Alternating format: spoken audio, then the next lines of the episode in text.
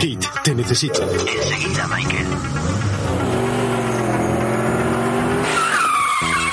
¿Qué programa quieres escuchar, Michael? Por favor, Kate. Remake a los 80. ¿Y de qué hablan, Michael? En el programa redescubren junto a interesantes invitados y contertulios que vivieron en los 80 los auténticos títulos de videoclub. Muy interesante, Michael. Kate, ¿has actualizado tu sistema para reproducir el formato podcast? No, lo siento, Michael. Mis circuitos siguen siendo de los 80. Ah, ¿Por no te cambiaría por un DeLorean cuando tuve ocasión?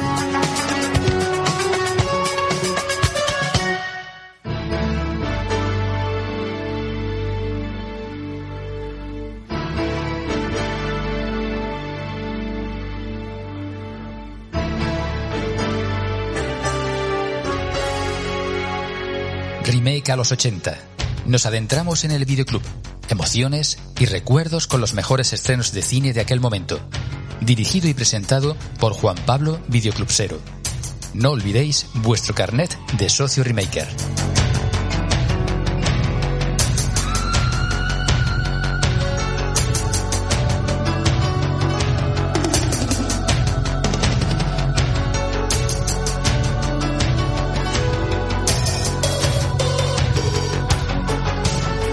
Bienvenidos remakers a un nuevo y entrañable episodio de Remake los 80. Como bien dice nuestra cabecera, no te olvides de tu carnet de socio remaker para escuchar este podcast. Si no lo tienes, es muy fácil conseguirlo. Solo tienes que buscar entre tus cintas, películas y DVDs favoritos, e ir a la sección de los 80 y allí, allí donde habita el recuerdo, donde se recuperan los aromas de la infancia, donde se imprimen las normas a cumplir para ver bien una película en familia y donde surge el inevitable impulso que te lanzará a volver a ver esta película de la que te vamos a hablar, allí, allí, solo allí, en tu videoclub interior, lo podrás encontrar.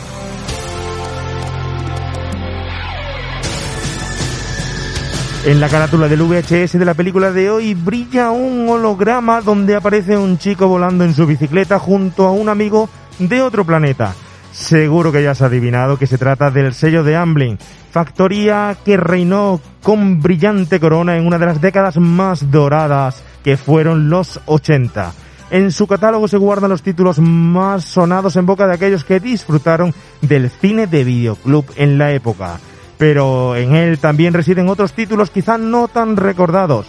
Es el caso de la película de la que os vamos a hablar hoy, Nuestros maravillosos aliados una genial cinta familiar a través de la cual os hablaremos de temas como la vejez, la especulación inmobiliaria, el progreso, los lazos familiares, las perspectivas de futuro que existen o existían en los 80, los ovnis y de algunos temas cinéfilos, incluido repaso a otros grandes títulos Amblin olvidados, y además a importantes guionistas que surgieron a partir de esta película pero sobre todo os hablaremos junto al invitado que nos acompañará y que pronto conoceréis de la aportación y ayuda que hace el cine a nuestras vidas. Porque sin cine muchos no podríamos vivir. Desde el amanecer de nuestros días hasta el ocaso de nuestras vidas tenemos claro que nos acompañará. Porque el cine es capaz de reconstruir nuestros días, nuestras pasiones e incluso nuestras vidas, edificando donde en algún momento hubo soledad y escombro, porque el cine tiene forma de pequeños platillos volantes que han venido a ayudarnos, porque el cine es nuestro maravilloso aliado.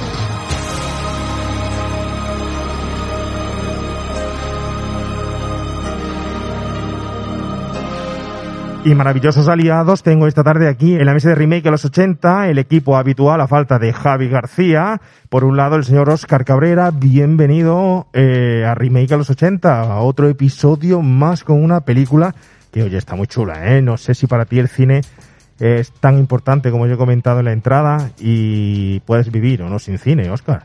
Hombre, como poder vivir, poder vivir sin cine, posiblemente podría. De hecho, me estoy acostumbrando desde que tengo un bebé. Pero es verdad que forma parte de, no solamente de mi vida, sino de mi forma de ser. A mí me, me, he construido también en gran parte gracias a las películas que he visto. O sea, forman parte de mi ADN. O sea que sí, esta película es de esas que guardas en tu corazoncito desde siempre. Así que sí, sí, sí, sí. sí. ¿Y usted, señor Carlos Acituno, puede vivir sin cine? Bienvenido y bien hallado. No. imposible, imposible. De hecho, yo creo que de las pocas y escasas cosas buenas que ha tenido esta pandemia y el confinamiento es que se ha demostrado que la gente necesita cine. La gente necesita cine, necesita cultura para, para no volverse loco. Y a mí es que me da, me da la vida. O sea, eh, desde la película de encefalograma plano, de como tú decías, película de domingo por la tarde, de no Ideal. quiero pensar. de- Indispensable para sobrellevar la semana, sí. yo necesito el cine. De hecho, mi madre dice que el día que nací, lo primero que hice fue mirar a la tele. Mm, no sé. Había un programa que se llama Atrapa un millón o 300 millones y dice, no, no, estaban... A ver, a ver, yo me imagino ya, Carlos Cituno nace allí en el hospital, la tele allí en lo alto, echar la monedilla para que se encienda y mirando el cine, mirando la, la Sí, tele. sí, ¿no? decía mi madre, con lo que me costó salir, dice, y el, y el cabrón está mirando la tele, ¿no? Dice la enfermera diciendo, pero si está mirando la tele. Como eso sea representativo de algo, mi niña recién nacida, cuando yo le he intentado dormir por las noches, me chupé todas las temporadas de Ash contra Evil Dead y ella los veía en mi brazo. O sea que como eso sea de verdad se Oye, quede en tu oye, mente, Carlos, oye, oye, mi hija está pero- perdida. Vamos Pero- a tener una Beatriz Quito en... Pero eso es impactante, es decir, las escenas, tanto sexuales como terroríficas que aparecen en esa serie. Pero eh, estamos hablando de un bebé de día. Ese no, se- no se enteraba, no se enteraba de nada. unas luces también. Yo te recomiendo poco, yo te recomiendo. Ahora algo- sí, pero cuando nació le daba igual, si no se enteraba de una mierda, yo por lo menos que disfrutara. Eso pensaba yo, pero eso se queda ahí. Eso, eh, sí. me ha preocupado eso, ¿eh? Bueno, lo que no sé es si el cine puede vivir sin nosotros, ¿eh? Eso ya es otra cosa, porque... ¿Sí? ¿El cine puede vivir sin el espectador? Ah, no, yo, yo, sin el espectador no, pero sin nosotros nosotros tres, particularmente, por- por supuesto. El cine y nuestras mujeres y, y mucha gente puede vivir sin, sin nosotros, ¿no? Pero efectivamente el cine, el cine es nuestro maravilloso aliado. Y por eso traemos hoy un invitado que esperemos que para él también el cine, seguro, lo vais a descubrir, también sea el mismo maravilloso aliado que es para nosotros. Un Highlander de los 80 que vamos a presentar, pues como se presentan aquí a nuestros Highlanders.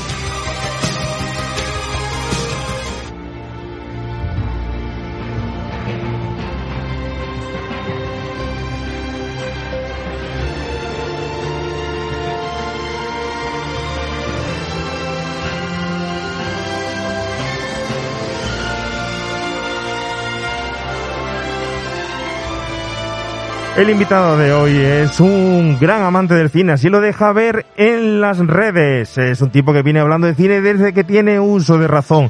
Conocido anteriormente, sobre todo en Twitter, como Barry Spawn 88, con este nick participó en unas cuantas colaboraciones y proyectos relacionados con el séptimo arte. Pero ahora se le puede escuchar, por ejemplo, en Con Palomitas y a lo loco y aprender de sus apreciaciones sobre este noble arte. Él es el señor Luis Barriales. Luis, bienvenido a Remake a los 80. Muchísimas gracias por invitarme. Eh, es un placer tenerte aquí y es de obligado cumplimiento por nuestra parte o por mi parte hacerte la misma pregunta.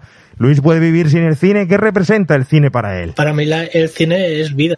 Mm, Desde muy pequeño he mamado de VHS, lo he hecho en la televisión. De hecho, mi primer recuerdo con el cine fue Pesadilla en el Street 4. Eh, De pequeño yo no, no iba siguiendo un orden. Yo, película que veía, pelía- película que, que cogía para ver, y me daba igual que era que si fuera una primera parte, una secuela o, o lo que fuera. O sea, tú empezabas por, con- por la 4 a, a los George Lucas, ¿no? Te daba Yo igual. empezaba a número. lo manga, por, de- por, por detrás. Hombre, en Pesadilla en concreto la verdad es que daba un poquito igual. Sí, Sí, sí, sí, sí, concretamente en esa saga, sí, en esa saga. Oye, es un placer tenerte, de- repito, tenerte por, por aquí, ¿no? Hemos podido co- conectar algunas veces por redes sociales o por Twitter, pero como bien comentábamos a la hora de preparar este programa, eh, se produce un fenómeno, fenómeno de despersonalización en, el, en las redes que eh, muchas veces tiende a la necesidad de conocerse, conocer a la gente en persona, o por lo menos a través de la voz, que es muy, muy personal, y explicarnos sus gustos, su vida, su pasión, más allá de unos cuantos y estrictos caracteres que solo deja Twitter, ¿no? Por tanto, es una gozada poder compartir este programa aquí contigo, con además el aliciente de que es una de esas películas que tú también te, te gusta y que te apasiona, ¿no? Y no sé si ella la alquilaste tú en el videoclub en algún momento determinado o si pasó por tu vida después o cómo llegó. pasó por mi vida, pues como muchas otras películas, de un fin de semana, de sobremesa, te la echaban en la televisión y te lo comenté cuando contactamos, digo, eh, hay, can hay canales de televisión que siguen haciendo eso, trayéndonos joyitas de los 70, 60, 80 y ojalá eh, se animaran más y no traer esos butrules de películas de, de tarde, que para eso ya tenemos la vuelta, ciclista, la vuelta ciclista a España y el Tour de Francia para dormir la siesta. Además, ese sí que es un buen aliado para dormir la siesta, ¿eh? Ese es de los mejores, el Tour de Francia y la Vuelta a España, de lo mejorcito. ¿Tú recuerdas, Luis, cómo eran tu, tus procesiones al videoclub? Eh, cómo era ese momento, cómo se vivía eh, en tu casa, o cómo lo vivíais entre familia, amigos o tal. ¿Qué recuerdos tienes de tu videoclub? Pues yo de videoclub eh, en tienda, desgraciadamente, no toqué mucho porque tuve la suerte que tenía un primo que tenía una colección de VHS tremenda y de ahí pues descubrí mis queridísimos Gremlins, eh, descubrí películas de terror y gracias a mi hermano el cine de acción, porque mi hermano era un apasionado de Schwarzenegger, Stallone. No elegía, él lo disfrutaba todo y es lo que intento hacer yo cuando veo una película. Si no me gusta, pues ha sido mala suerte. Hay muchísimas más películas que me van a gustar y, y por descubrir. Y luego fueron en estos cajeros electrónicos eh, donde empecé a alquilar películas. Me acuerdo que me tuve que comer un recargo porque eh, alquilé Apocalipsis de, de, Stephen King. y, sí. y, claro, lo alquilé para, para, dos horas. La película dura cuatro. Uh, error. Una película que, que eh, vamos a hablar hoy un pelín de ella, eh, que viene hoy a cuento esa película, aunque parezca que no, terror, sí, sí, sí. El terror está muy relacionado con la película de, de hoy, ¿no? Pero bueno, eh, eh, dos horas para una película de, de cuatro, pues sí, suele pasar. Eh, sí, es, es lo que hacía, yo pagaba el mínimo porque vivía al lado del videoclub uh -huh. y claro, era terminar la película, bajar y ya está. Bueno, calculé mal. Uh -huh. Y claro, luego el recargo fue mayor. Pero hombre, eso se le decía al videoclusero de allí, que lo tuviera en, cuenta. No, no, no, no, no, no, no, a ver, yo tengo que especificar eso. Eh, cuando yo trabajé en el videoclub teníamos un cajero también de ese tipo, ¿no? Yo me acuerdo además, pues casos que pueden ser pues muy parecidos a los que él está comentando, gente que, que vivía al lado, que venía y cargaba solo para, para, para la película que se iba a llevar. Además había pues chicos que, que, que de, con una edad de que todavía no trabajaban y tal, y venían con los ahorros y el dinero justito para llevarse la película, ¿no?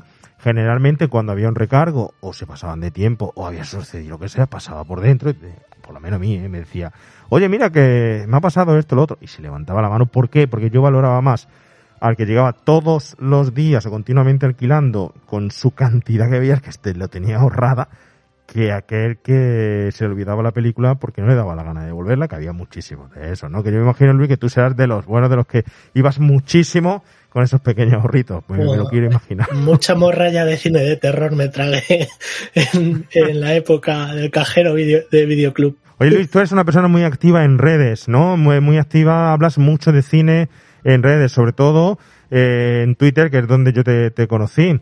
Eh, ¿Cuál es tu propósito y tu finalidad mm, eh, a la hora de intervenir en las redes y hablar de cine? ¿Qué es lo que pretendes conseguir con ese alcance que tienes a tantísima gente? ¿Simplemente que conozcan el cine, transmitirle tus pasiones o por otro lado hacer crítica? Pues, mm, a ver, en mi entorno de amigos y todo eso, yo era el que más veía cine, entonces Twitter para mí fue como una algo diferente donde poder compartir, que te recomienden películas, series, etcétera, y, así, y conocer gente pues que comparten tus mismos gustos o no, porque no tiene por qué compartir, pero le gusta la forma en que hablas. Yo así he conocido a gente maravillosa que hoy por hoy son amigos, he quedado con ellos para, para ir al cine incluso. Y uh -huh. eh, mi finalidad simplemente es seguir compartiendo hasta que me aburra. Cuando, el, el día que me aburre, cojo eh, y cierro la cuenta.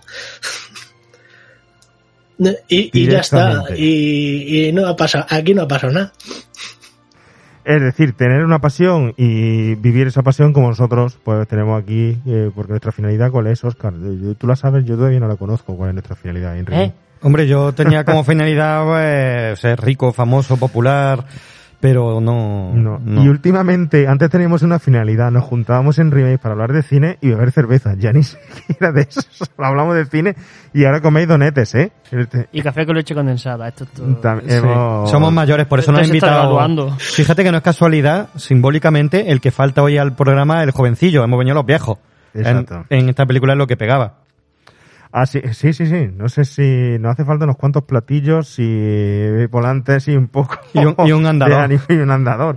Bueno, bueno, bueno. Bueno, pues eh, esa es la finalidad de Luis, esa es nuestra finalidad también, igual que la de llegar a los oyentes. Recordaros a todos que estamos en Evox, en la página web de remakealos80.com, que estamos también en Twitter, que podéis escucharnos también en Spotify, en iTunes y bueno, que contamos con vosotros, que sois nuestros maravillosos aliados. Recordar dejar por allí vuestros comentarios y escucharlo y sobre todo pasar el, programa.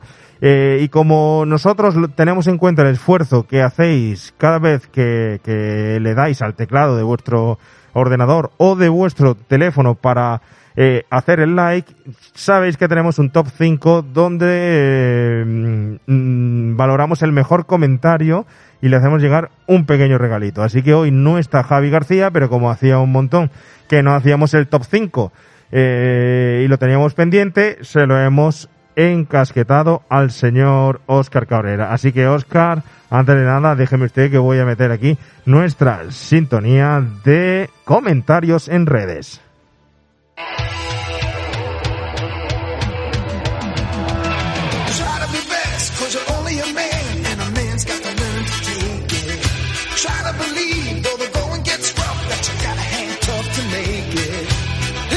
Followers, haters y preguntas. Comentarios en redes.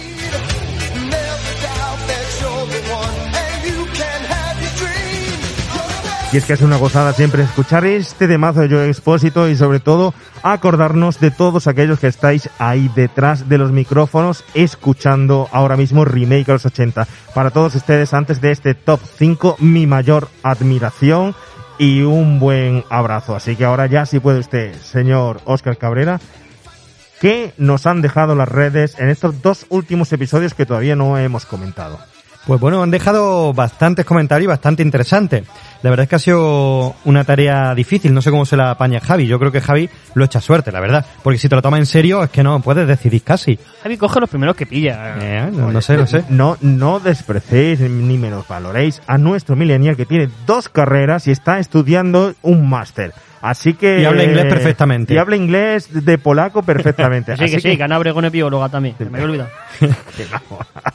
venga. Pues, venga, venga. bueno, venga. bueno, lo primero, un reconocimiento, como has dicho tú, a todos los que se esfuerzan por comentar y darnos salseo y vidilla en las redes. Eh, en el top 5, cuando, cuando yo lo he hecho, siempre, claro, hay comentarios fieles que por no repetirnos, pues los dejamos a un lado, pero quiero reconocer, pues, los fans o los amigos que Keiko, están... grande. Keiko, Dávila, eh, Juan Molina... Exacto, siempre están ahí, ¿no? Entonces, perdonad si no os nombramos en todos los top 5, pero es que estaríais siempre. Pero por meter otra gente que, que no es tan habitual, pues mira, en el top 5 esta semana, eh, en el puesto número 5, he seleccionado un comentario en Twitter respecto a nuestro podcast del último dragón y de retroceder nunca, de Biel Figueres. Oye, un podcast que ha funcionado muy bien, ¿eh? Hay que decirlo, porque la gente eh, le gusta mucho esas películas, le gusta mucho el cine de artes marciales Exploitation de Bruce Lee, y además son películas muy disfrutonas para pasarla muy bien. Y antes de que digas el top 5, yo tengo interés por preguntarle a Luis, yo no sé Luis, si tú has visto alguna de esas dos películas, Retroceder Nunca, Rendirse Jamás, o El Último Dragón. He visto ambas. He visto ambas y bueno, yo cuando vi retroceder nunca, rendirse jamás, me hizo mucha gracia que el protagonista fuera tan fan de Bruce Lee y eh, la otra la, la vi en filming. Eh, así por casualidad me llamó la atención eh, el póster, que yo soy también mucho de guiarme por póster, no, no por sinopsis ni nada. Eh, es algo así muy bonito para, para guiarse para ver una película. Eso es muy ochentero. Además que es que eh, alquilábamos por el cartel, por el póster, porque no había tanto tráiler como ahora. Para ver un tráiler tenías que verlo en la última cinta que habías alquilado y si daba la casualidad de que esa cinta traía el nuevo tráiler del el próximo estreno, ¿no? Así que... ¿Qué época? La, eh, la de no, no, pasen los trailers. A ver, a ver. Sí, sí, sí, sí, fijaros, ¿eh? y ahora fijaros, fijaros, ¿no? Casi nada, casi nada. Bueno, pero ¿te gustaron entonces? ¿Te gustó la película? ¿La recomiendas? ¿Qué puntuación le das? Sí. Eh, a ver, yo recomiendo las dos, son, son divertidas de ver ambas y sobre todo la locura de la última que habéis dicho, que... eh, que eh, El último dragón. Sí, eh, no me esperaba nada de, de la trama y todo y después todo es un desfase que me sorprendió y me divertí. Eh, con este tipo de películas es lo que tiene, que desconectas, igual que con Rem- eh, Remo, Re- Remo, creo que también Sí, Remo, Remo. eh, eh, es otra locura. So, bueno, ahora eh, yo tengo que decir, ¿eh? Tengo que decir, y, y aquí públicamente, al señor Oscar Cabrera, ¿eh? Nos metemos ya en nuestro cine. Bueno, esto siempre empezamos haciendo el top y siempre terminamos escuchando otra cosa. Mira, el señor Oscar Cabrera me ha traído películas, es tan sumamente... Yo creía que era adicto a comprar DVDs y, y Blu-ray y tal. Eh, creía que era adicto a comprar auténticas mierdas, pero no. Eh, Oscar Cabrera es peor porque él las compra, pero además dobles, ¿no? Entonces, Bueno, bueno, cariño, en realidad yo no la he comprado, me la ha regalado un amigo. te la regalan. Eso le decía yo a mis padres. No, no es mío, es de un amigo. Bueno, bueno, pues se, se voy a enseñar a, Luis, que a ver si puede vernos por la cámara. A los señores oyentes eh, le voy a decir el nombre, le voy a decir el título, ¿no? Y luego las pondré por ahí también, las pondremos en, en Twitter, ¿no? Pero es Ultrafor Acción Sin Límite, ¿no? Es, fíjate qué gozada de, de, de carátula, no sé si la estás viendo, Sí, Luis. sí, Esa es un peliculón ¿eso del es turco? 15. No, no, no, es hongkonesa, creo. Esta, pero taleguera, ¿eh? Pero es buenísima. Sí, sí, sí, sí, sí, sí. Se la compra doble, se la compra doble, claro. Eh, dice, bueno, me sobra tal, mi mujer me va a echar de casa, antes que me eche a mí, echo yo las películas, se lo digo a Juan Pablo que echa a su mujer a él, no me eche a mí, ¿no? Exacto. Pero bueno, yo te lo agradezco de, de Pero si corazón. se ha mudado de casa de la mugre que tenía ya de, de tantas películas. No me he mudado, lo tengo todo en caja y no, me, no encuentro dónde ir. Hardware programado para matar, dirigida por Richard Stanley, casi nada, ¿eh? Ah, esa sí, esa es nada.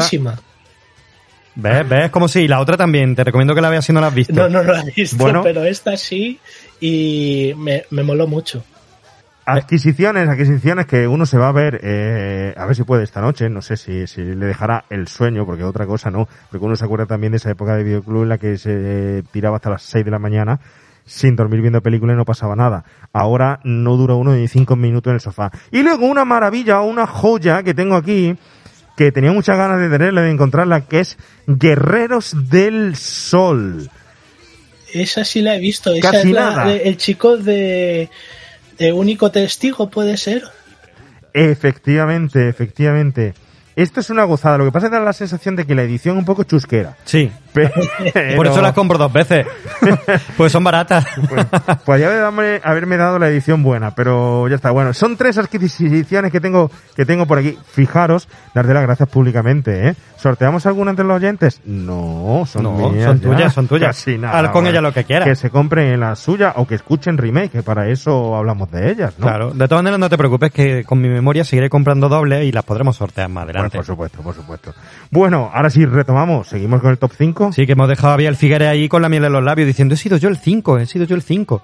Bueno, pues veamos, el comentario de Biel Figueres en Twitter, pues me ha gustado porque habla de que es un, eh, además lo ha dicho así, recuerdo desbloqueado. Porque al ver la película de repente has recordado que la había visto cuando era joven y son de estas que ya no eres consciente de que están ahí en tu mente, las ves, las escuchas y dices, hostia, espera que esta la había visto yo. Eso me pasó a mí con The Gate y con esta. Efectivamente. Entonces me ha, me, ha, oír. me ha parecido simpático el comentario porque nos ha pasado a todos mucho.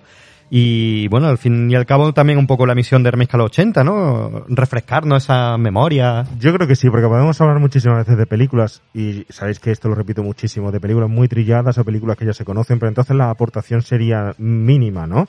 Cuando hay un montón de, películas a redescubrir que merece la pena, que estamos en ellas, como la de hoy, Maravillosos Aliados, que prometo que en los futuros episodios también va a ser película a redescubrir, y, y que todo aquel que quiera vivir desde dentro y apasionadamente los 80 y desde aquello que se, que se perdieron, puedan hacerlo con nosotros. Entonces, todos aquellos que redescubren o que les salta el chip de decir, joder, si yo vi esta película y me lo pasé, teta, ¿no? y que ahora vuelvan a hacerlo reviviéndola, pues nosotros nos damos por satisfechos en nuestra misión. Efectivamente. Luego nos pasamos al 4, a la posición número 4, que tenemos a David Tess, que está en Evox en el podcast de Hoosiers. Y también hace un comentario en el que le encantaba la NBA, veía el programa de cerca de la estrella, etcétera, ¿no? Y también nos da un pequeño toque de atención, hecho desde el cariño, pues por un comentario que hicimos sobre que uno de los jugadores pues parecía que tenía eh, autismo o algo así, y él nos hace reflexionar sobre que, bueno, que a veces eh, se toma a la ligera algunas cosas y que hay que hablar con más propiedad, porque es un- una situación compleja y que, y que no se puede tomar tan a la ligera como hacemos a veces. Fue sin malicia, te mandamos un saludo a ti y a tu por hijo. supuesto que sí, por supuesto que sí. Si en algún momento hemos podido de alguna forma eh, pues eh, hacer que se sienta mal, le pedimos di- disculpas por nuestra forma de hablar, que muchas veces tiene que entender y los clientes, los clientes, uy, los oyentes ya nos conocen que es, es sin ánimo negativo ni peyorativo en, ni- Claro, en claro, ningún en- momento. En, absoluto. Pero que hay que reconocer también que tiene razón. Ahí está. Entonces, muy bien. Luego tenemos en la posición número 3 en Evox, en el podcast sobre retroceder nunca rendirse jamás, a Samuel mm, mm 82. A ver, repite cómo es eso. Samuel mm, mm 82 o MM82 o Samuel mm, 82. Eso ha sonado mejor. Yo creo que va ¿Verdad? por ahí, va por Samuel. Samuel Mm. 82. Samuel mm, 82. Mo- Eh, yo creo que se va a quedar así. Pues comenta que eh, en el podcast de Retroceder Nunca Rendirse Jamás, que la versión VHS o la que emitieron en televisión era distinta a la que ahora se puede encontrar pues en DVD o en plataforma. Ese comentario fue muy bueno, fue una apreciación. Se ve que esa película la ha visto más de una, dos, tres y cuatro veces. Ya ¿eh? te digo, para, para fijarse en eso, habla de hecho que hay una escena eliminada en las versiones más modernas, pero que está en la de VHS, en la que se explica un poquito más el romance entre Jason y Kelly. Te lo dije que el montaje era raro. Exacto. Y que el montaje, de hecho, dice también que en esta versión antigua era diferente, que el doblaje era El distinto. doblaje también, sí. Sí, sí, o sea que, que nada, que hay que pillarse la versión antigua de televisión. Así es, así es, ¿no? Y, y que muchas gracias por la aclaración, porque son puntos que desde luego nosotros se, se nos pasaron, porque fíjate lo que Dios da de sí una película menor de este tipo y las versiones que tiene y la forma de verla tan distinta, ¿no? Y saber que hay, bueno, pues distintos cortes, distintas escenas eliminadas, etcétera, ¿no? Se agradece, ¿sabes? Sí, sí, sí, todas esas cosas nos enriquecen un montón. No económicamente, pero bueno, tampoco nos hace falta. Nosotros vivimos del arte. Sí, Sí. moralmente, sí. Bueno, en la posición número dos, si nos acercamos a la zona caliente, tenemos en Twitter a Pedro Javier Mora, que comenta un podcast que puso aquí nuestro director Juan Pablo, en el que ponía una serie de póster diciendo que había decorado de nuevo su habitación de los trastos. Y Pedro Javier Mora, ¿Cómo que es de los trastos? de los trastos, porque esa habitación no va a ser el Esa- dormitorio ni el salón. Esa habitación es mi habitación de trabajo donde tengo yo el ordenador. De los ahí está, trastos, ahí, ahí de está los el trasto. Ahí está, Y ojo. está el trasto trabajando ahí. Ojo, ojo. No fue yo. Fue mi mujer, tío, que me dijo, eh, cariño, eh, sé que necesitas los postes estos, ponlos aquí. Sé que estás sufriendo, quita las fotos, quita todo demás. Fíjate dónde están. ¿Lo veis allí? Eh, los oyentes no lo pueden ver, ¿no? Sí, Ahora cuando sí, Javi diría, ¿dónde está la camareta? Allí están los, los cuadros que tenía yo en mi casa y se los trajo ella. Ah, mira, la foto de matrimonio y todo la quitaste. pa- pa efectivamente, poner. efectivamente, ¿no? Entonces... Estuve es- en Menorca y me, me acordé de ti, qué bonito. Eh, El- efectivamente, eso. eh, y, y, y los puse, tío, y quité todo. lo- y se ha quedado, el estudio se ha quedado chulísimo, ¿no? Sí, sí, vamos, los pósteres eran una pasada. Y en relación a eso, pues Pedro Javier Mora dijo, en mi despacho yo también tengo una decoración similar y puso una foto de su despacho de trabajo donde también se veían póster pues de Indiana Jones, de Master del Universo, de Terminator 2, de Star Wars. Entonces, bueno, se merecía que lo nombráramos, aquí lo mencionáramos. Es un grande, seguidor nuestro, escucha todos nuestros programas y además un gran fan también de, de Conan. De un abrazote fuerte, ¿no? Porque además cuando hay oportunidad siempre viene a vernos cuando antes se podía ir a Madrid, Claro. esos sitios, las librerías y todo eso. ¿No acordamos de él? Luis, ¿tú tienes algún, algún póster de películas marcado? No, pero eh, cuando reestrenaron Gremlins, la primera, me dieron el póster. Ah, mira. Se lo, bueno. se lo pedí a 39 escalones eh, a la distribuidora, que pues eso, yo no soy de pedir, pero joder, me enamoré y dije que si podía facilitarme una, una copia.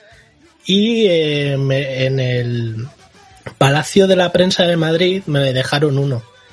Y bueno, Ay, qué chulo. eh, también en alguna eh, algún festival como la muestra Sci-Fi, eh, tengo el póster de la invitación, eh, tengo el del retorno del rey, que ese lo quité de una marquesina de autobús. ¿Cómo, cómo, cómo? Di la verdad, di la verdad, te hemos pillado. Venga, venga, ¿cómo fue? ¿Cómo fue? El delito expirado, puede hablarlo. Nada, eh, ¿De la- o fue con un bate? Estaba abierta, media abierta, porque por Ya. la No, no, no, estaba media abierta, yo la abrí del Sí, todo sí. y lo cogí. Que conste. Mirando por encima del hombro, sudando. Casi nada. Bueno, y vamos al top eh, Venga, uno o qué? al top número uno.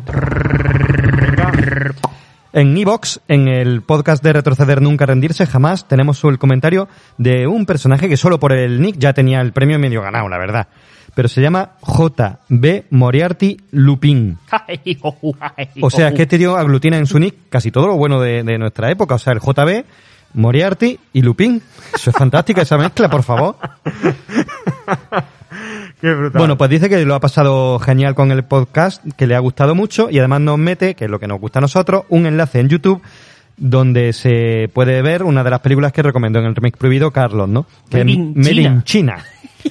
Entonces, nos- Maravilla. a aquellos que no lo habíamos visto, pues nos ofrece el cómo, cómo verlo gratis, libre, etcétera. Entonces, bueno, se merece también ese reconocimiento. Podéis pasaros por, por iBooks porque yo le contesté también con, con enlace en Vimeo de Karate contra Mafia, la película de, de karate que se rodó en Las Palmas de Gran Canaria fingiendo que era en Hong Kong. Que también era... Que también era mm, joyita. ¿eh? Sí, sí. Bueno, pues repite el nombre de quien ha sido el ganador y del, co- del comentario. JB Moriarty Lupin. Exacto, Pues, en Evox. JB Moriarte Lupín, por favor, ponte en contacto con nosotros, mándanos un tweet, un correo electrónico, lo que a ti te apetezca. Un platillo volante. Platillo volante. Paloma mensajera.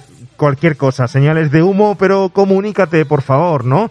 Eh, muy importante.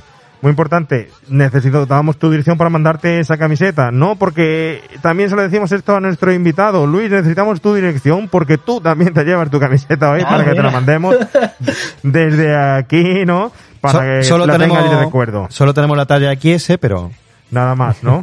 yo solo queda esa. ¿eh? Deberíamos hacer un listado ya de la gente que tiene camiseta, ¿eh?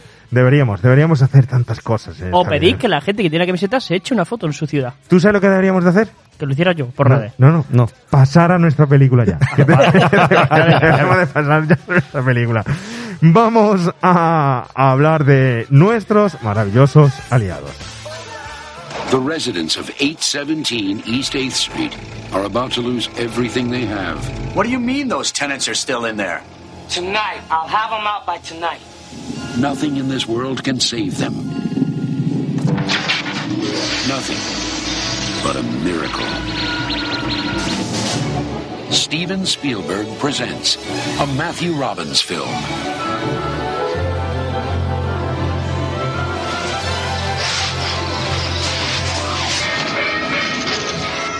Welcome to America.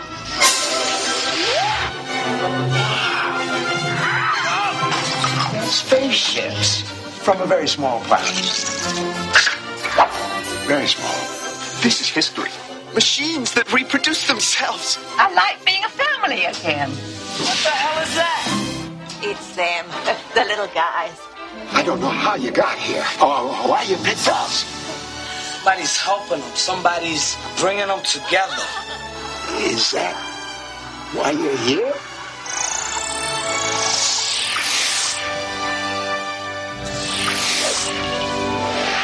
Batteries Not Included, starring Hume Cronin and Jessica Tandy.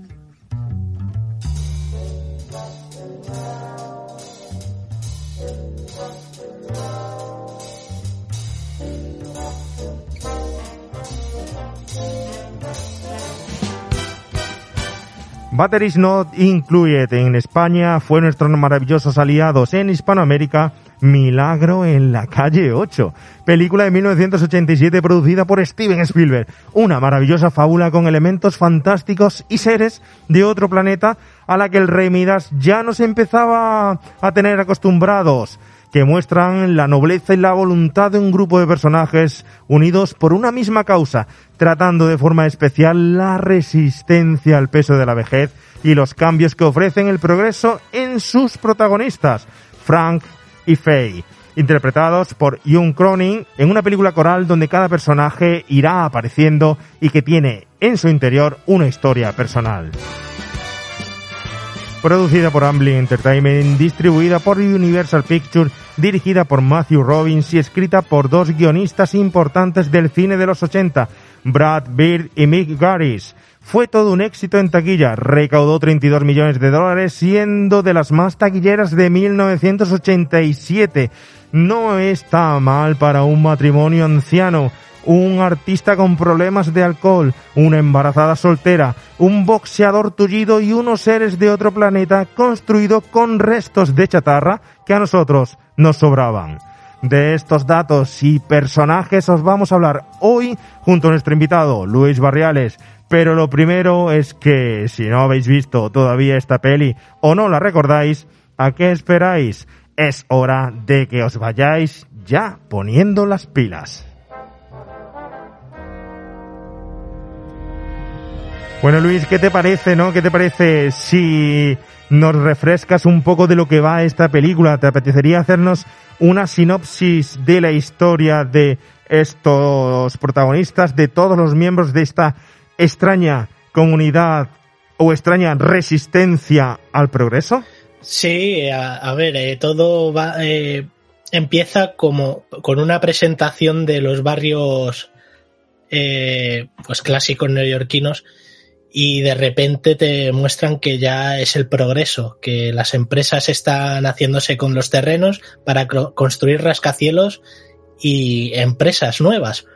Y claro, está este edificio donde viven todos los protagonistas y lo que eh, necesitan es un milagro, porque ellos quieren seguir viviendo ahí, pero las presiones por parte de las corporaciones está, está ahí presente todo el rato.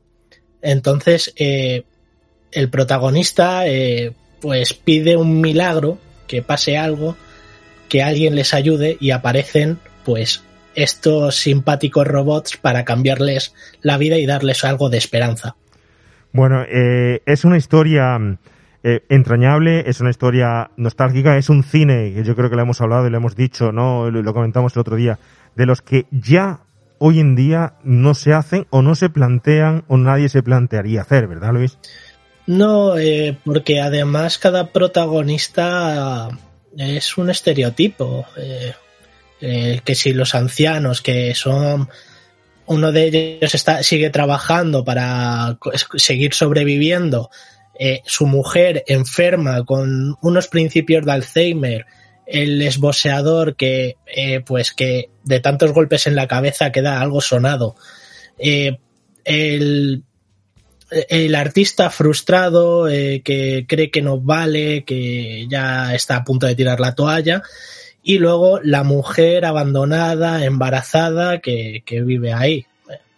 Eh, es un grupo de resistencia la, la más de variado, la verdad. Es que lo cuentas y parece, parece que estamos contando el guion de una telenovela, ¿no? Cuando estamos hablando realmente de una película de Factory Amblin y un guion muy, muy trabajado y muy orientado hacia el tipo de cine en que Spielberg nos tenía ya acostumbrados, ese de las familias raras, extrañas, eh, donde vienen seres de otro mundo a cambiarnos la vida, cuestionándonos siempre de aquel que está al otro lado del espacio pueda ser nuestra solución, porque ya la humanidad no tiene solución entre ellos como para resolver problemas cotidianos y del día a día. De todo eso vamos a hablar y nos vamos a meter.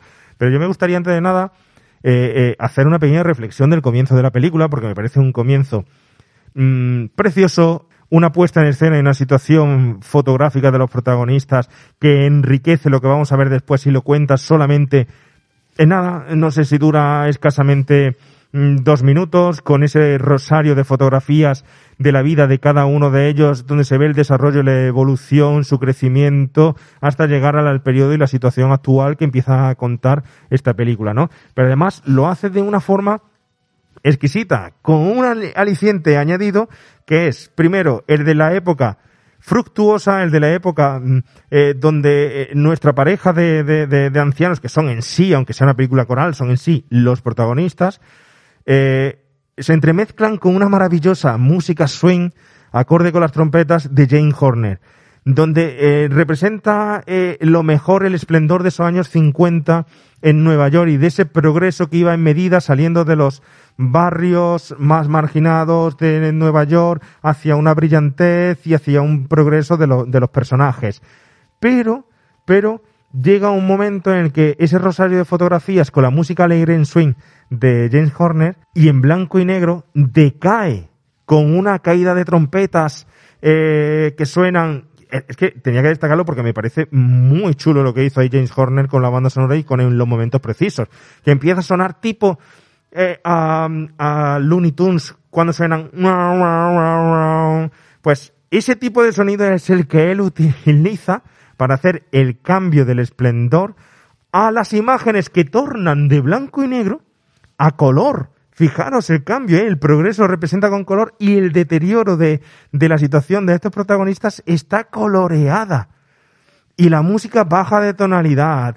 Y nos encontramos a la protagonista, a Faye, que es la que vuelve a dar con su alegría y con esa mentalidad que tiene, ausente de todo lo que está sucediendo, vuelve a darle vitalidad a la música que aparece de, de James Horner y a ponernos en una escena que está diciendo, sí, nos has narrado no sé cuántos años de esplendor y en dos segundos la decadencia, pero nos vuelves a narrar ahora el esplendor de unos personajes que van a brillar en esta, en esta película. Me parece maravilloso ese momento, ¿no? Sí, es, un comienzo brutal. Pero es que además cuando la ves una segunda vez, ya habiéndola analizado un poquito, te das cuenta de que las fotografías cuentan mucho más de lo que en un primer visionado parece. Porque claro, luego más adelante pues vas viendo la historia de esta pareja, de su hijo, de el coche, en el que luego el hijo tiene un accidente y muere, y todo eso están contándotelo ya en la fotografía en los primeros segundos. Cuando la vuelve a ver dice, hostia, aquí se ve al hijo pequeño, se ve al Claro. hijo ya creciéndose grande, el hijo posando con su coche. Desaparece luego- Desaparece el hijo de las fotos ya a continuación. Hostia. Sí es cierto que se ven algunas fotos que, que han envejecido mal, que se ve el montaje de, de la cabeza que está ahí pegado un poco con Photoshop de la época, ¿no? Pues yo he leído que son originales Pero, de ellos. la ma- mayoría- Es la- que eso, perdóname, Carlos, es que eso me resultó muy extraño porque yo digo, esto tiene un Photoshop aquí que te cagas.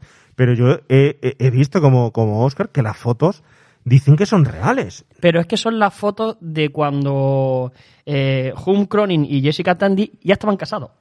Es que Entonces, eran claro, matrimonios reales. en la eran vida ma- real. eran- Es que eran ma- eran matrimonios. Llevaban del 42 hasta el 94 como casados, fíjate. Pero, la, Una pero las fotos en las que ellos son jóvenes, en las que sale el, el- el- en la marina y sale en- creciendo poco a poco, esas sí se notan las cabezas pegadas. Luego ya en las fotos en las que eh, salen la pareja de, de Hume y de Jessica, pues sí son fotos reales. Algunas son reales y otras son adaptadas, porque tienes que tener en cuenta que están cogiendo su figura y la están metiendo en concreto en ese barrio.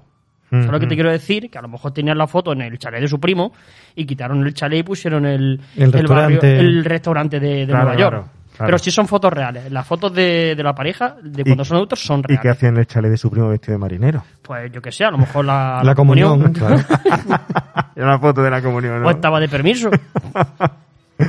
daros cuenta eh, cómo representa en poquito la película no el tema eh, que va a estar presente aquí siempre que es el tema de la especulación inmobiliaria y el cambio del progreso y la construcción tan poderosa y de y tanto avance que tuvo en los años 80, ¿no? No sé, yo esto me hizo, no sé a vosotros lo que opináis, pero me hizo reflexionar muchísimo porque parece que el progreso no entra para introducirse en la vida que estamos viviendo en ese momento y además más en los 80 donde teníamos una apertura mental que salíamos, bueno, aquí en España una mentalidad, en Estados Unidos otra distinta, pero nos introducíamos en un mundo nuevo. Y el progreso no se introducía en el mundo que ya existía, sino que llegaba a golpe de martillo y iba desplazando lo que existía. Y lo representa aquí la caída de todos los edificios, los escombros que había al lado y solo un edificio levantado en pie, ¿no? Es, me meto a la fuerza. Es decir, el progreso llegó en los 80 de una forma eh, impuesta, por imposición, ¿no? Además, fijaros, no sé si, si tú has caído en eso, Luis, hay una frase que concretamente dice eh, la chica esta que está viviendo con el artista, que cuando novia llega- del pintor. que cuando llega la novia del pintor y tal, ¿no?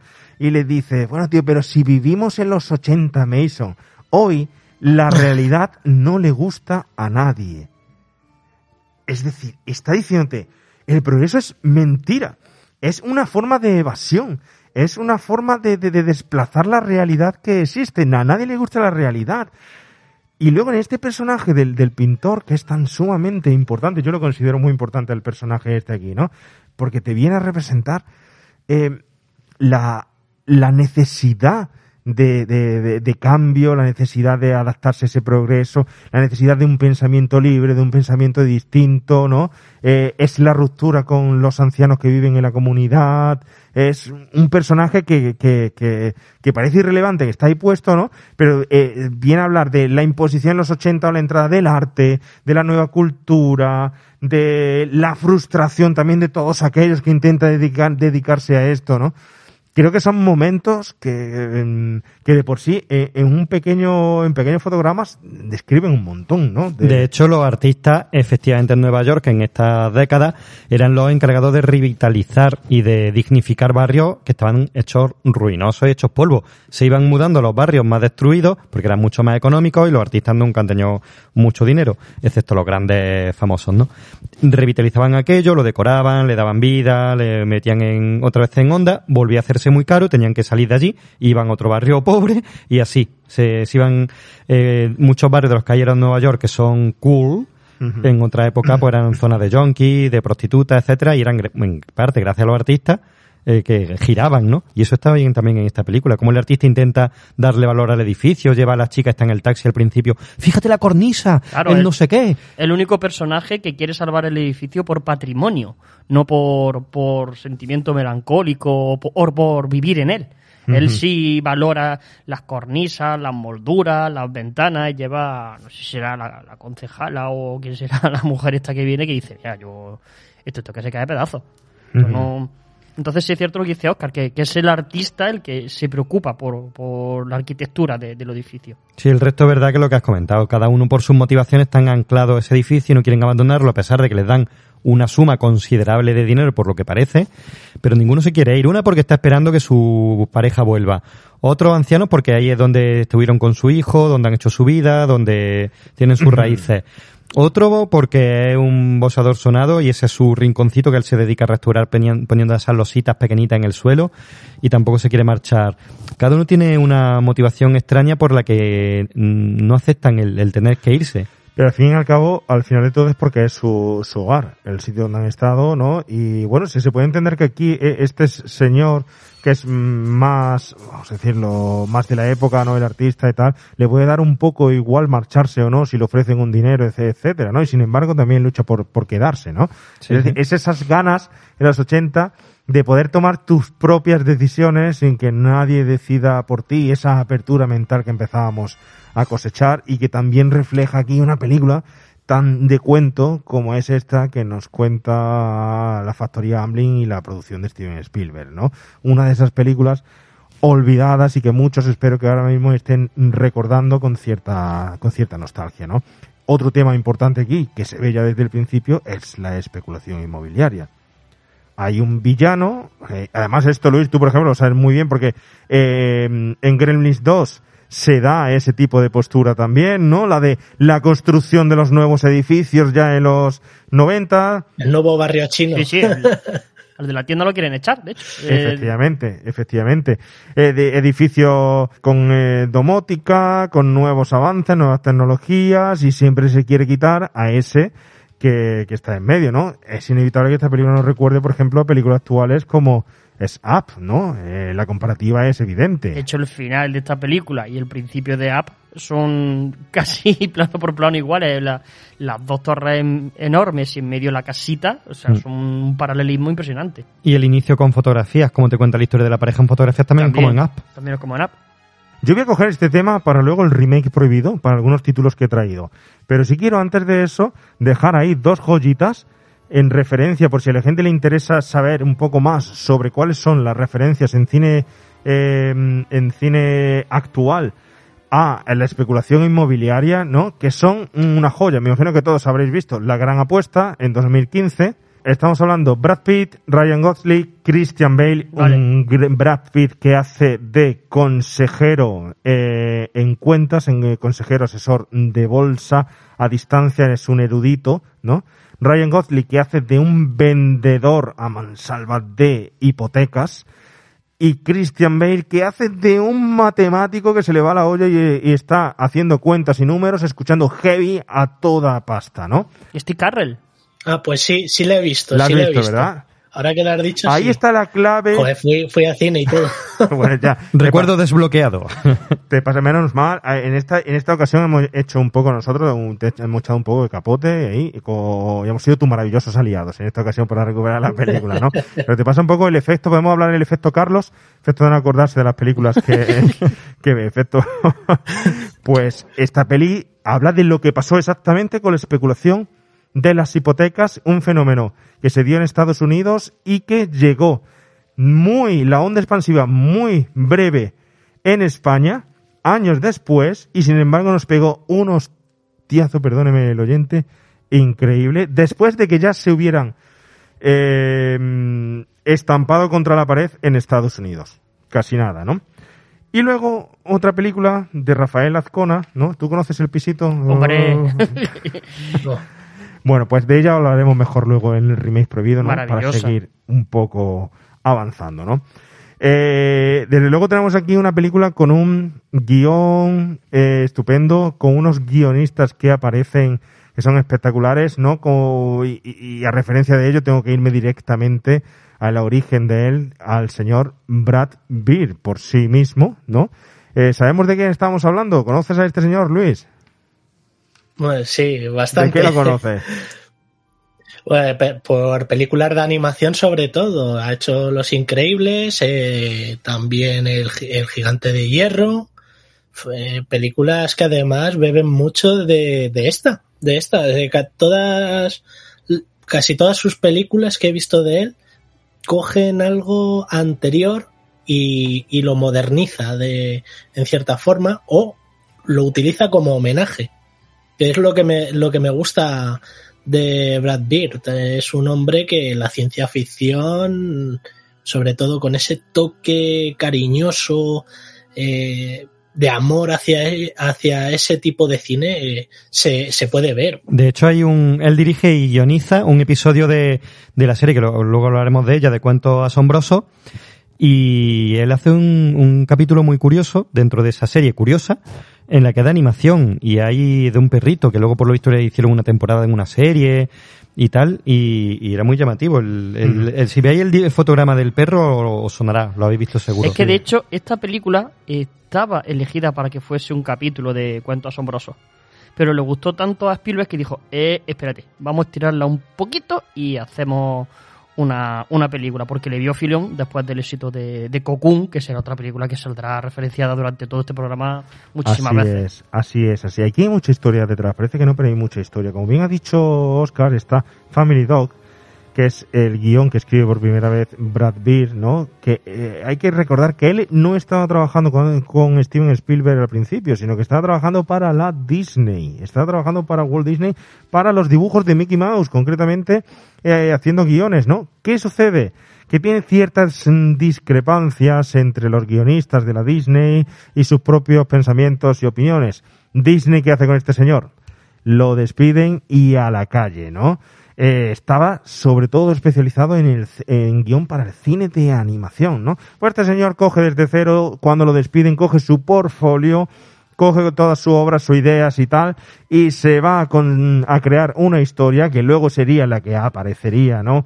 Eh, en el 1993, la de Family Dog como un serial, ¿no? Producido o, o coproducido por Amblin, ese serial que tú estabas referenciando, Oscar, ¿no? Eh, aunque previamente a todo esto, a este serial del 93, Spielberg le dio un pequeño dinerito para lanzar eh, un corto donde aparecía el personaje protagonista de Family Dog, ¿no? Bueno, el corto no funcionó, fijar, no funcionó, pero luego sacaron la serie, para nada. Eh, pero nace la colaboración especial entre Steven Spielberg y Brad Pitt. ¿Y dónde? Pues Brad Pitt, el primer guion en el que participa escribiendo es concretamente este, el de nuestros maravillosos aliados, ¿no? Esa historia que tú bien decías que iba a formar parte de Cuentos Asombrosos. Tenía para Cuentos Asombrosos, Carlos, otro nombre, muy distinto. Se iba a llamar Gramps and Grammy and Company, en vez de Batteries Not Included. Sí. Además, ninguno de los dos recono- no tiene mucho gancho ninguno de los dos nombres, ¿no? Bueno, el de batería no incluida sí me mola a mí. ¿Sí? Sí, sí. el- si El- le busca el sentido. El de baterías no incluidas, os voy a explicar yo luego de dónde viene, tiene su justificación exacta, de dónde viene el nombre de la película. Y está concretamente representado en uno de los personajes. Pero lo veremos, Chan, lo chan, veremos, lo chan, veremos chan. a Muy continuación. Bueno, pues nada, están metidos en este proyecto y Spielberg le dice al otro guionista tan importante que tenemos, al señor Mick Garris, que escriba el guion. Eh, le escribe un guion para la película, pero Spielberg lo rechaza. ¿Y quién entra ahí? Entra después de escribir un segundo guion que no termina de convencer del todo a Spielberg, el propio director, Matthew Robbins, ¿no? Y Matthew Robbins dice, bueno, sí, eh, Mick Garris es un gran guionista y tal, pero no me termina de gustar la, historia. Hay que darle un toque diferente. Ese toque se lo da, pues nada más y nada menos que Brad Bird, ¿no? Del que estamos hablando en estos momentos, ¿no? Convirtiéndose en el guion definitivo de, la película, ¿no? El señor Bird, eh, como bien ha dicho Luis, participa eh, dirigiendo El Gigante de Hierro, que es una de las, a mi gusto, de las películas más importantes de animación que nos podemos encontrar, ¿eh? Creo que es una joya mm, increíble, ¿no, Luis? Sí, eh, es inmensa. Ah. Ojalá una segunda parte. Estaría bien poder disfrutar de ella, efectivamente. Bueno, pues este gigante de hierro le sirve al señor Bird para volver a trabajar con la Disney y dirigir películas, como bien has dicho, pues como Increíbles, Ratatouille, Tomorrowland, ese fracaso y fiasco de la Disney que evitó que volviéramos a ver eh, una mm, nueva entrega de la maravillosa Tron, después de Tron Legacy que iba a venir una nueva entrega, pero se llevó Tomorrowland todo el presupuesto para eh, la película y no recaudó ni mucho menos ni siquiera los costes, por lo tanto se lo eh, cargaron el proyecto y por supuesto Misión Imposible, Protocolo Fantasma que también lo dirige lo dirige él, ¿no? Es decir que en este, fíjate, en este encuentro entre Spielberg y el señor eh, Pitt eh, nace uno de los guionistas y directores más importantes con sede de creación en los 80 y que a día de hoy casi sigue trabajando, ¿eh? Es que fíjate, en una película eh, que estamos hablando, tampoco te diría una película menor, pero sí una película que no, es, no ha pasado la historia como los grandes clásicos que todo el mundo recuerda de los 80 y había nombres importantes. Eran artesanos, gente que hacía su trabajo muy bien, que luego está metida en otras muchas películas que a lo mejor sí que se recuerdan incluso más. Eh, el otro guionista, Mick Garris, también eh, tiene su carrera. Empezó con, eh, estuvo trabajando como secretario para Star Wars Corporation en el 77, estaba ya allí el tío metido y tiene también vínculos con Spielberg, con Lucas, etcétera. Eh, y fue guionista también de, por ejemplo, de Critters 2. Este le, le gustaba la secuela. Iba a Critters 2, La Mosca 2. No guionista, sino que la dirige él también, ¿eh? También. O- hoy he visto un meme, no, no me acuerdo de dónde, que decía, en los 80 nuestros minions eran... Ah, ves, Carlos. Carlos, si tú te has lo puesto. Eh, pero un, un meme, pues Es Carlos. el que te decía antes que te iba a coger para el, Lo he subido 5. al grupo de, de Telegram de Remake a los 80. Sí, diciendo, los minions de los 80 eran esto y salen los critters. tío.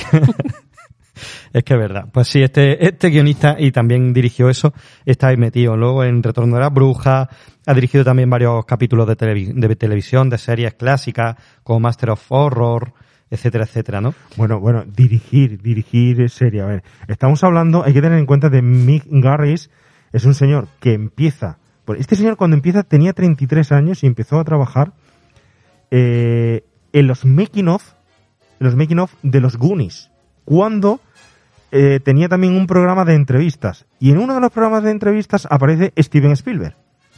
Y le dice Steven Spielberg, oye, tú di- diriges el programa este tal y cual y también escribes, ¿no? Sí. ¿Te quieres venir que estoy haciendo cuentos asombrosos a escribir un episodio para mí? Venga, mm, ¿por qué no? Si me lo dice Ste- Steven Spielberg, Ah, vamos pues a echarlo, sí, vamos echarlo, vamos a echarlo. Entonces este señor escribe, hay que recordar a todos que Cuentos Asombrosos, la primera temporada de Cuentos Asombrosos la escribe totalmente Steven Spielberg, toda. Pero la segunda ya está más crecidito y tal, y se la escriben distintos episodios. Entonces le ve el potencial y dice, oye, ¿por qué no escribes y diriges uno? Y yo no sé si acordáis de un famoso episodio que se llama Vida en el Corredor de la Muerte, protagonizado por Patrick Swipe. Es un poderoso episodio, ¿no? Que concretamente lo dirige él y lo escribe él, ¿no? A partir de ahí, pues empieza a escribir para Scorsese, para Robert Zemeckis, para Joe Dante. Hace ese Critter 2. ¿Y quién lo ve en el Critter 2? ¿Sabéis quién lo descubre en Critter 2? Nada más y nada menos que Stephen King. Este señor está, eh, Mick Garris, dejándonos entre medias la- el guion de nuestros maravillosos aliados, es declarado no oficialmente, porque no se puede declarar oficialmente, pero casi oficialmente el director de las adaptaciones de Stephen King. De hecho, vuelve, eh, hace la, la dirección del Resplandor que se hizo en 1997, si no me falla. Sí, sí, la Uf, la de. Rebeca de Mornay, la TV Eh, Movie. Esa la dirige, la dirige él, pero es que además es el encargado, que lo hemos citado antes, pues he dicho que saldría el cine de terror aquí, de realizar la adaptación de uno de los bestsellers más vendidos de Stephen King a el TV Movie, que es, no sé si fueron, no sé cuántos episodios, dos o tres, no me acuerdo, pero es Stan Apocalipsis del 1994, que de hecho, no sé si lo habéis visto vosotros, pero creo que hay un remake en el 2020 también en serie de esta película, de esta adaptación. No sé si tú estás enterado de eso, Luis. Sí, eh, bueno, salta la publicidad de alguna vez de que han sacado esto como novedad. Sí, eh, la conozco. Así es. Y también me acuerdo del recargo de- del videoclub.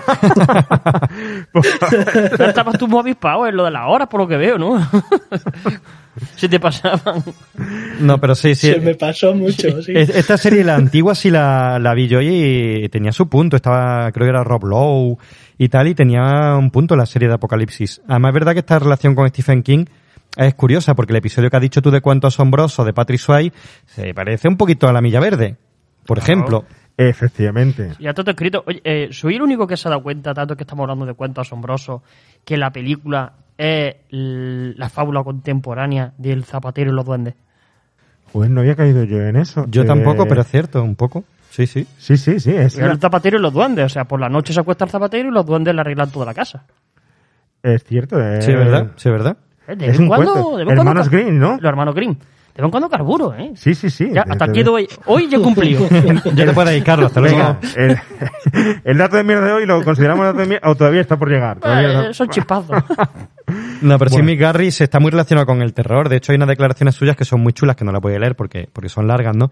Pero sí se le pregunta que por qué está tan vinculado a todo esto del terror, que esta peliculilla no, no evidentemente no es de terror, pero tiene ahí unos toques que podrían haber sido terror si no hubiera sido un poco edu- edulcorado, ¿no?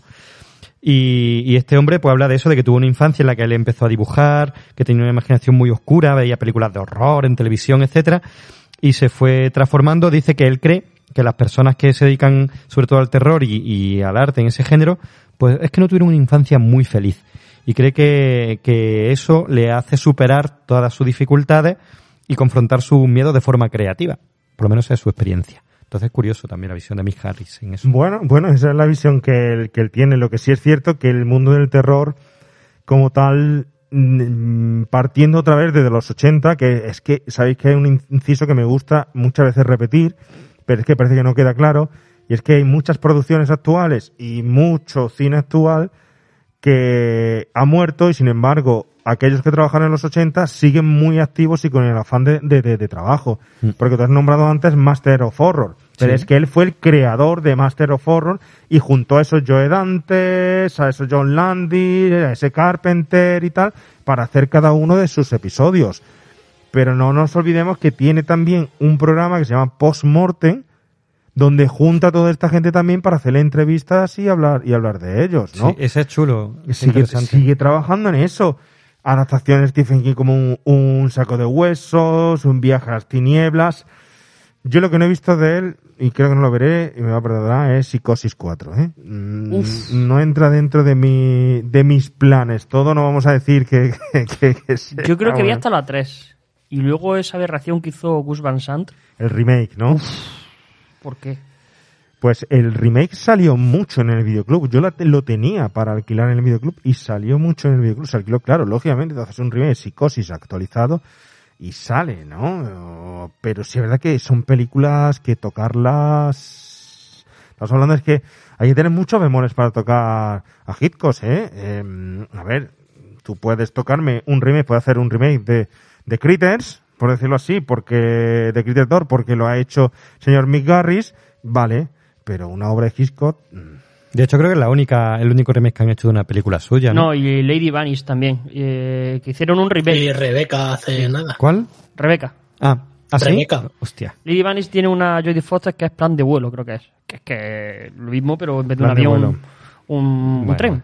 Sí, pero es verdad lo que decía Juan Pablo, que toda esta gente sigue, siguen activos, muchos de ellos, y siguen creando escuelas. Estas series que hablábamos, la de Cuentos Asombrosos, también se ha vuelto a hacer otra versión, ¿no? En el 2020, creo. Cuentos asombrosos, ya lo comentamos, efectivamente tenemos una nueva temporada que está en Apple TV y tiene, claro, producido por Steven Spielberg. Claro. Ya no está Steven Spielberg, ¿no? Eh, dirigiendo ni escribiendo y no son tan carismáticos como los de antes, no sé, o lo diremos dentro de unos cuantos años, porque cuando Patrick Swayze salía en este episodio, bueno, sí, claro, está- sí, estamos en los 80, una época que ya estaba empezado a ser eh, conocido, había trabajado ya con Coppola y tal, y estaba ya Dirty Dancing, pero tenemos actores que aparecen ahí que se han consagrado luego cuando ha pasado ha pasado el tiempo, ¿no? Sí. No sé si en los cuentos asombrosos actuales va, va a suceder lo mismo. Pero yo creo que, lo, que la, no sé, pero el- yo creo que las microhistorias de, de terror o de, o de misterio así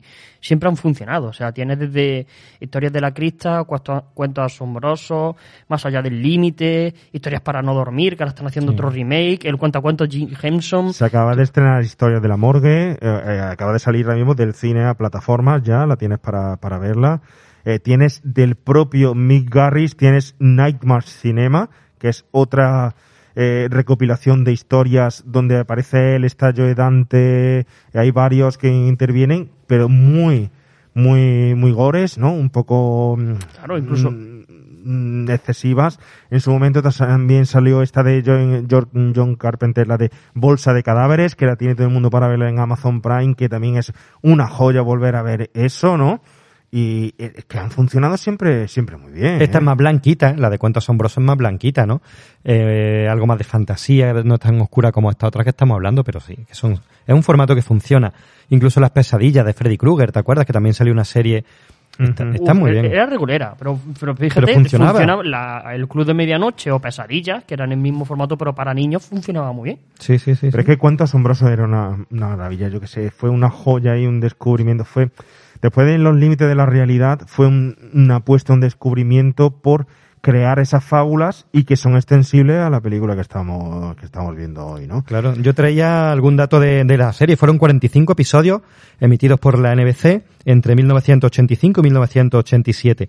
Y fíjate qué curioso que la serie no acabó de tener mucho éxito de audiencia, aunque había ganado un montón de premios Emmy. Y después de dos años la NBC decidió quitarla. Eh, y, quitarla de la emisión. Entonces, fíjate qué cosa más curiosa. Y ahí pasaron por ahí, como tú has dicho, directores como Steven Spielberg, evidentemente, Clint Eastwood, Martin Scorsese, eh, Joe Dante, Robert Zemeckis, Timothy Hutton, Irving Kessner, Danny DeVito, que también protagonizaba uno, etcétera. Eh, es una pasada. Yo recordando, eh, me he puesto también en un ejercicio nostálgico a recordar qué episodios me sonaban a mí. ¿Ves cuáles recuerdo? Está buscando por ahí investigando.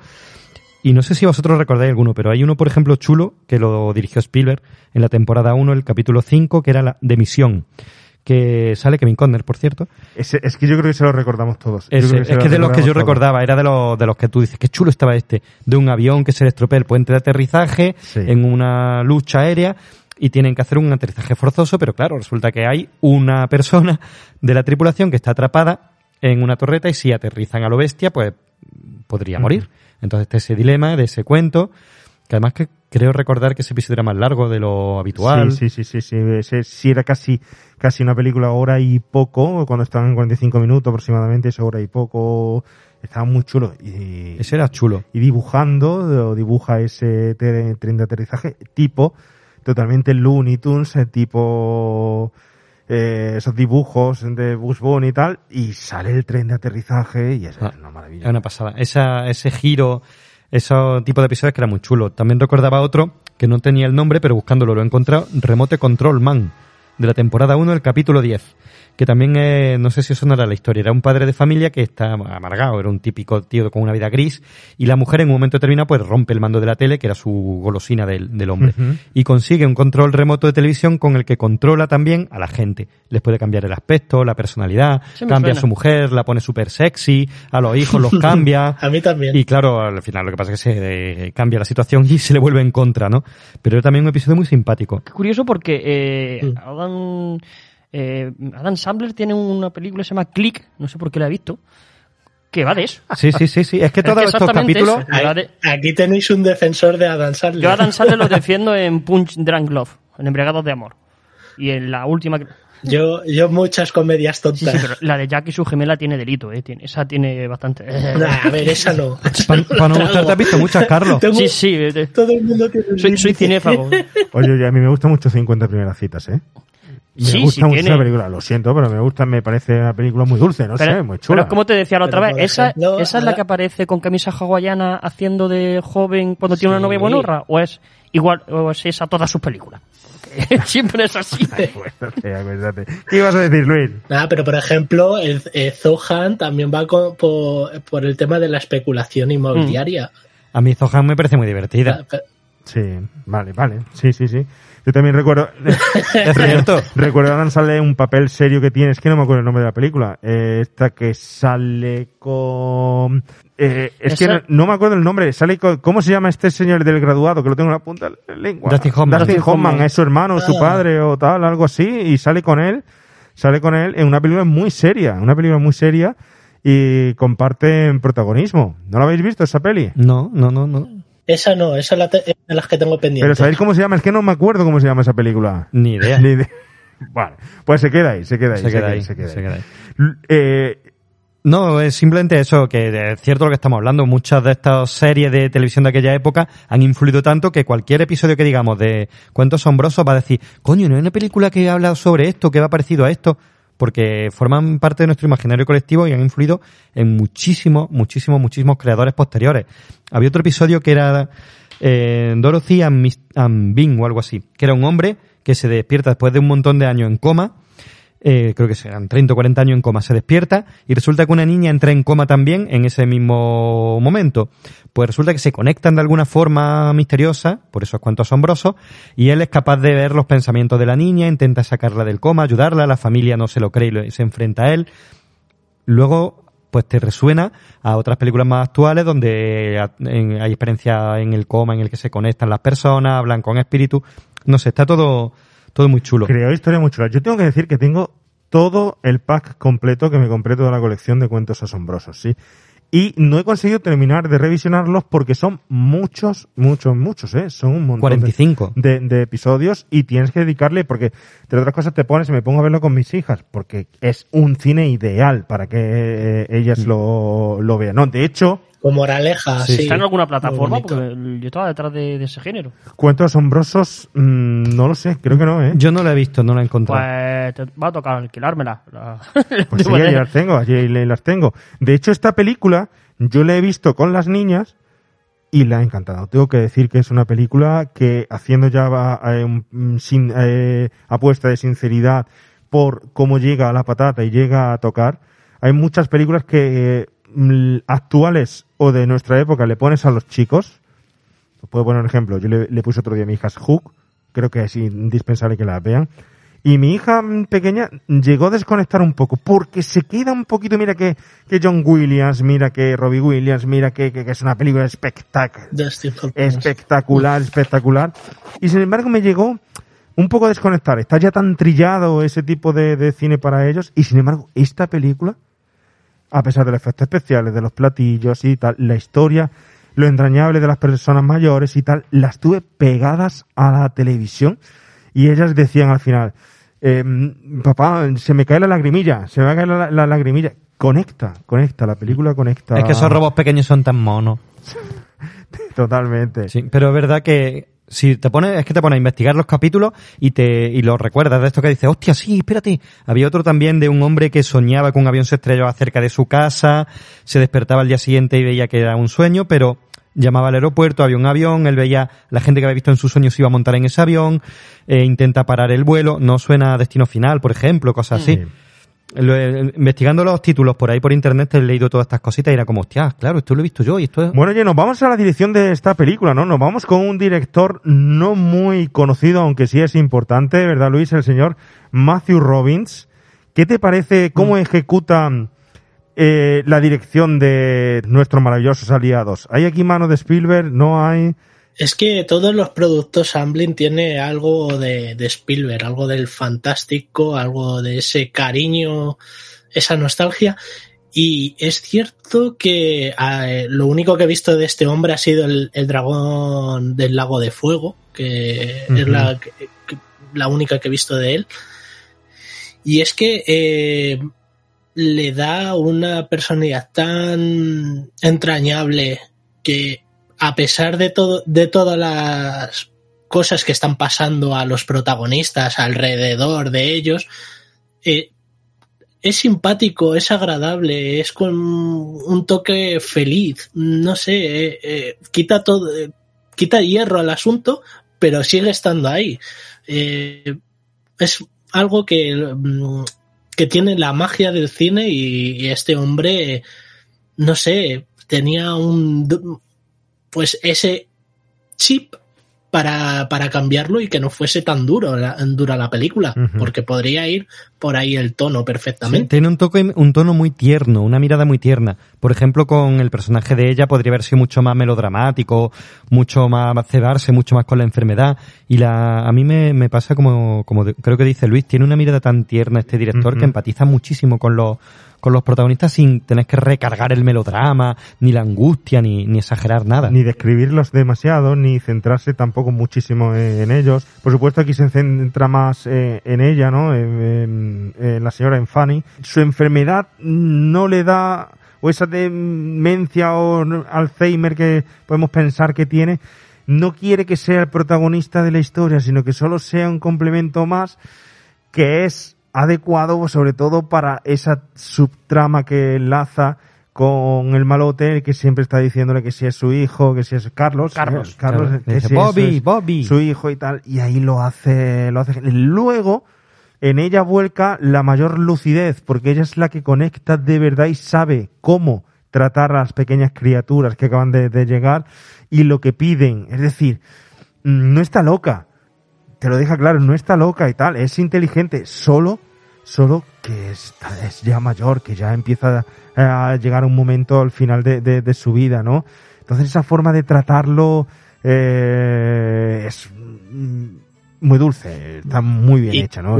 Con ella, con el paseíto del principio, me di cuenta de que mm, no solamente trata sobre el progreso empresarial y todo, sino también de la caída del pequeño comercio, porque ella va a un mercado que hay a- al lado y ve que está, está cerrado, derruido.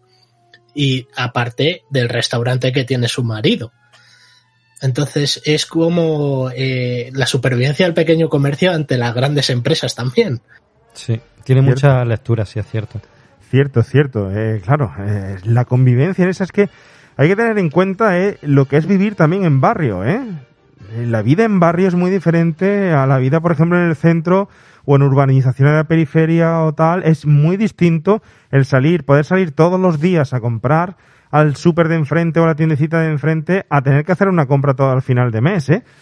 Mm, la forma de convivir, tú, que hables con el tendero, que hables con el del restaurante de al lado y tal, tu hábitat, yo no sé si a vosotros os pasa, pero nosotros no somos, no tenemos la edad que tiene esta gente, pero mm, yo a día de hoy me paro a pensar, me tengo que mudar o tal, y veo ya el sitio que tengo hecho, la gente que conozco que tengo a la izquierda de mi puerta, a la derecha, y, y tal, al comercio donde voy, o incluso al bar que voy a tomarme la cañita, y... ¿Y te cuesta? Y me cuesta desestructurar mi esquema que ya tengo ahí pensado, ¿no? No Mira, sé, fíjate qué curioso, esto suena muy, muy punky o lo que sea, pero yo cuando me fui a estudiar arte dramático a Córdoba, una de las cosas que más echaba de menos era al kiosquero que había en la puerta de mi instituto. Porque Sí. todas las mañanas pasaba por la puerta y lo compraba dos cigarros sueltos. Fíjate que, que dices tu padre, tu madre. No, no, era esa, esa costumbre, esa tradición de pasar. Buenos días, buenos días. ¿Qué pasa? Si tú no, dos cigarrillos. Pues, lo echaba de menos al irme a, a Córdoba. Comprar dos cigarros sueltos que tú dices en, en el pequeño comercio. Es que si ves a ese hombre todos los días ahí, sabes que las cosas de una forma o de otra van bien. Sabes que está todo más o menos estructurado. Es que qué nos puede haber pasado ahora también con esto de la pandemia y los cambios y tal. Tantas personas mayores que se nos han ido y tanta gente que a lo mejor podías conocer que eran referente tal de saber. No sabías nada de ellos de- durante toda la vida, pero sabías que estaban ahí. Y en cuanto faltan, mm, dices, joder, cómo está cambiando todo esto de verdad, qué frágil es todo, qué débil, ¿no?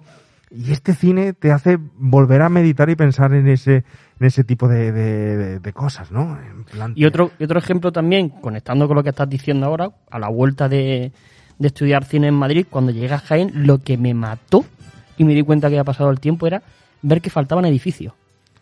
¿Dónde? ¿En Madrid o en Jaén? No, no, en Jaén. Volver a Jaén y ver que faltaban edificios completos. Y era como, ¿qué pasaba aquí?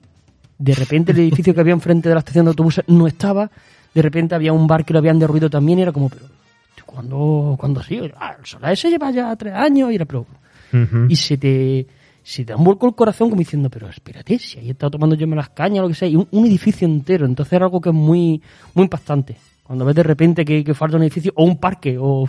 Pues tú imagínate aquí a, a Francia compañía cuando todos los edificios de su barrio han eso- ido cayendo. Por eso todos. te digo, que es que es muy impactante el... Ya ves, ya ves. Pero, ¿sabes? A, a mí lo que me impacta es muchas veces mirar a nuestra ciudad. Yo no sé si eso puede cambiar mucho porque Luis yo sé que vive en Madrid y tal, si es distinto o no.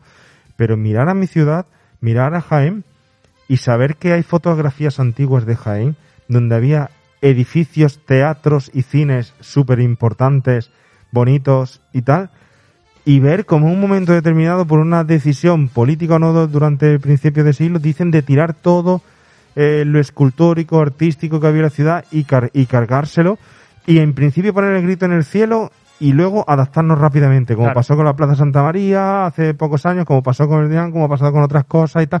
Y esos sitios donde estás viviendo habitualmente, que pones el grito en el cielo, pero luego a los dos días te has adaptado, porque no te queda más remedio que seguir andando adelante. Hay muchos años lace ahí en el mundo. Sí, so- sobre todo yo te digo porque estuve documentándome para, para el documental de, de Historia de un Olvido. Pasó durante los años 70. En los años 70 no existía una, una ley de, de patrimonio histórico y entonces derribaban palacios, caseríos y conventos, iglesias, pero las echaban abajo sin ningún problema. Aquí en España, en Jaén, desde el Palacio de los Oribes y muchísimo, tomar por culo lo derribaban y hacían un edificio nuevo y era más fácil, que también uno de los problemas que pasa en las ciudades con un casco antiguo egrestre, ¿no? Complicado, que es más fácil construir por las afueras que meterte en el centro a, a construir. Por eso muchos barrios se, se quedan como, como guetos. Entonces, durante los años 70, como no había esa ley, era más fácil tirar abajo un, un palacio y hacer un edificio nuevo que rehabilitarlo. Y luego ya, pues, los otros ya son, pues, evidentemente salvajadas, ¿no? Se permitan, pues, cosas como la Plaza San Ildefonso o la Plaza Aldeán. Aquí hemos perdido un montón de cosas, ¿eh? Y a mí me da muchísima, muchísima pena no- mirar solo ese- esa ciudad antigua a través de las fotos, ¿no? Pero en fin, volvamos a, volvamos a nuestra película. Estamos con el señor Matthew Robbins. Ojo, hablaba Luis de esa capacidad que tenía de sincronía con Spielberg y las características que su cine tiene en relación a la, a la propia producción o a la propia dirección de Steven Spielberg. Y es que estos señores eran muy, muy, muy, muy amiguetes. Tan amigos que se iban a los vicios juntos a jugar al Pac-Man y el Donkey Kong cuando estaban estudiando y de allí salían proyectos conjuntos. Solo que uno proyectó más y otro menos, ¿no? Uno salió más hacia adelante y otro menos. Pero eh, hay que tener en cuenta que no solo era amigo de él, sino que era amigo y estudió con George Lucas, con Coppola, con John Milieu, con Caleb de Channel, con Hal Barwood. Es decir, que fue amigos y estudiantes, compañeros de clase de grandes, de grandes, que luego otros, unos se fueron por un lado, otros por otro y tal, pero que seguían eh, teniendo una buenísima relación. Pero si no se dejó barba, no era del club. Claro. No, pero fíjate, fíjate si eran colegas que tiene dos pequeños cameos, uno en THX 1138 y otro en Encuentro a la tercera fase. Aparece por ahí de... Pero es que eh, Matthew Robbins fue guionista de Encuentros en la tercera fase sin acreditar. De hecho, las malas lenguas dicen que tuvo muchísimo que ver en el guion de la película, eh, que su peso fue importante y sin embargo sale sin acreditar. Tienes que tener en cuenta que la primera película que él guioniza recibe el premio Cannes al mejor guion, que fue la película de Steven Spielberg, Loca Evasión, la del 1974. Es decir, el primer el pe- película que él escribe y la escribe con Spielberg, venga, premio Cannes, es decir, por lo más alto. Luego, no sabemos por qué, no está acreditado en Encuentro en la tercera fase. Y luego la película que ha comentado Luis, eh, el, el el Dragón del Lago de Fuego. Una película que se encontró con la malísima suerte, bueno, malísima suerte, a ver, el mercado, el negocio, ¿no? De que estrenaron justo paralelamente eh, Indiana Jones eh, en busca del arca perdida. Pues Entonces, una se comió a la otra. Pero, pero de esta película, del Dragón del Lago de Fuego, se debe, se debe, o de, debe el cine, eh, una técnica nueva que se derivó del stop motion, que fue el Go Motion, que fue la técnica que luego se utilizaría ¿no? en los famosos dinosaurios de Steven Spielberg, eh, Jurassic Park y tal, ¿no? Importantísimo, importantísimo. Pues después de- del Dragón del Lago de Fuego, este señor estuvo 10 años parado sin hacer nada. Joder, 10 años. 10 años y de repente llega un día, se encuentra con Guillermo del Toro. Guillermo del Toro no sé si tenía veintipocos años y tal y cual, y lo ficha y le dice, ¿por qué no te vienes a hacer un guion conmigo? Y hacen el guion de Mimic. Pues a mí me encanta. La cucarachaca. A mí, me, a mí me gusta mucho también esa película. Yo la vi en el cine y la verdad es que salí decepcionadillo, ¿eh? Yo- una película, yo la vi en el cine, la tuve para alquilar luego también. A mí me gusta mucho esa peli, mm, no sé. Si vosotros me lo decís, yo la revisito y la vuelvo Sí, a ver. es que también yo creo Pero que... Mimic un 2 poco no la veas. Exacto, exacto. Eh, y aunque sea un poco pedante, yo creo que, se adelantó poco a su época. Y también es que hay que conocer un poco el cine de Guillermo del Toro porque le gustan mucho los, los insectos, las cucarachas, la- los engranajes también. Entonces yo creo que la gente le pilló con el paso cambiado. Que Sí. esperaba una especie de alien y no van por ahí los tiros, No, eh, no, otra no. cosa parecida. Puede ser, puede ser. Es cierto que la vi en, la- en el cine y no la he vuelto a ver porque no me gustó. Pero si decís que está bien, mira, solo por vosotros Si es por revisionarla. la veo, la veo. Pues lo que tendrías que ver, o todos tendríamos que ver, o espero que algún día lo veamos, es la adaptación que iba a hacer este señor, Matthew Robbins, con Guillermo del Toro, de una de las eh, obras más importantes de nada más y nada menos que Lovecraft, que es En las montañas de la locura. Buah, eso sí hay que verlo. Ojalá. Estaba firmado ya Tom Cruise y James Cameron en la dirección. Tom Cruise en la dirección. No, Tom Tom Cruise, de James Cameron. Es- Eso sí que sería la locura. Está firmado, paralizado, pero firmado. Y sería una pasada, sería una pasada. Hombre, no pasa nada, tú sabes que James Cameron se lo toma con tiempo, los dos películas, que Avatar, se pegó el tío ahí. Hombre, no sé yo si el director que elegiría para ese género, para Lovecraft, la verdad, James Cameron no me acaba de Mm, cuadrar, pero bueno. tampoco. Ni Tom Cruise, pero bueno. Bueno, no sé el aire que quieren darle. Desde luego sabes que Guillermo del Toro. También tenemos en la última adaptación esta que ha hecho de las brujas, que esperábamos mucho y ha sido un fiasco, ¿no? Mm, Bueno, hay que darle una oportunidad Pero esa a fue la de. CMX, ¿no? La de... Ah, no, perdón, fue- pero no, sí fue CMX. Fue CMX, pero producida, producida y escrita por Guillermo del Toro, ¿eh? Sí, está ahí metido, está ahí metido. Bueno. Están los dos. Pero bueno, Tom Cruise no está mal. Yo creo que puede ser una historia con mucha acción. Ya veremos. En fin. Esperemos verla, esperemos verla. Bueno, chicos, todo esto es factoría Amblin. Todo eso que estamos hablando es sello exclusivo del señor Spielberg. Hay que reconocer su grandeza en lo que hizo en el cine de los 80, ¿no? Y títulos muy importantes que le dio a esta década. No sé, Luis, tú podrías, si yo te digo ahora mismo, de Amblin, ¿con qué película te quedarías de este sello? En busca del Valle Encantado. Titulazo. Oh, qué chula. Esa también la vi en el cine, me encantó. ¿Por algo en especial? Es un destroza infancias, pero es una película sobre la amistad y todo, y además con, con la animación de Don Bluth que me encanta. Es una película espectacular. Piecitos, ¿eh? ¿No era Sí. piecitos? Piecito, piecito. Piecito. Carlos, ¿tú con cuál te quedarías? Pues yo creo que me quedaría con. con. con Gremlins. También, ¿no? Sí, me quedaría con Gremlins porque me parece que es una gamberrada muy, muy divertida, la 1. Ya lo, ya lo hablamos. Y esta me gusta mucho también, ¿eh? Está mucho. Pero me, me quedaría con, con Gremlins. A mí no me preguntes que no te sé decir, son muchísimas. Yo puedo decir No una. puedo, no puedo. Sí, Gremlin la adoro. Pero ET también me encantaba y la que acaba de decir Luis también. Regreso al futuro. Regreso al futuro, si es que, pues, yo que sé, es que... El secreto de la pirámide. Yo sé que con el tiempo... El secreto de la pirámide es muy chula, El secreto tío. de la pirámide. Es que, joder, es que toda. Yo re- reconozco que ahora es muy cultureta decir que Spielberg, no sé qué y no sé cuánto, pero yo soy Cats. un gran defensor del cine de Spielberg, de Amblin. Cats es de Amblin, es- estoy mirando. Cre-. Crepú- Crepúsculo también. Bueno, a ver, es que soy un gran defensor, pero tampoco todo, todo, todo. Pero, Pero, fí- pero fíjate como cuando pensamos en Amblin pensamos en los 80 y pensamos en el cine Sí, 80, Super en los 8. 90, pero, pero no nos vamos a el cine actual, ¿no? Mm. Super 8 también, claro, efectivamente. Warhorse, el caballo de guerra también. Sí, dirigida también, También, por Spielberg, pues es que hay un montón. Mm. Bueno, pero a ver, mira, de las películas que yo tengo aquí, que me he traído un listado de las películas, mm, vamos a decir, menos recordadas de aquella de época y en aquel momento de Amblin. A ver si con alguna de ellas os quedáis, o la habéis visto, o la recordáis, porque yo voy a intentar recordárselas a los oyentes. Hay un título, ¿no? Un título fetiche de, de Amblin, que se llamó en España ¿Dónde dices que vas? que realmente tiene el nombre de Fandango. Fandango. hostia, no. ¿No suena esa película? ¿eh? Pues Factory Amblin tiene muchísimas eh, películas así. ¿Tú recuerdas esta peli, Luis? No, me has ¿Dónde pillado. dices que va? Para nada, ¿no? Hombre, Dirigida por Kevin Reynolds, con Kevin Costner y Jude Nelson, ese chico malote del Club de los Cinco, ¿no? ¿En serio? Un grupo de chicos, eh, así, es muy al estilo... eh, es una road movie, es una pedazo road movie, ¿eh? Una historia de carretera.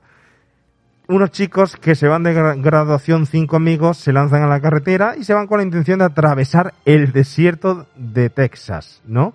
Son los llamados Grovers, que deciden vivir su última aventura antes de enfrentarse a la dura perspectiva de el matrimonio, el trabajo, Vietnam. Es una película de las olvidadas de Amblin, fijaros.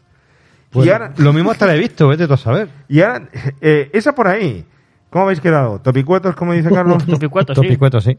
Vamos a por otra que es un peliculón y supuso una gran frustración para Steven Spielberg. No sé si sabéis ya con esta orientación es lo que os digo. Amistad. Se esperaba que fuera, que fuera, mm, fue de hecho la ruptura de Spielberg con el cine de los 80, por decirlo así, con las producciones o los productores de los 80.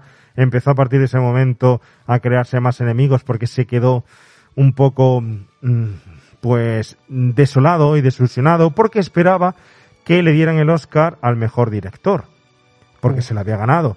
Cuando sin embargo se lo dieron a Sidney Pollard por una película que se llamó Memorias de África, cuando él Uf. competía en los Oscars del 86 pues, con la película del 85 El color púrpura. Hombre, es que eso es una maravilla.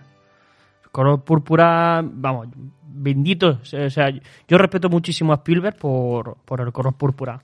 Porque mucha gente, "Eh, el mago de los 80, no sé qué, dice, mira, el color púrpura en la lista de Sidler. Se acabó la, la discusión.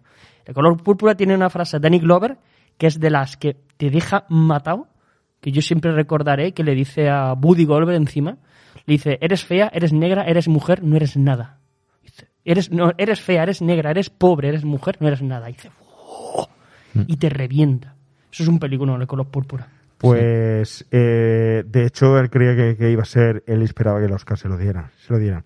Y le supuso, le pu- supuso un- de verdad a partir de ahí una frustración y un cambio. ¿eh? Contra Memorias de África, es que está la cosa ahí, ahí, ¿eh? Es que son dos peliculones y además de un estilo un poco melancólico parecido. Sí, pero es, es más arriesgada al color púrpura. Ahí nos está enseñando, la tiene en Blu-ray Luis. Buah.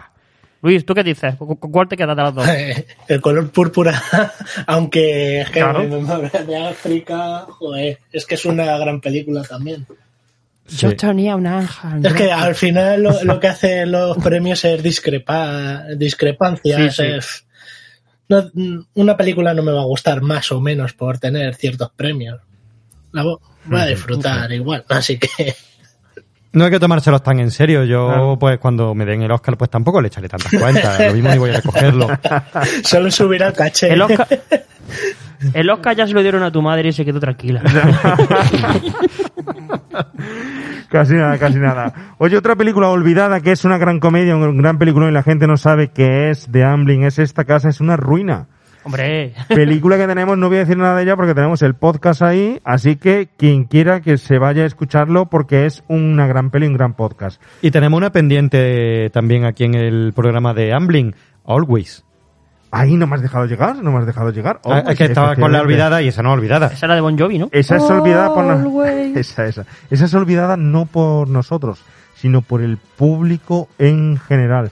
Y es una película muy, muy interesante porque entre otras cosas, entre tanto que tiene, entre, sí es verdad que es una película un poco de amor, pastoseta y tal. Pero hay un ángel muy especial en esa película que es nada más y nada menos que Audrey Hepburn, que fue su último papel, que llevaba 10 años Audrey Hepburn sin participar en una película y Spielberg la convenció para participar aquí. Y si no recuerdo mal, hacía como de un personaje celestial, ¿no? A los tres años de la película fallece esta mujer, creo que además de cáncer de, de- de colon, ¿no? Y fue su última aparición en pantalla. Entonces, es una película que nada más que por eso mm, yo le recomiendo al oyente que la vuelva a ver, ¿no? Luego, al que le flipen los aviones, los vuelos aéreos y tal, y ese mundillo mm, tiene ahí cosas muy interesantes, Es muy interesantes. muy emotiva. Yo la habré visto 50 veces cuando era joven y me gustó las 50. Cierto. Te tomo la palabra para, para recuperarla, para recuperarla. Pero antes de eso estaba, por ejemplo, nada más y nada menos que Fievel en América. Hombre. ¿No? 1986. Esto fue un hito. Fue un hito muy especial. ¿Por qué? Fue guerra abierta y declarada a la animación de Disney. Estamos hablando que Disney en aquel momento eh, estaba de bajón total. El ratón ya no daba dineros. Eh, Taron y el Caldero Mágico no causó el impacto que se esperaba y era un cine oscuro el de Walt Disney. No tenía otro tipo de producciones hasta que llegara unos años después La Sirenita, que fue también un hecho y un hito revolucionario. Solo podía competir en ese momento el ratón Basil, acordaros, ese ratón que hacía de Sherlock Detective. Holmes, detective, ¿no? Y los rescatadores eran... Y los rescatadores. Efectivamente. Eso estaban chulos. Pues eh, sale, Fiverr se va a, a América y esta película en la que al fin y al cabo es una especie de apología del propio judío de Spielberg y tal, que emigra de Europa a América, etcétera, etcétera, tanta gente se vio empatizada y tal, que fueron 100 millones de dólares los que recaudó. 100 millones. Cuando, por ejemplo, la de Basil no llegó, no sé si fueron a los 10 millones, así, le pegó un tortazo palizón inmenso. Entonces, a partir de ahí, se vio la apertura de un nuevo cine, ¿no? Mm, en el cual la partida la tenía ganada Steven Spielberg en el cine de animación a Walt Disney en ese momento y empezaba a frotarse las manos. Además, aquí hay un hecho muy curioso. Fievel es una película que iba a gozar de la música, en principio, de Jerry Goldsmith. Fue una película que estaba predestinada a él a que hiciera la banda sonora. ¿Qué sucede? Que eh, mira su agenda el señor Goldsmith y dice, no, no puedo, y tal. ¿A quién contratan? Pues aparece un tipo ahí desconocido, que no sabemos quién es, que es nada más y nada menos que Jane Horner. Ahí le dio 15 semanas para hacer la música de Fiverr, que es una pedazo banda sonora. Y fue cuando empezó la relación entre James Horner y Steven Spielberg, que se continúa hasta películas como la que estamos tratando actualmente, donde la partitura de la película que estamos ah, viendo ahora mismo es una maravilla. Además, una partitura que no abusa ni se ve el típico para para. Eso te iba a decir, no es el, John, el James Horner habitual. Está un poco recicladilla luego, posteriormente, ya hablaremos. Bueno, hablaremos de ella, hablaremos de ella, ¿no? Más películas que podemos ver de los 80 olvidadas. ¿Os acordáis de, bueno, no había dicho ninguno, El Imperio del Sol, con tanta gente que dio de comer en Jerez, en Cádiz, en Sanlúcar esta película, ¿no? Jovencito Christian Bale. Que lo descubrió Steven Spielberg en esta, en esta película. Veraneando en Ibiza, ¿no? No. Entonces, eh, bueno... eh, es chula, esa es chula también, ¿eh? Además, tenéis que tener en cuenta que es la primera incursión que tiene Steven Spielberg en el cine de la Segunda Guerra Mundial. Que luego tanto, tanto, tanto le ha gustado. Ahí estamos, y su primera incursión es esta. O otra película que no sé si recordáis que se llama Bigfoot y los Henderson. Hombre, la, claro. la hablamos en otro podcast también, no me acuerdo en cuál lo di, la referenciamos. Sí, la referenciamos en el de Impacto de Brian De Palma. Porque el malo era el, el padre de. Bueno, que, el que atropella a Bigfoot. Pues Sí, sí, que luego tuvo su serie. se pegó un tortazo a la película, porque no sé si os veis la historia, que al fin y al cabo es otra familia con un ser extraño paranormal que entra a formar parte de la familia. Un ser, eh, una familia asentada, norteamericana, pudiente, tal y cual, y entra, vamos, El ya, ya está, habíamos visto ya a Alf, y, y- y, bueno, no sé si habíamos visto ya a Alf o no. Yo pero, creo que fue posterior. pero ¿no? yo me quedo con Alex, yo me quedo Yo también. con Yo también, mucho más que- destructivo. Que por cierto no consigo verla por ningún lado, tío. Quiero volver a verla y no sé dónde está esa, esa serie. Es que muchas series de ese tipo ya, cuando te las pillas por ahí piratilla o comprándolas Claro, en colecciones, no hay forma. Pero es que de colección tampoco he visto que exista de, de Alf. Yo por lo menos no lo he visto. No sé. Lo que pasa con, con las plataformas, que son muy bonitas, muy cómodas, pero ay, amigo, hay cosas que o las tienen en formato físico o nada. Ahí está, ahí está, ahí está, ¿no? Cierto. ¿Qué más películas tenemos? Pues ya voy terminando, ¿eh? Por ejemplo, esta no va a sonar de nada. En España se llamó Mi Viejo, en el resto del mundo Mi Padre, 1989. Mi viejo, mi Gary David eh, Gold- Goldberg la dirige con Ethan Hawke, Tate Dyson y Jack Lemmon, nada más y nada menos, Pues ¿no? te cuento una anécdota con esa. Venga, cuéntame, cuéntame. Pues yo fui al cine a ver El Castigador. Eh, creo que fue El Castigador. No me digas que la viste. No había entrada. Se habían acaba- acabado. ¿Y cuál estaba en la otra sala? No, no, la habían quitado, la habían quitado ya. Fuimos y la habían quitado. ¿Y cuál estaba? Mi padre. No teníamos ni puñetera idea de lo que iba la película. Pero había la portada, la carátula era parecía divertida. un- estaba, creo que estaba eh, Jan Lemon con un patito de goma en la bañera o algo así, no me acuerdo. Que dijimos, hostia, puede ser divertida, vamos a verla, tío. Pensando que era una comedia. ¡Hostia! un melodrama, pero me encantó. Me encantó. De esa película tengo un recuerdo precioso. Porque fue totalmente sorpresiva. Íbamos, ya te digo, al castigador, no me acuerdo qué cosa, Casi que nada. ya la habían quitado de cartel. Y vimos esa y fue sin tener ni idea un descubrimiento y me encantó. Ay, me parece una película preciosa. Cuando, Tele es horrible. cuando se descubre ese cine. ¿Tú la has visto esa peli, Luis? ¿Has llegado a verla en algún momento? No, no he llegado a verla. Hay muchísimo cine y no se puede abarcar a todo. Bueno, pues apúntatela, ahí la tienes pendiente, la tienes pen- pendiente, ¿no? Y termino con esta. Termino con Aracnofobia, de Frank Hombre. Marshall, de 1990. En esa película también, si la gente le dices una película Amblin, nunca te van a decir Aracnofobia. Nunca te van a decir mi padre o mi viejo. Nunca te van a decir Always, ¿no? Este tipo de películas, sí, mucho menos no te van a decir Fandango. Sí, sí, no, esa no. Ni los Anderson. Casi nada, casi nada. Bueno, después de este repasito, yo os quiero preguntar eh, por el cartel de la película. ¿Vosotros eh, le sacáis alguna apreciación, Luis? ¿Tú te has dado cuenta de algún detalle en el cartel de esta película de mis queridos aliados? Nuestros queridos aliados.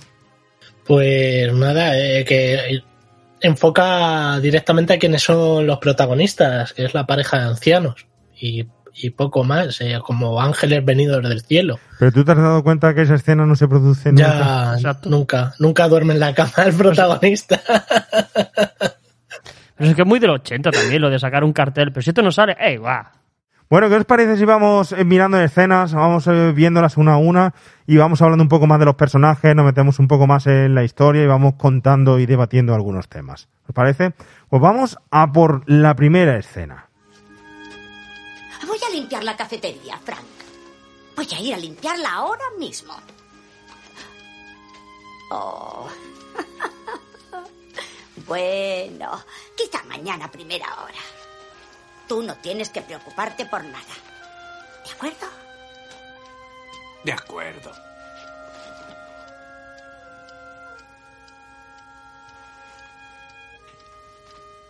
A la vuelta de la esquina, el arco iris veo nacer. Así que. Eh, Y tomemos otra taza de café y tomemos otro trozo de tarta. Nos hemos perdido la puesta del sol. Oh.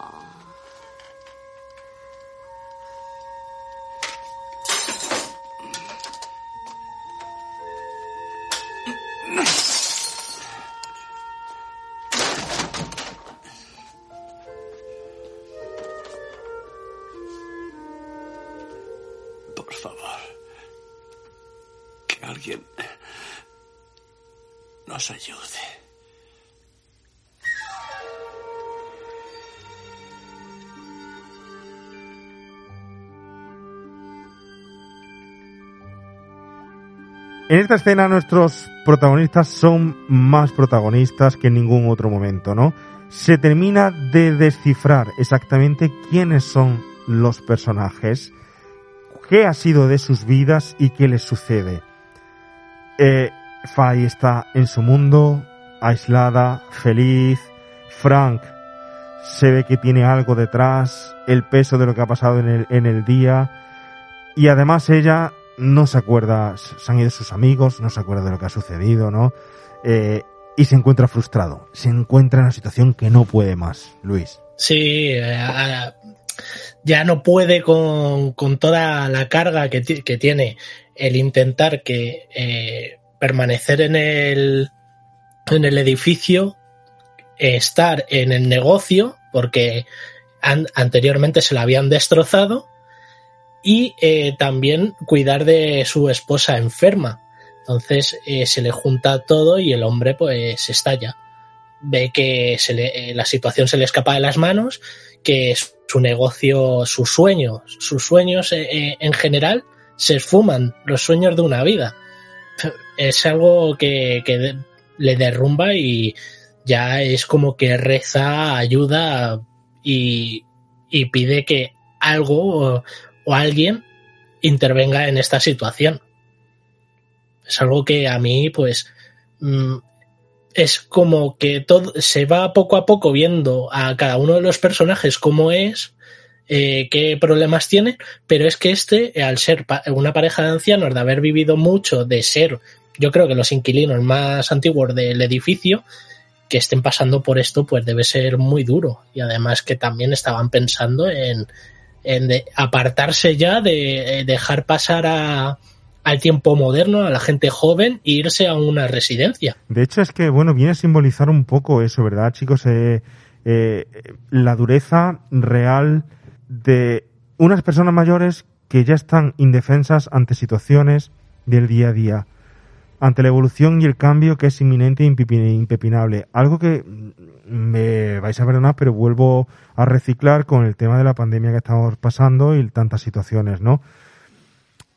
la gente joven, si a ti, tú o tú o Luis o quien sea, está pasando un mal momento, lo ves y te queda la esperanza de decir, hay mucha vida por delante, es joven, tiene posibilidad de reconstruirse y siempre va a haber una esperanza.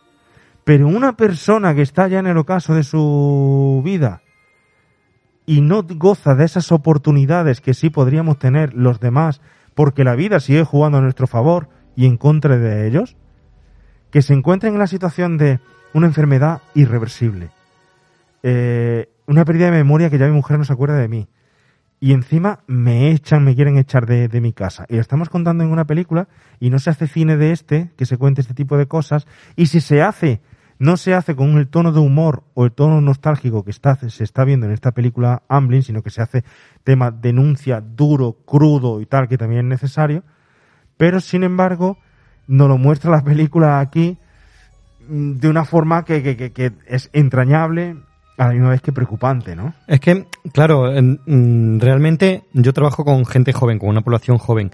Y en gran parte es por esto que estás comentando, porque veo que tienen muchas opciones abiertas y me gusta participar en eso.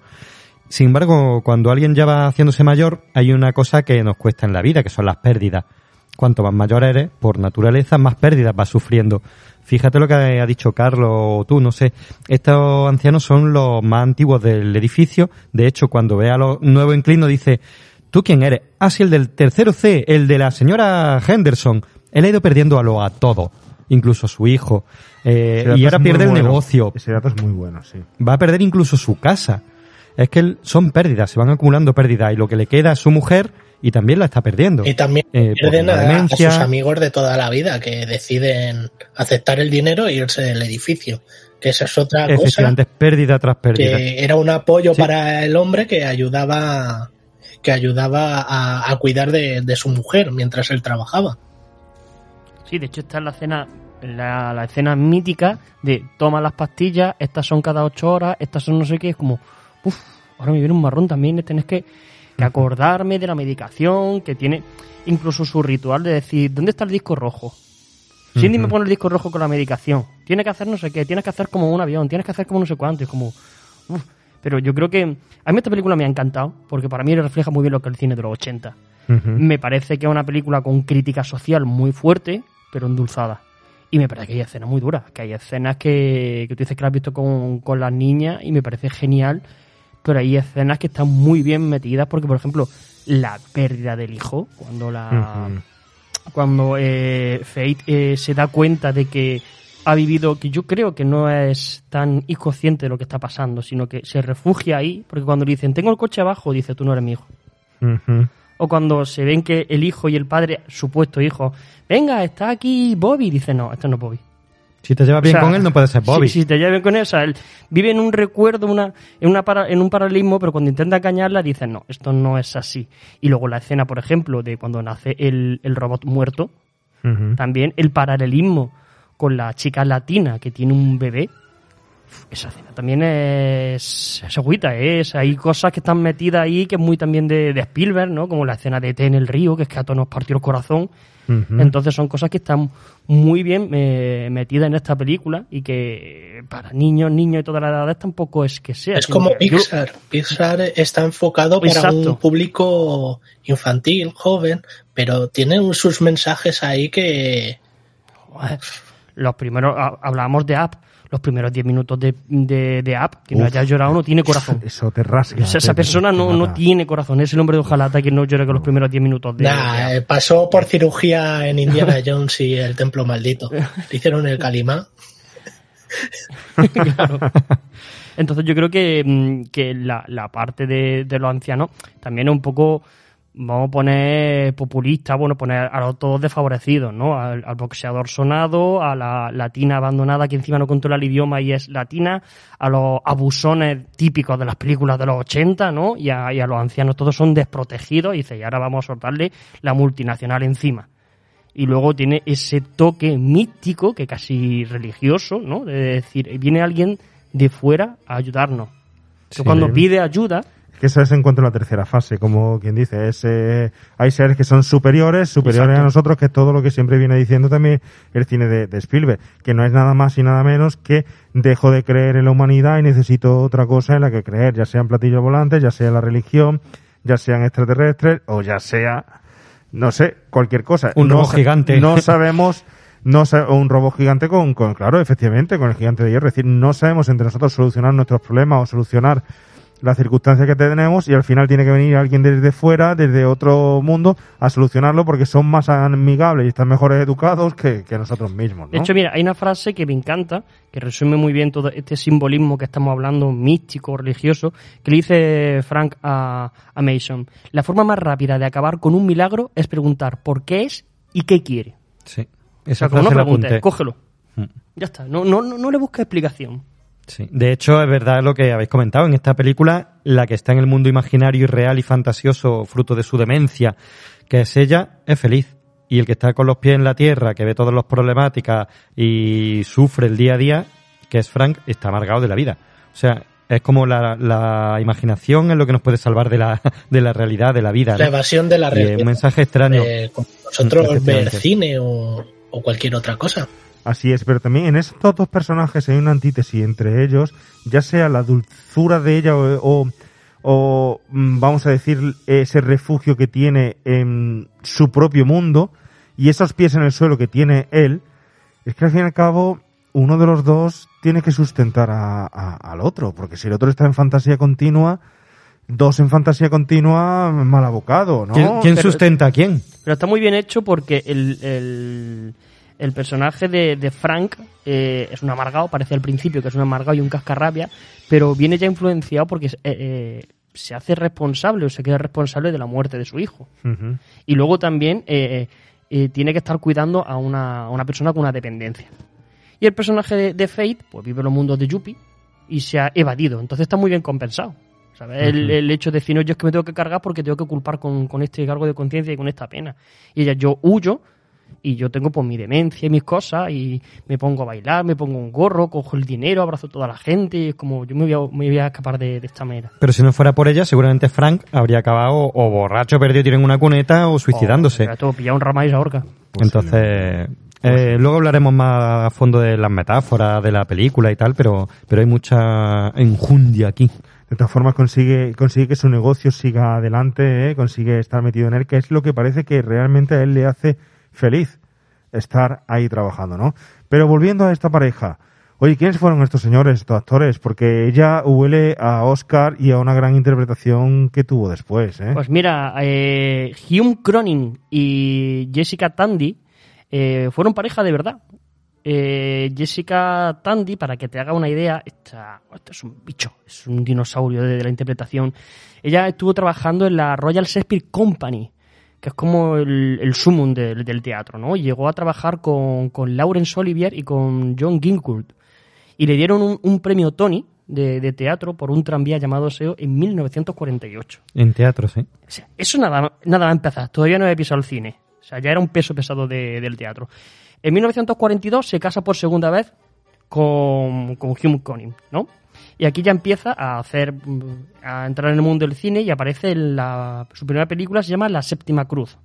Luego ya hizo El Valle del Destino, 1945, Los Años Verdes, Ambiciosa en el 47, eh, The Light in the Forest en el 58 y una peliculilla así, que estaba de capa caída, una cosa que se llama Los Pájaros, de Alfred Hitchcock. nada más. Nada, nada. Y aquí, de repente, pues vuelve al teatro. Después de pillar el sumo, vuelve al teatro, arrasa otra vez en teatro y en los años 80 hace el resurgir de su carrera cinematográfica. Con El Mundo Según Garp, Amigos Muy Íntimos, Bajo Sospecha, Las tres del 82. Eh, evidentemente, 1985, Cocum. Primer pelotazo. De aquí, colea esto un poquito, que todos lo, lo olemos, hacia nuestro maravilloso aliado en 1987. Cocum, el regreso en 1988. 88, y luego en 1987 gana su primer premio Emmy por un papel de televisión de una TV movie que se llama Foxfire. ¿Qué pasa en el 89? Pues nada, que esta mujer consigue un Oscar por paseando mi Daisy.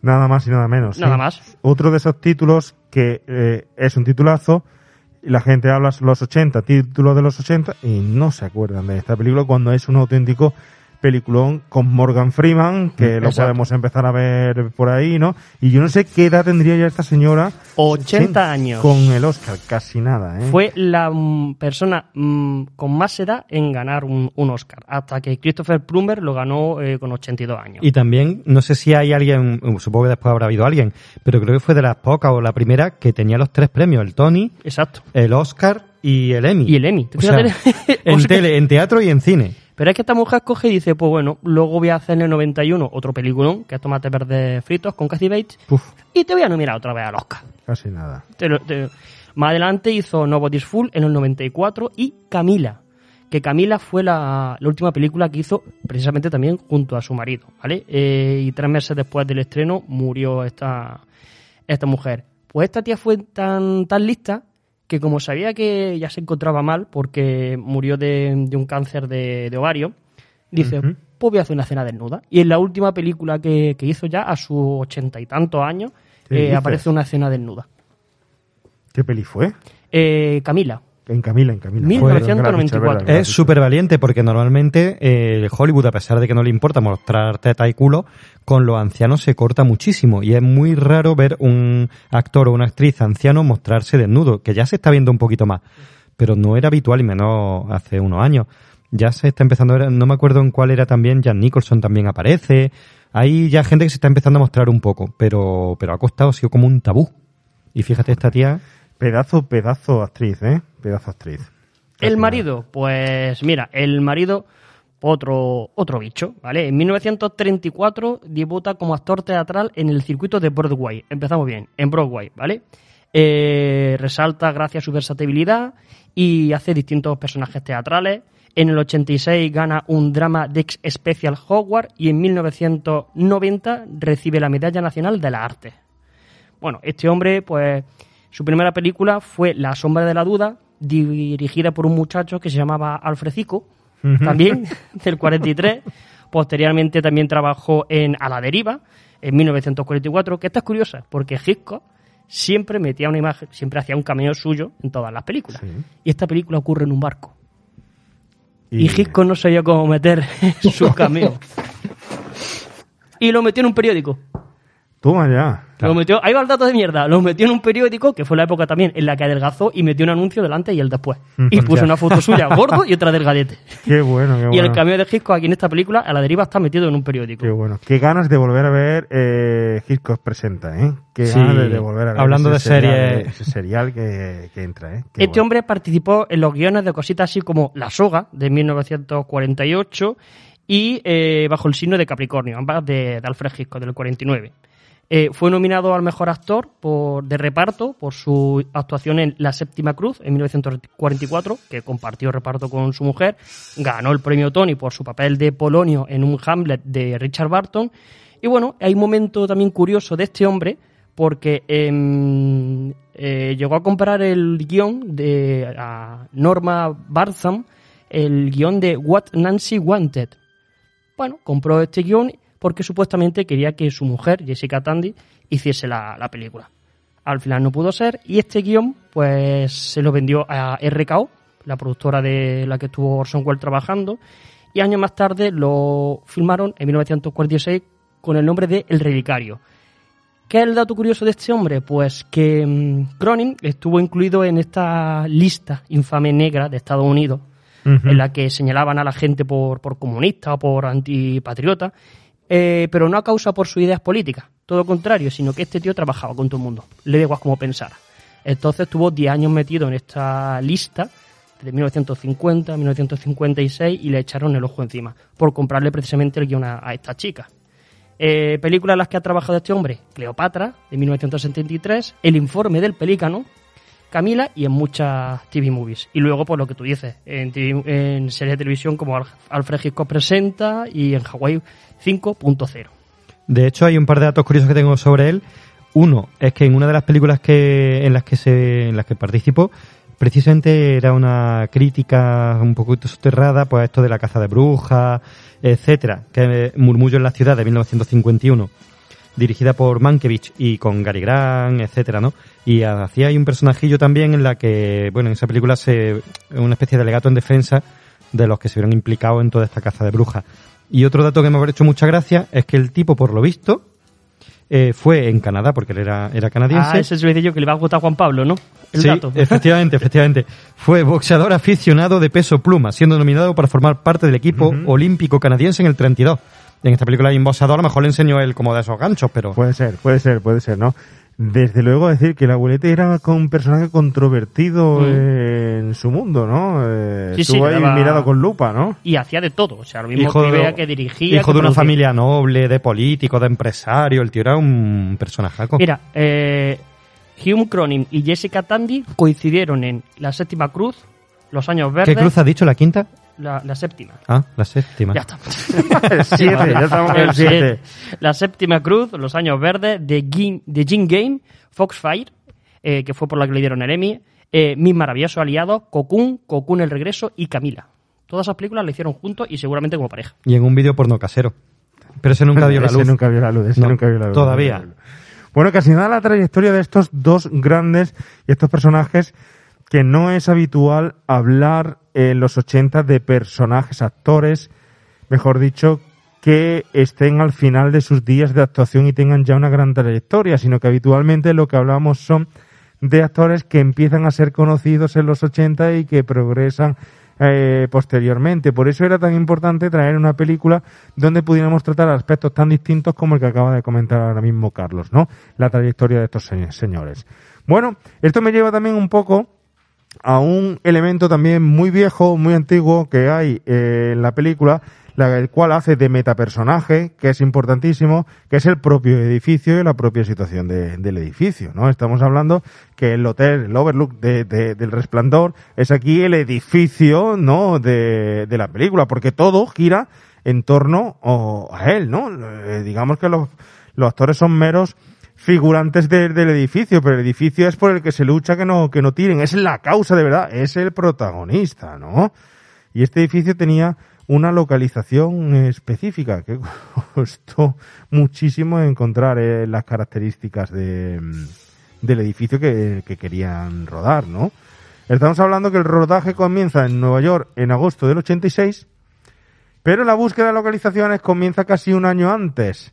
Eh, ¿Por qué? Porque el guion pedía un edificio en medio de escombros, algo que resultaba muy difícil, ¿no, Oscar? Encontrar algo así. Claro, en el Nueva York de aquella época, un edificio que fuera histórico, bonito, rodeado de otro edificio tirado abajo, costó, costó trabajo. Al final encontraron el, el productor Ronald Squari, Squari eh, optaron por un edificio que había en la octava avenida, de ahí el título supongo en latinoamericano de Milagro en la octava, en la calle 8, o como se llame. A lo mejor es por eso, porque está en la, en la octava calle entre Avenida Zeide del Lower East Side. Pues sí, efectivamente tuvieron que irse ahí y encontraron ahí un edificio que cumplía esa- esas características. Como tú has dicho, un edificio que es otro metapersonaje. Fijaros que se recorre del edificio, y eso no es algo habitual, desde la azotea, donde pasan muchas escenas importantes, hasta los sótanos, donde pasan otras grandes escenas importantes, como el fuego final, eh, el nuevo resurgir de ese vi- platillo robot. volante que, que acaba en un váter, en fin. Eh, Ahí, desde arriba hasta abajo, el edificio es retratado enterito. Pues lo encontraron en esta calle. Luego el diseñador de producción, Ted Howard, eh, diseñó una fachada de edificios, de apartamentos y construyeron bastantes cosas para que diera el ambiente que, que necesitaban. Pero es que incluso, como dato curioso, llegó a llevar entre 50 y 60 camiones llenos de escombros para rellenar la manzana de todos esos restos de demoliciones. Qué maravilla, ¿eh? No hace falta escombros, yo te doy, hombre. Eso sí que Pagando- Lo que tú quieras, yo te doy. Pagando por escombro. Oye, ¿cuánto me vende el kilo de escombro? No sé, yo. Los Gigi, los Gigi allí en la puerta. Ay, no. Por lo visto, consiguieron tanto Qué realismo. bueno, qué bueno, qué bueno. Consiguieron tanto realismo, tío, que el Departamento de Sanidad apareció y se llevó parte de la basura durante una mañana que estaba de atrezo porque pensaba que estaba allí a- eh, que se le había olvidado a una empresa o lo que fuera y se, y se puso a retirarla pues para sanear la zona. Hubo gente que se paró de verdad en la cafetería a tomarse un cafelito pensando que era una cafetería de verdad. Incluso la- un agente de negocios de Fontaneros de Nueva York fueron al lugar eh, exigiendo saber por qué en, en- en City Hall no costaba ningún permiso de construcción. O sea, ¿por qué aquí se está construyendo todo esto si no hay ningún permiso pedido? Y es que ahora si estuviera Javi aquí diría, y es que no vieron las cámaras, yo no me explico. En Hollywood, en Nueva York y todo, está- están muy Claro. acostumbrados a las cámaras. Son como una farola, ya no se dan Ya cuenta. ya ya. Ayer leí un, un meme así igual de, de absurdo, que seguro que a Javier le encantaría, que decía Flash, soy el hombre más rápido del mundo. Y decía, no, el que te graba a ti. Claro, sí, ya, ya ves, ya. El que Ahí te está, graba así es rápido. Ahí está, ahí está. No, las localizaciones son impresionantes. Por lo visto, la escena final, esta que hemos comentado antes, que se ve el edificio chiquitito entre torres gigantescas, era en el World Trade Center. De hecho, se ve la plazoletita esta que hay al lado y tal. Y eh, de ahora da mal rollo, la verdad. Pues mira, hay un dato curioso. Y es que en esa escena, cuando aparece el boxeador encima de, de la cornisa, que hay un montón de gente, pues se puede ver a un jovencísimo Luis Guzmán, que es el, el actor este latino de películas como Traffic, Boogie Nights, El Sustituto o la serie de Narcos. Ajá, y aparece ahí. Aparece ahí. No lo sabía. Bueno, bueno, bueno. Bueno, eh, pero sí, la localización está muy currada. Y aparte, pues bueno, estamos hablando, ¿no? El mensaje y la metáfora que encierra la película. En una parte también es eso, como el hacerse antiguo, es como los propios edificios, como los propios personajes, vas cayendo, te vas derrumbando a- con el paso de, de la vida. Y cómo te aferra a los recuerdos de juventud, tu juventud, representándola como su casa o su trabajo. O sea, cuando te va haciendo anciano, se va cayendo, se va descomponiendo y te aferra a tu juventud, que es tu casa, tu hogar. Es una forma de, de aferrarse a la vida, ¿no? Eh, es muy curioso, muy curioso. La- tiene muchos mensajillos ahí escondidos entre sí. la asociación, localizaciones, edificio, ciudad y personajes humanos. Es una película que no tiene eh, punta sin hilo, desde luego. Es una película con mucho contenido que transmitir, ¿no? ¿Qué os parece? Seguimos avanzando un poco en ella, vamos descubriendo nuevos personajes y vamos viendo también, eh, después de que Fran pida ayuda, ese milagro, aparecen los aliados. Pero además no se esconden, sino que son descubiertos rápidamente.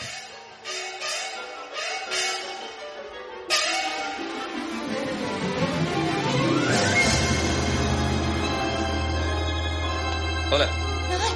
No se asuste. Tercero B. Alguien ha entrado en mi piso. Sí. Y en el mío. Creo que hay duendes. Buenos días. Hola. ¿Quién es usted? Tercero C. Ah, sí, el piso del viejo Grandí. Oigan, ¿alguien ha visto a mi...? Tímidos, pequeñines. Vamos. Dejad que os prepare un buen pestillo. Debéis de estar hartos de clavos. Tomad. Pitas, pitas, pitas, pitas. Aquí tenéis unos clips. Vamos, vamos. Pitas, pitas, Vamos, pitas. Faye, es hora de volver abajo. Les doy de comer. A ellos les gusta esto.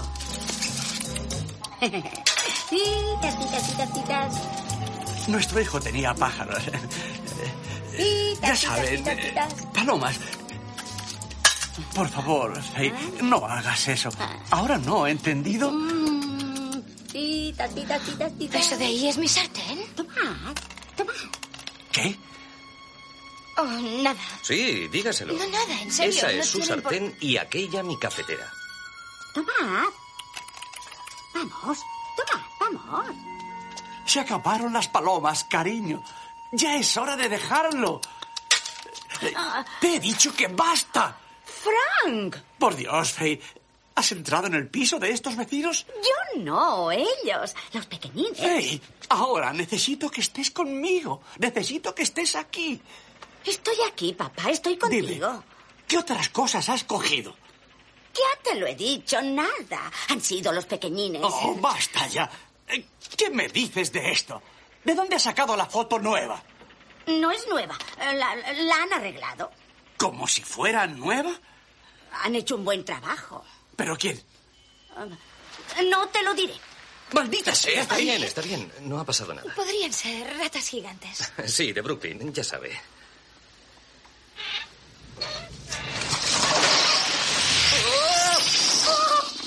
Eso no ha sido una rata. ¿Qué ha sido? ¿A quién en su sano juicio se le ocurriría meter un tenedor en un enchufe estando en un charco? Vamos, apártense todos. Vamos, vamos. Fuera, fuera, fuera. Vamos, apártense. Fuera, fuera. Eh, Aquí, esperen aquí. Eso. Ahora ven. Son tímidos.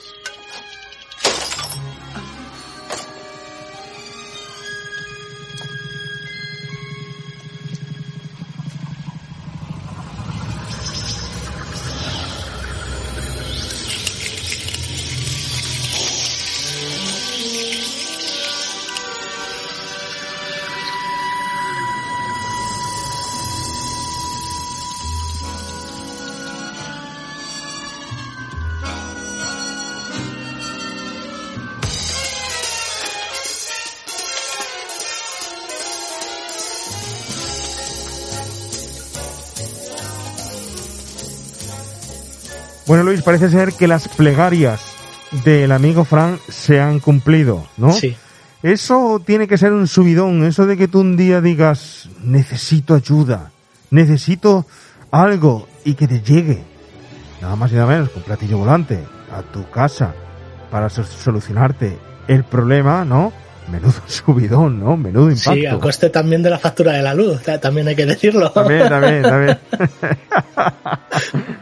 Algo que hemos pensado todos, pero nunca decimos, ¿eh? Sí, sí. Y más los tiempos de ahora.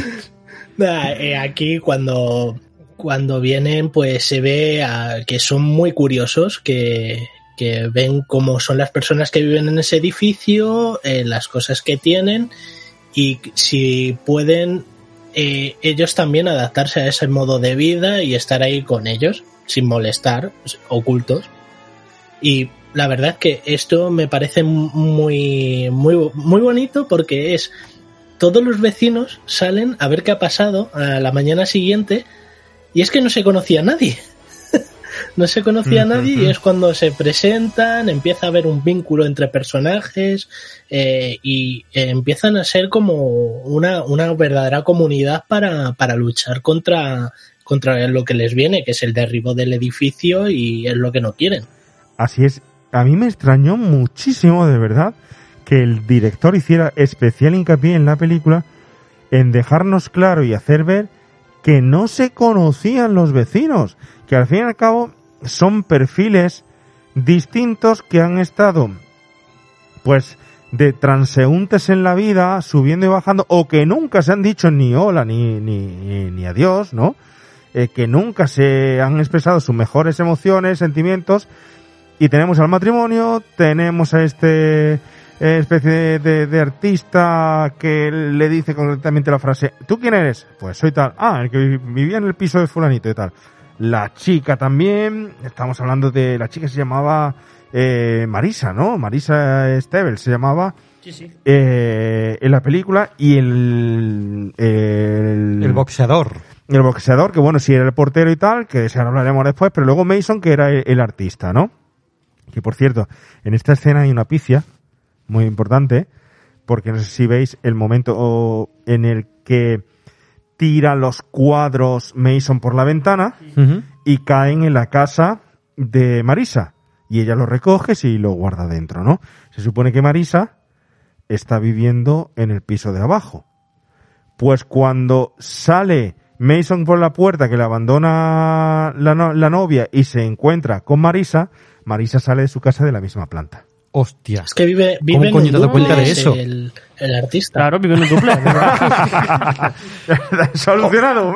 O que los tiró, los tiró, No, pero- los tiró para no, arriba los cuadros. da- date cuenta Ahí que matado, baja ¿eh? las escaleras y abre la puerta de su vivienda. Claro, por eso te, te- te digo, su vivienda no está en la misma planta que la del artista. No, no, ni siquiera la, la vecina es la de enfrente, ni siquiera la de abajo. Efectivamente, efectivamente. Ahí estamos. Es decir, que, que, que, que la pizza es enorme ahí, que no nos damos cuenta nadie porque la escena es tal, pero ahí también se produce una presentación entre ellos dos, aunque luego deja ver la película perfectamente que Marisa está enamorada de, de este chico De Héctor. de- desde hace un montón de tiempo, ¿no? Sí. De todas formas, es cierto que también tiene su explicación que no se conozcan tanto. Porque es lo que hemos hablado antes, el único que lleva ahí toda la vida, pues es la pareja esta de ancianos. Los otros a lo mejor llevan ahí dos años, un año, que tampoco es una cosa histórica. Yo no son los inclinos de siempre. No sabemos cuánto tiempo ni la historia de, No, de ya. ellos. Y no, no olvidemos que, que viven en una metrópoli y que mucho barrio, pero bueno, Pero un también- sentimiento de comunidad. también ahí- Yo con mi vecino de frente. Dime, Sí, dime, Luis. También ahí, por ejemplo, eh, eh, hay como otro mensaje que es que las personas mayores tenían como más afinidad hacia sus vecinos, hacia los que vivían en su mismo edificio y eh, la gente joven va más por libre, que va a hacer su vida y lo único que quiere es tener su casa para vivir su vida y hacer su día a día. Eh, es algo así como otro mensaje subliminal que me mete la película a mí. Cierto, cierto. El progreso, hablamos del progreso, la despersonalización, la falta de pararte a, a hablar con los demás, a ver cómo estás, cómo dejas de estar, esas cosas que todavía siguen siendo rutinas entre las comunidades pequeñas o los pueblos o tal.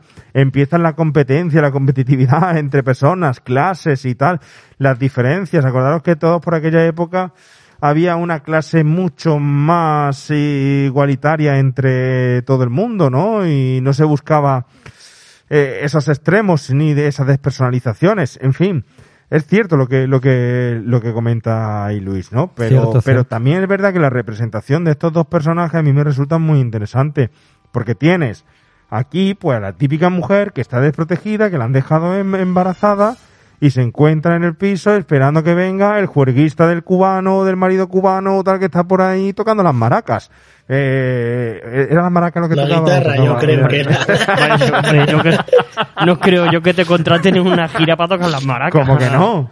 Es parte de un grupo. Hombre, si, si cantas por lo menos, yo, que- yo que toco la maraca, muy Sí, bien. Y- eh, percusión, si toca percusión, maracas, se pongo... Tú mira los reyes del creo, mambo. creo que, creo que era el, el saxofón o algo de eso. Algo de eso, algo de eso. Pero Pero ella, maraca- es- ella espera, esperando, acosada por em, ese grupo, esa pandilla de, de malotes. El perfil de todavía de la mujer desprotegida, dependiente del hombre, eh, que necesita enamorarse de otro chico y tal. Y él, fijaros que es el que intenta romper con, con, con el pasado, pero sigue estando ahí intentando aceptar el futuro, pero siendo un muerto de hambre, al fin y al cabo. El que intenta abrir el paso a la cultura. Yo no puedo evitar ver estos artistas de las películas de los 80 y no acordarme de After Hours, de Joque Noche y de Sesojo, ¿no? De, de, de las dificultades que pasaban los artistas en, en, ese, en ese momento para... Y dice en ese momento el tío. Toda la puta vida. que, ahora con la pandemia no estamos de lujo, vamos, estamos la cosa. Bueno, bueno, esta escena es muy bonita. Hay una cosa a mí que me, que me gusta mucho de esta escena de la presentación de los personajes eh, extraterrestres o naves o robots o, o- o lo que queramos, que yo creo que tiene que ver con, o con el director o con el director de, foto- de fotografía, que no hemos hablado de él, de John McPherson, que por cierto fue director luego, no de fotografía, sino de la propia película de Cortocircuito 2 Mm. y de Tiburón la Venganza, por ejemplo. Pues este tipo... Madre de Dios. Sí, La sí, venganza. Tiburón la, especializado venga- en- Tiburón la venganza. Pero bueno, era director de fotografía, que dirigió Sí, sí, películas, sí. pues oye, pues mira, está bien, ¿no? Pero aquí lo hace muy bien. A mí la fotografía de esta película me gusta mucho. Y en esta escena que, que hemos seleccionado, eh, hay momentos en los que toma el punto de vista del propio platillo volante o del propio robot. Sí. Sí. Tú ves a través de los ojos de la máquina. Y es una pasada porque te permite ya directamente empatizar con ello y, como ha dicho antes Luis, ver la curiosidad que sienten estos seres, cómo observan dormida a, a la anciana. Hacen un plano subjetivo muy chulo, iluminando también por donde van pasando. Efectivamente, efectivamente. Esa parte me pareció súper bonita y además ya inmediatamente, ¡ting!, conectas con la máquina también y ya la humanizas. Ujú, Cierto, te ponen los ojos de ella, ¿no? Te ponen los ojos de ella. Mm, Carlos, ¿sabemos algo de quiénes eran estos chicos en las realidades? ¿O hicieron un poquito de televisión por ahí, no? No mucho más, porque yo creo que no, no me suenan mucho sus caras eh, por ahí. La verdad es que no. Eh, seguramente voy a empezar por el plato fuerte, ¿vale? Por Frank McRae, el boxeador. ¿Vale? Frank McRae seguramente te suena, bueno, de lo último que hizo fue Largo Camino hacia el Amor, en el 2006. Pero es que era el comisario de esa peli de Schwarzenegger, El último gran héroe. El último gran, pero no solo el comisario del último gran héroe. Eh, que lo estoy dejando para el final por la camiseta que llevas puesta hoy que te ve venir. No, no, no, no, no, no, no solo comisario ahí, sino que no vamos por, por la- su relación con Stallone, sino que me voy su relación con el cine de Walter Hill, con Eddie Murphy. Límite eh, 48 horas. Límite 40 48 horas. Exacto. También Con, Nick Nolte, que, que, que era eh, el comisario que al final era el cascarrabias, pero que igual que en la del Schwarzenegger, se lo pasaban por ahí y todo, ¿no? Luego también fue, eh, en- también era Eclipse, en la película de Encerrado. Esa es que ahí la da, es que Eclipse. Eclipse, es que tiene muchas participaciones con Stallone, porque tiene participaciones, eh, por ejemplo, en La cocina del infierno, que hace un papel muy parecido a la película esta, porque hace de un tipo un poco, creo que también era boxeador, un poco sonado, un poco tal, pero oh, también participa en Rocky 2, que En es Rocky el, 2. el que lo despide Meet Foreman. lo despide del, del- de la fábrica de, no, de la carnicería de- de- del matadero, el matadero no me salía la palabra, lo despide, le, dice lárgate, ya tal. Y en Eclip- Eclipse, en encerra- encerrado, que ahí es cuando arregla el coche con Stallone a tope, eh, en una de las escenas super montaje míticas, ¿no? Eh, bueno, también aparecía en 007, Licencia para Matar, en Canción Triste de Hill Street, en Más Allá de los Límites de la Realidad y en Amanecer Rojo, en el 84. O sea que este hombre, de los que hay, es de, lo que, eh, de los que más hizo. Por ejemplo, eh, el que menos hizo fue Carlos. Que yo al principio, cuando vi la película, de primera dijo, tía, es Raúl Julia. Y digo, no, Raúl Julia, de, de jovencito. Y Pero luego- se parece, sí, es verdad que se, se parece parece. mucho a Raúl sí. Julia. Bueno, este es eh, eh, Mitchell Carmine. Bueno, pues Mitchell Carmine, de las primeras películas que hizo así un muchacho, fue una que se llama Scarface, en 1983. Ahí lleva. ¿En Scarface sale? Sale Scarface. He sido capaz de reconocerlo, tío, como no sea uno de los latinos que aparece al principio. Claro, será uno de los, de No, los será un, un actor terciario de eso. Que no. Luego eh, hizo La banda de la mano, eh, bueno, eh, Compañero Inseparable en el 89, Levitat, El Demonio del Abismo en el 87, eh, y en el 88 La Historia del Crimen, que era una, una TV movie también. El Camino del Infierno, que son distintas series, Soldes, 1988, La Mujer del Detective, y bueno, este hombre es que murió a los 30 años de un infarto al corazón. Joder, a los 30 años. Por eso hizo más bien poquito. Pues hizo nada. bastante para una carrera tan corta. Pero, pero y oye, eh, un pequeño inciso. Luis, ¿qué te parece aquí? Siempre tenemos que tener un malote. Siempre tenemos que tener un malo. Tenemos un villano que es el gran pro- productor, el gran promotor y tal. Tenemos a su secuaz, que es ese que va en la limusina siempre haciendo de, de tontorrón, que me suena. Yo no sé si eh, de Loca Academia de Policía Sí, o es que se algo parece a Mahoney. Por el estilo, no, yo creo que a uno de los que iban siempre a la perla azul. a- él siempre le tocaba alguna historia No, de no, esa. no. Pero luego tenemos a este chico que es realmente quien mete la, la pata y quien está eh, Faye siempre diciéndole que es su hijo, ¿no? ¿Qué te parece aquí el tipo de mm, villano que introduce Spielberg? Mm, eh, me gusta por, por el hecho que hace que eh, cree una relación con consigo mismo. Eh, me explico. Eh, él, a él le prometen el oro y el moro por hacer este tipo de trabajos para una posibilidad de salir del barrio e ir más a más adelante. Él es muy ambicioso y lo que quiere es estar en, en las torres, en las torres eh, trabajando, ser un pez gordo. Y claro, para ello, pues, como pasa en cualquier tipo de mafia, porque aquí al final cada empresa lo, enfocan como una mafia y lo tienen como secuaz, haciendo los trabajos sucios. Y eh, yo creo que me gusta cómo, cómo empieza siendo alguien duro y el contrapunto que le da la protagonista y claro, él se, ahí ves que no, que no lo hace por maldad, sino por su futuro. Lo hace, a ver, eh, eh, lo que hace, Buscando lo que hace es malo, pero, pero que lo hace por, por su futuro, que él no quiere que nadie eh, salga herido ni nada. Él simplemente quiere, De hecho, desde- quiere prosperar. Hay, hay momentos que lo dice, ¿no? Que dice en un momento dado, yo, eh, eh, Carlos también tiene ideas, tiene, tiene talento, yo voy a salir de aquí, verás. O sea, y tiene un, un pequeño speech que empieza a hablar Sí. que, que va a progresar. Que, Digamos que se encuentra también encor- encorsetado en ese barrio, se encuentra en una situación en donde que ha nacido donde no quiere estar y digamos que está buscando eh, el cambio, ¿no? Lo que pasa es que sí es cierto que la forma de hacerlo es un poco de- desaconsejable, ¿no? Sí, pero fíjate lo, lo curioso que, mm, aparte de que lo vencen con, con el amor, aunque suene muy, muy Ujú. moña decirlo, eh, lo curioso es que empieza a cambiar cuando pierde el estatus. Él es el jefe de, de los matones. Y cuando empiezan a reírse de él, En el momento en el que dicen, ¡uh! Una sartén voladora, ¡uh! Y empiezan a humillarlo y empiezan no sé qué, es cuando dice, hostia, ya he perdido mi estatus, ya no me queda nada. Y entonces gira hacia incluso lo de, no, no, ahora voy a coger y me voy a cargar la casa. Y le voy a meter, y voy a romper la tubería, y voy a romper no sé qué, y se van a ir de aquí porque no tienen luz, porque no tienen agua. Y dice, no, le metemos fuego, si hace falta, en un momento dado.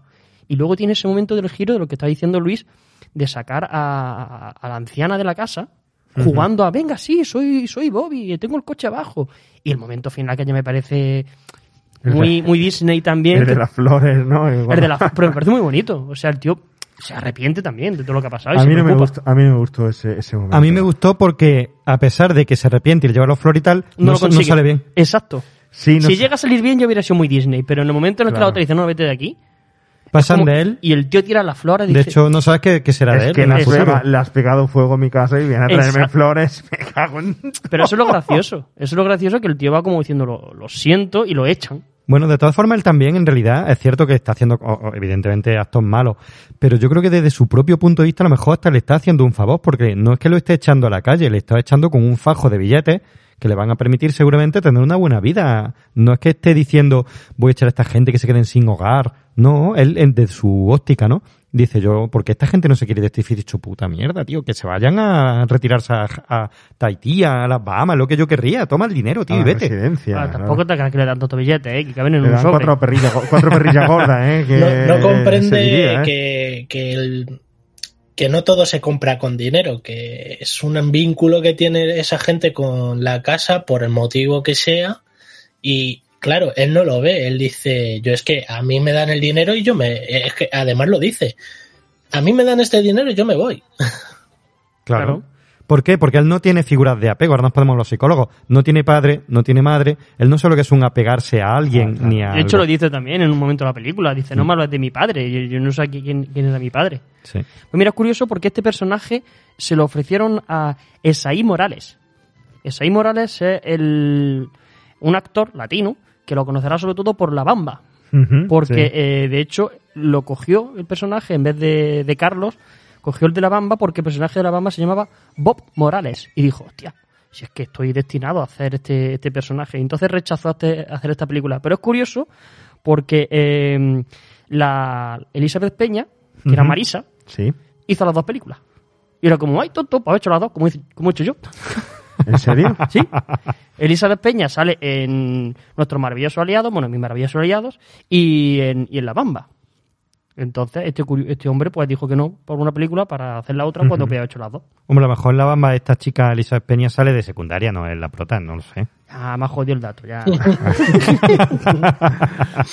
¿Y qué más tiene esta, esta chica? Pues Porque mira. yo no la recuerdo mucho más por ahí, ¿eh? Pues de Esto- mayor tiene, yo he visto las fotos de ella de mayor y digo, cuño, esta la he visto yo en mil cosas, pero no sé. Tiene. Tampoco te creas. eh, eh, Elizabeth Peña, pues lo que la habrás visto habrá sido en Hora Punta, con Jackie Chan, Ujú. en Lone Star, una película también muy ochentera que es La Escalera de Jacob.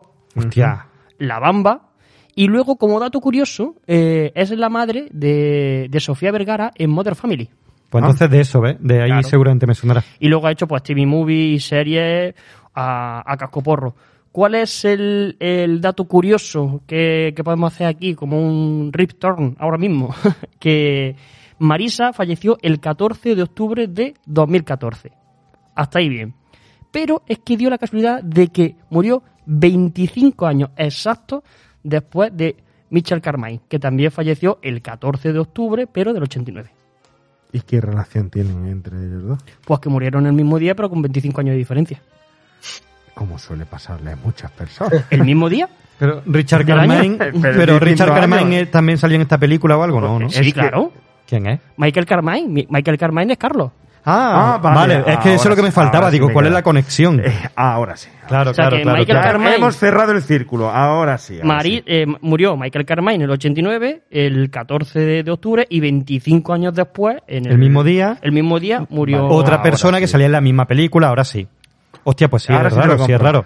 Espera, eh, si lo sumamos, ¿cuánto da? Pues hombre, 5 y 2, 25, 5 y 2. Y luego tienes a. No me tienes que tengo un dato del 7 que lo flipas. Madre. Y luego tienes a, a Denis Boutkaris, que es el, el- el pintor, que yo pensaba, digo, este no es de la, la- la joya del Nilo. Digo, no, es es de otro, es Michael Douglas prácticamente.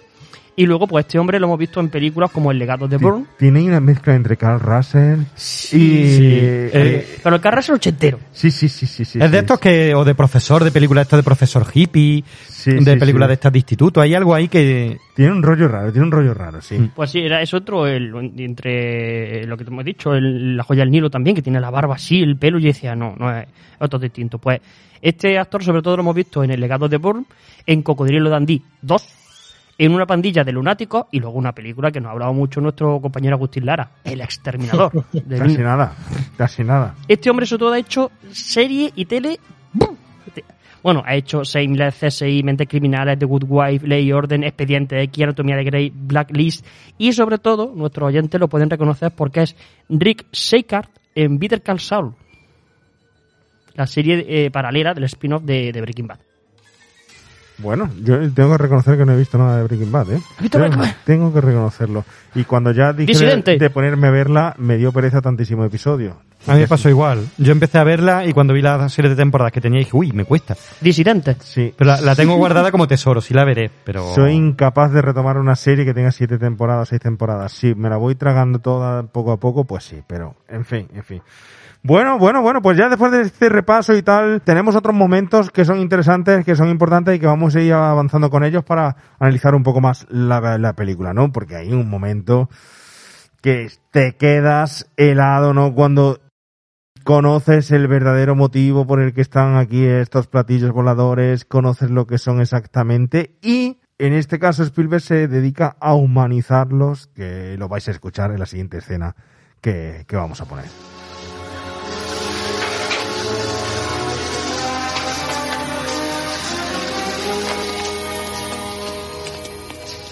¿Cómo va?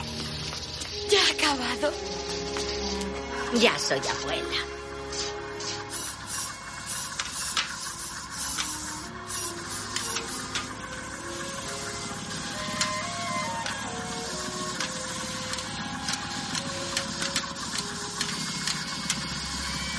Son gemelos. Esto merece un cigarro. ¿Tiene un cigarro? Un cigarro. Esto es historia. ¿Se, se, dan cuenta de lo que es esto? Máquinas que se reproducen a sí mismas. Cha- chatarra con inteligencia. Metales vivientes. Yo no sé cómo habéis llegado aquí o por qué nos habéis elegido, pero eh, os juramos obediencia para eh, honraros y protegeros. En la salud y en la enfermedad, haga frío o calor, en los buenos y en los malos tiempos, eh, eh, con la ayuda de Dios. ¿Qué ocurre?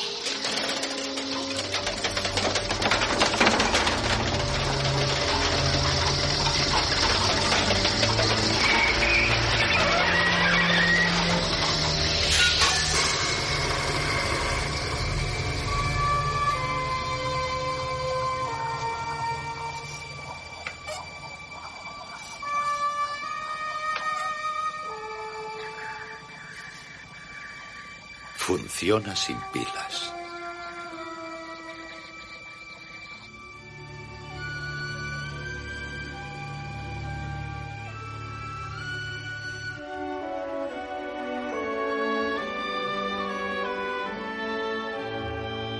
Bueno, Luis, ¿cómo podemos, no sé en los 80 el impacto que, que pudo tener ver esto, ahora sigue siéndolo, humanizar de tal forma a un extraterrestre o a un ser mecánico que se reproduce a modo de parto, como un parto, como una persona, como un humano, ¿no?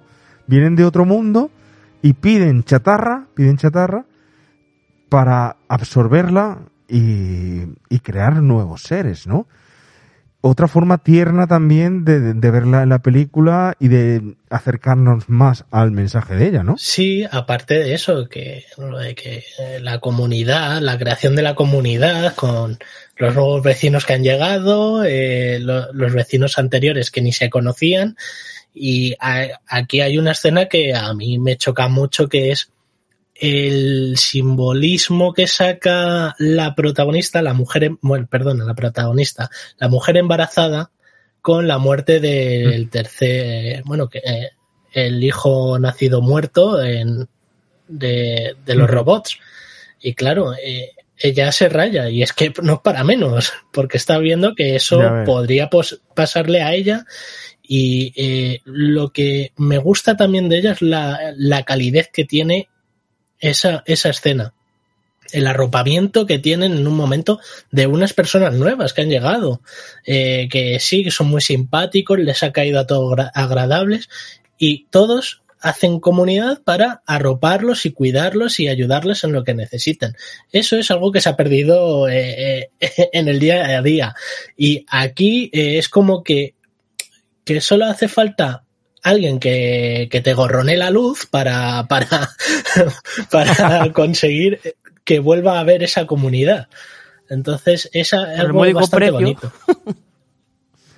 Sí, sí, sí, es la ayuda que necesita cualquier persona de eh, que caiga a tu cobijo, ¿no?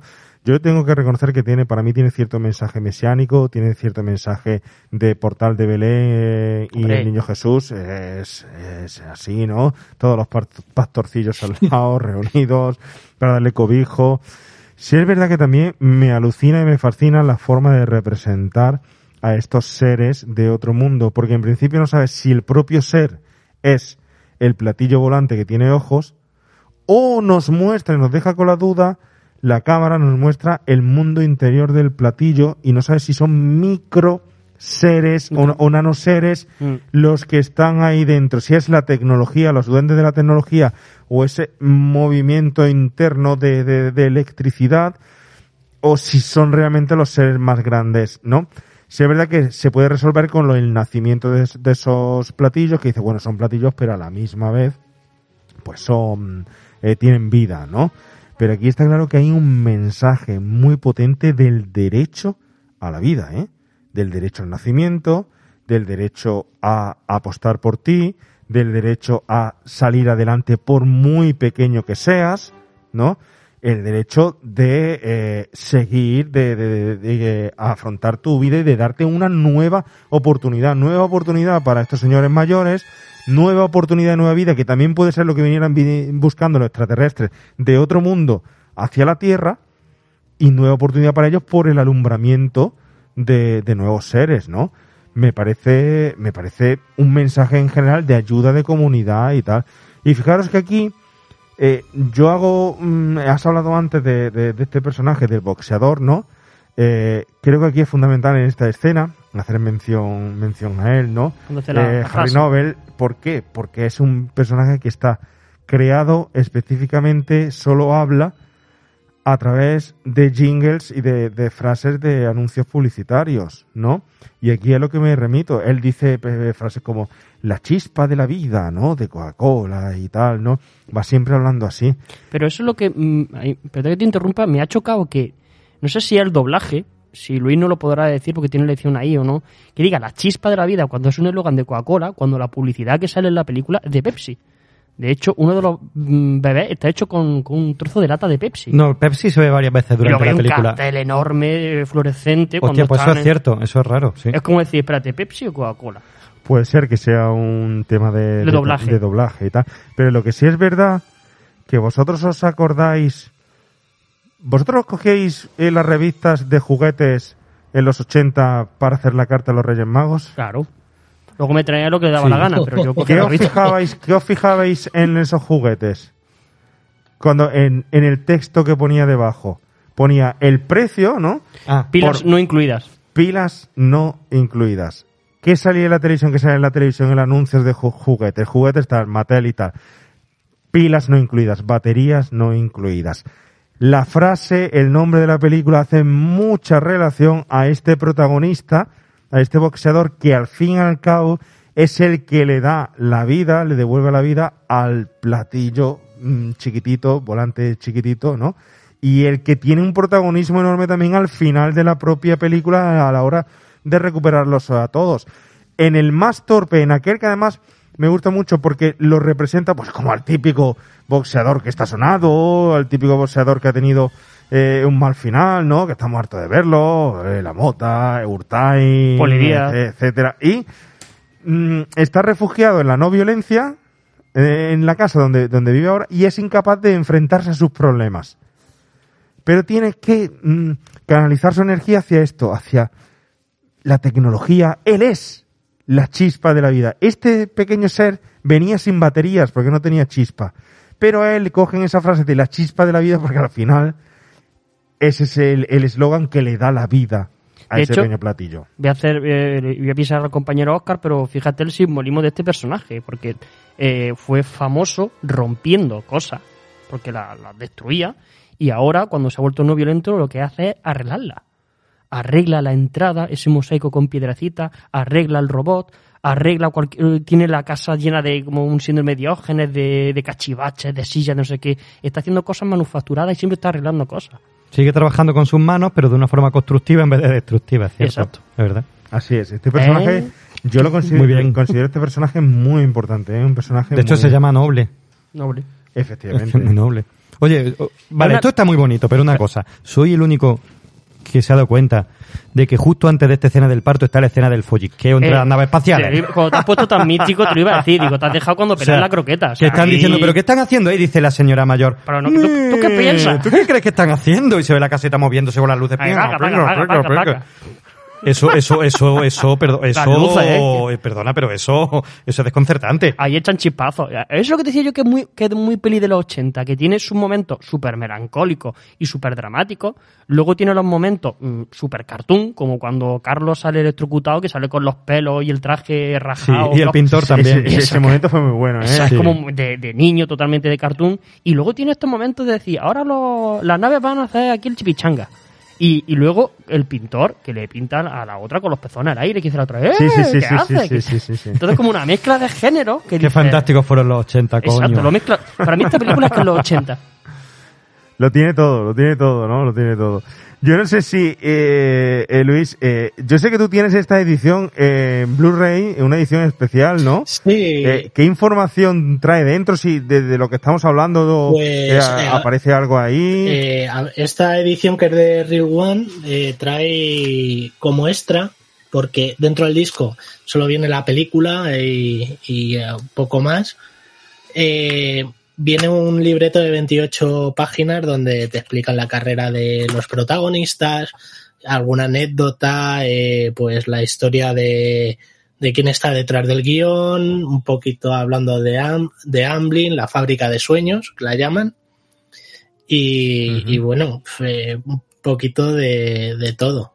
La verdad que... Un libreto de, el que se ve extenso, ¿no? Un libreto de... Sí, es un libreto que, a ver, que yo siempre agradezco. Yo soy más de ediciones Digibook porque vienen algunas anécdotas o eso. Eh, esto es normal, eh, un- eh, el estuche con un, li- un libreto dentro, pero eh, esos extras a, a mí es como un material extra añadido porque te va pon- eh, alimentando más sobre una película y en, es- en este caso el trabajo de Real One siempre en eso es bastante bueno. Ahora estarán a punto de sacarla de poli de guardería. Cierto, cierto. Yo tengo, tengo una que le estoy hablándola por aquí, la de mm, Los gemelos golpean dos veces también. Que aunque es un poquito carete tal, pero, pero merece la pena. Está, Es que claro, chula, ¿no? a, a ver cuánto les cuesta los derechos, la, eh, la creación, la distribución, todo. Porque date cuenta que son películas que compran a Universal. Pero siempre es necesario tener ese DVD o ese Blu-ray así. Es una maravilla poder gozar de eso y es volver realmente a la esencia nuestra de, de- del videoclub. Y eso también es otra de las cosas que distingue de las plataformas y de todo lo que tú quieras. El tener tus extras, tu librito, tus postales, que dan ahora muchas ediciones, que te regalan postales imitando la- las que se daban antes en los cines, cosas así, eso está guay. Oye, Oscar, yo me pregunto, con todo esto tú has dicho antes que si no hemos sido los únicos que nos hemos dado cuenta de, la escena de cuando están los platillos, bueno, pues teniendo sus relaciones y tal, ¿no? Pero yo estoy echando de menos cierto simbolismo, ¿no hay en todo esto de los platillos y tal aquí eh, nada de lo que puedas hablarnos? Bueno, lo hemos ido soltando entre todos durante el programa, pero sí que hay, sí que hay cositas.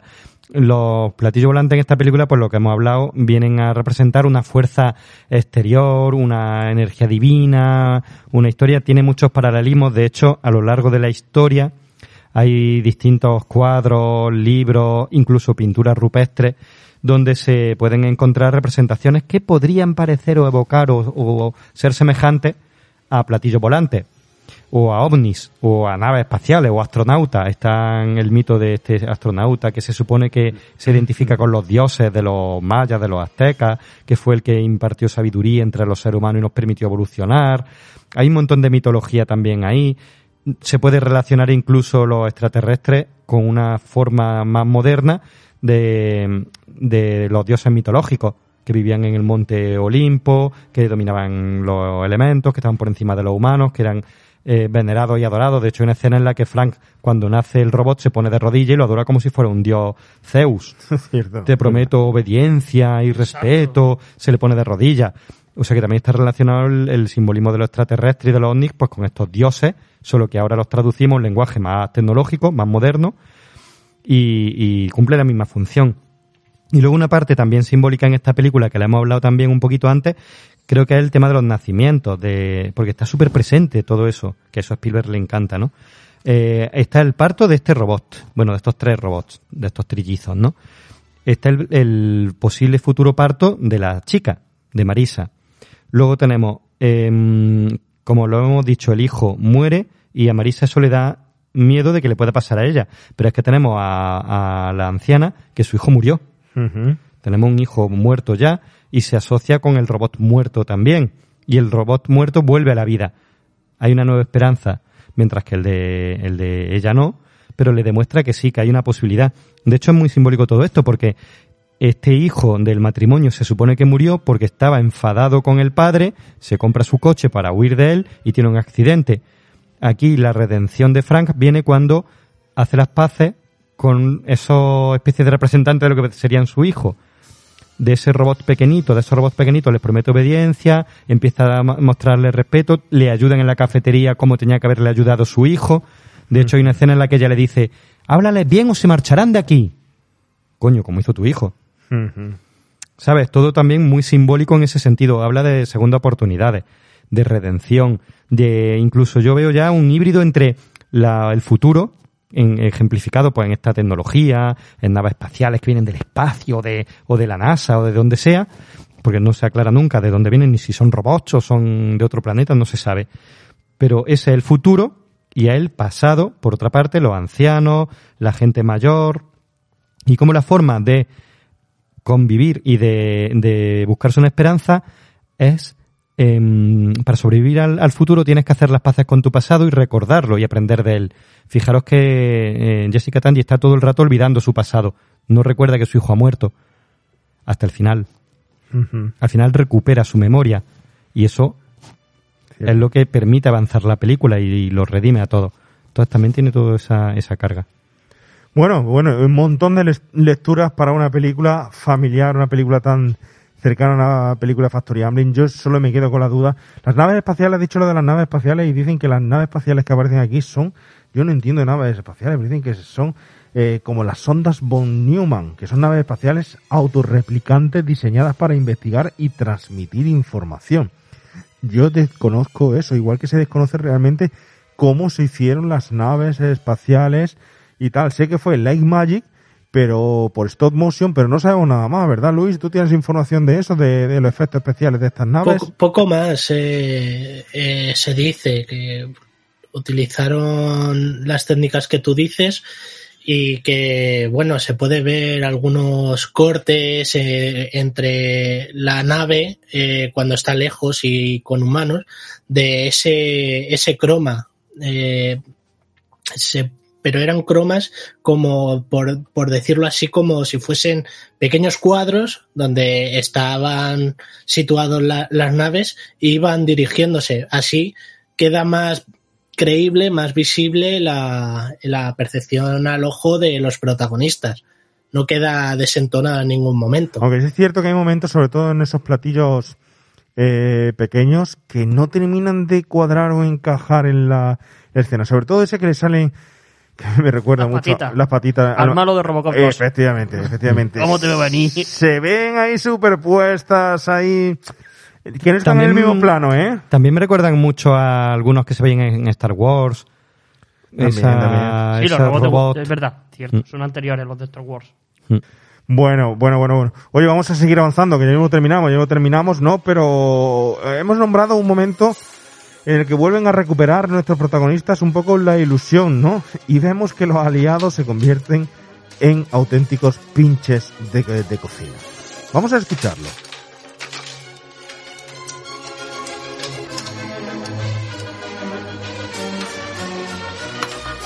Aquí. ¿Ven?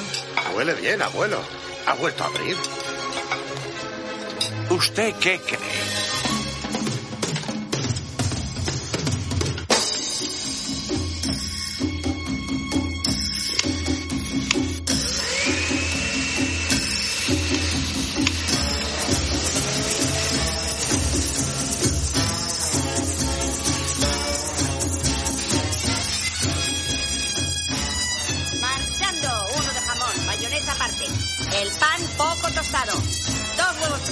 Panecillo, sin tostadas y sin patatas. Hamburguesa. ¿Sabes? Es una pena que la echemos abajo. Gracias, señora.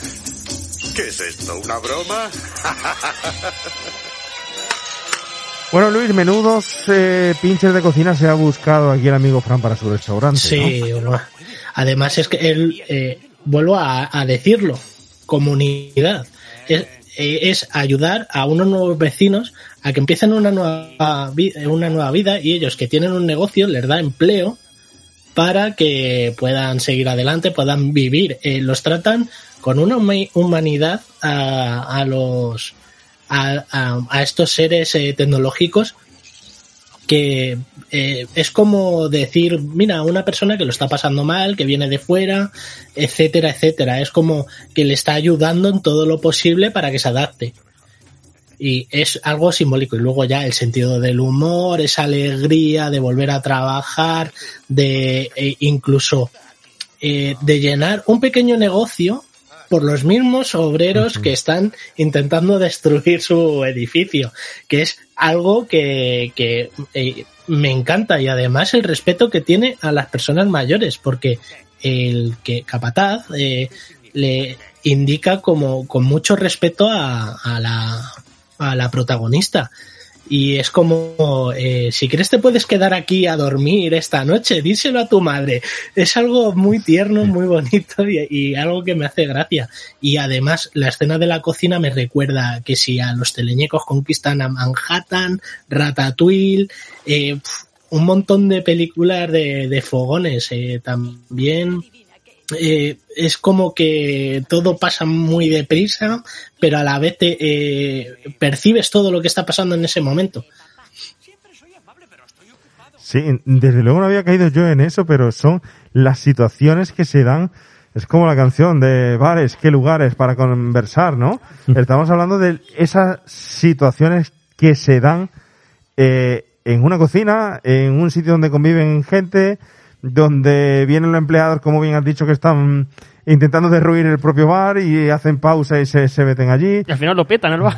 Y son, y son escenas cómicas que van in- introduciendo cuando le roba la hamburguesa, cuando está mal puesta, tal y cual. Cuando se ve, que por cierto allí hay otra picia, que se, se ve la hamburguesa que le da la vuelta a las hamburguesas y estaban, eh, en un plano estaban cocinadas y en otro sin, sin cocinar, ¿no? Y, y se ve, pero, eh, es eh, quizá de los otro de esos momentos cartoon y, y cómicos, ¿no? Igual que hay otro momento que quizá Luis puede ser ese en el que se caen las, eh, bueno, que emprenden a volar los pequeños seres eh, El eh, que acaban de el nacer, como si fueran es- el pájaros. simbolismo del polluelo que vuela del nido.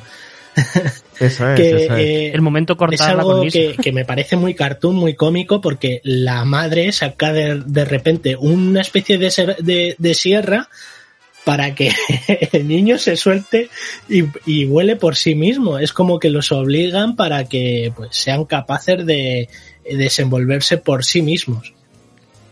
Pero es que es lo que estaba diciendo Luis, eso está también cargado de simbolismo de ese dejar volar a los hijos. Eh, Fay debe dejar volar el recuerdo de su hijo muerto también, es dejar ir. Que a veces los ancianos o las personas que nos vamos haciendo más mayores nos aferramos al pasado y a veces hay que dejar ir. Y, el- y las máquinas lo hacen y, y haciéndolo las máquinas también simboliza que los humanos que están a su alrededor Deberíamos. también lo hacen. Tenemos que hacerlo. Empiezan a hacerlo. Juan Pablo, yo no menciono más a Tarantino si tú no mencionas más a Rocky. tenemos, tenemos que dejarlo ir. Bueno, bueno, bueno, ya veremos a ver eso. Vamos a dejarlo, a ver quién lo deja ir primero. ¿Y yo quién tengo? ¿Yo a quién tengo? Yo no tengo a nadie. El jodido 7. Oye, me has dejado pillar con lo del 7, el simbolismo del 7. Tenemos simbolismo del 7. Eh, bueno, ahí hay un dato muy curioso. No sé si os habéis dado cuenta, cuando la película ya acaba y entran en el edificio recién habilitado, nuevo, remodelado, que nuestra amiga eh, 1907, ¿no? se para en el portal, mira y sale que el número que hay en el piso hecho con un mosaico es el 817. 8 más 1 más 7 son 16. 6 más 1 son 7. Fijaros que ella mira el suelo, mira ese número que no tiene ningún sentido. Porque mires en ese suelo con ese número y sonríe a cámara como un poco como Pues diciendo... porque ya está hecho el mosaico, que, se- que empezaba toda la película. De hecho, Pero el número de edificio es otro. Lo- lo- el número de edificio es otro distinto, no es ese que sale en el Lo- suelo. Igual de loco que Eh, el claro, de algo porque- pasa con Mary con el número 7, ¿eh? Yo no digo nada. Tened cuidado. es lo- es lo peor. Esa es no de los 80, si no la haríamos. De hecho, cuando me dijiste de ver esta película, como dice Oscar, el término que me ha encantado de, de película desbloqueada, yo tenía el recuerdo del, del robot chiquitito colocando lo- el mosaico final. Digo, no me acuerdo qué va la película, pero yo sé que termina con un robot chiquitito colocando el, el, El el mosaico. mosaico final. Y claro, es claro que no es el número, porque es el número original de, de, la, de la casa. El número original que ha intentado eh, eh, arreglar el boceador más de una vez, ya han pasado muchos años y ya han cambiado lo- los números de las calles, por eso tiene otro número, porque es el número original de la casa. También puede ser por eso. o- Puede ser. O por Pero un número mágico siete, lleno de poder. Puede ser, ¿no? Pero al final el mosaico eh, tiene la forma también de la nave espacial, ¿no? Y, También, también. eh, es, es muy simbólico. Al final todo termina siendo muy simbólico, ¿no? Igual que, que por ejemplo, no- hemos dejado por ahí un poco la música que tú querías hablar de él, de Jane Horner, eh, Carlos. A mí me parece una música espectacular, una, ba- una banda sonora, como bien hemos dicho, que recuerda mucho a los 50, llena de swing, llena sobre todo de sonidos de metal, sonido de viento, suena muchísimo eh, algunos solos de flauta, eh, suena el oboe, eh, suenan momentos tristes, momentos dulces, algunas campanitas suenan por ahí también, y está orquestada muy chula, ¿eh? a mí me parece una gran composición. A mí es que la, la, música de Big Band y la música de, de, de, de swing me encanta, me vuelve loco. O sea, todo lo que sean vientos, el jazz, eh, bueno, el jazz no tanto, pero sí el, lo que es el swing y el ska me, me vuelve loco.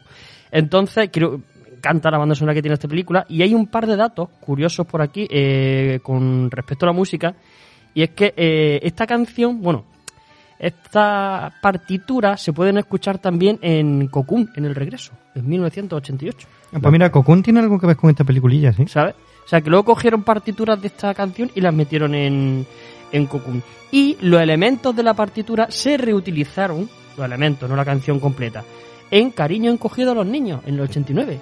O sea, que reciclaron un poquito la música de aquí, de, de esta peli, Pues para, raro para que otras Jane dos. Horner haga eso, es raro, raro. Pero. pero a ver. Joder, y tenéis todos con eso y con el para para y tal, pero a ver. A mí me gusta mucho, Es que John pero- Williams no se recicla él mismo. Pues claro, y todo. nadie, y nadie se atreve a decir nada. Vamos a ver. Pues todo. Tú dile, tú dile. Vamos a ver, vamos a ver. No se recicla Stallone con Rocky, no se recicla John Lucas con, con la Guerra Sí, de la pero- Galaxia. pero la- pero la banda sonora es muy pero en la habitual. banda sonora parece que es como, como John más Barry hace. destacable o Claro. tal. A ver, Superman, Star Wars, no me digas que no la, Indiana Jones, no me digas que no la has confundido alguna vez cuando No. se ha sonado. Aquí hay un, rit- hay un reto que lo lanzo a nuestros oyentes que lo hagan en, en la soledad de su habitación. y es que es intentar tararear seguido Indiana Jones, Superman y la Guerra de las Galaxias. Imposible. No la marcha oscura, sino la marcha imperial, las tres seguidas. Ese era un reto que intentábamos en mi época punky, cuando estábamos bajo ciertas sustancias psicotrópicas, y era imposible hacerlo los tres seguidos. Te, te explota la cabeza. Pero esa condición es imposible hacer nada. No, y normal tampoco. no. De hecho, se abrían las puertas de la percepción. A lo mejor podía alcanzar ese, ese zoom, ese clima, pero es imposible tararear esas tres Te canciones. sale el remix, sí. No, Sí, sí. no sabes dónde acaba una y empieza otra, te pierdes. Os reto, ahora que te estoy hablando a ti, al oído. la versión extendida, la versión extendida. Casi nada. No, oye, pero a mí me gusta mucho la, eh, la banda sonora, ¿eh? Ya te Sí, digo. sí, está muy chula. eh, Tiene, tiene un toque muy distinto a lo que James Horner solía hacer, solía hacer, ¿no?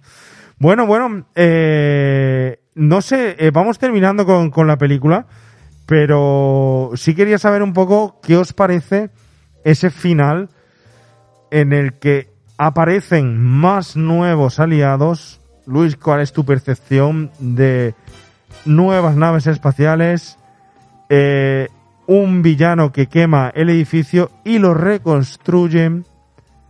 Recons- podemos decir simbolismo de que reconstruyen sus vidas, pero yo discrepo ahí un poco en que reconstruyen el edificio, le dan un aspecto nuevo, joven, tal y cual, pero ellos no. Es decir, hay una diferencia física muy notable entre eh, los ancianos y- y el edificio, que hasta ahora los dos siguen siendo viejos, ¿no? No sé, Luis, ¿tú qué te parece a ti el edificio? Eh, perdón, el edificio, el final. El final me gustó bastante y es gracias a, al personaje de Noble.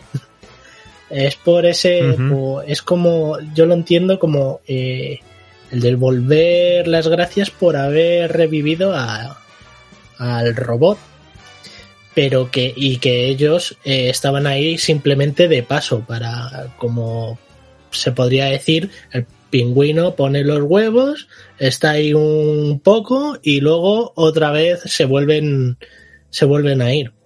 Es algo así, eh, volviendo a los simbolismos, pero es así, yo lo eh, es como lo veo.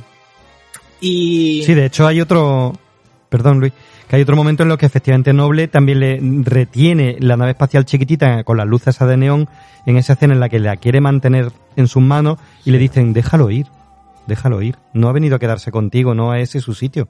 Su sitio es con su familia, con sus padres, déjalo ir. Es que eso es una de las cosas chulas que también tiene la, la película y que te hace plantearte y te da más misterio a, a la propia película. Es decir, ¿qué hacen esos seres allí? ¿Por qué? ¿Cómo han llegado? ¿Qué querían? Nada más que enchufarse a la, a la corriente. ¿Qué necesitaban? ¿Qué necesidad tienen de estar en ese edificio?